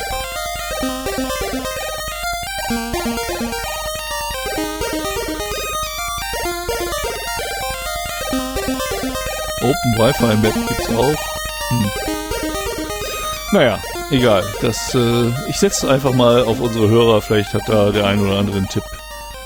Ich es ist auch aktuell, wobei ich hier gerade echt so, so, so, so ein übelstes Feuerwerk gesehen habe auf der Weltkarte. Und jetzt bin ich gerade überlegen, was, welche verdammte Stadt ist das? Das machen wir offline. Ich krieg nicht raus. Macht's gut. Ich würde sagen, ich sage ja, jetzt nicht, ich, ich würde äh, sagen, ich, äh, ich behaupte jetzt einfach mal, dass ich jetzt einfach mal auflegen werde. Also nein, nicht auflegen, sondern einfach gleich Stopp drücken werde.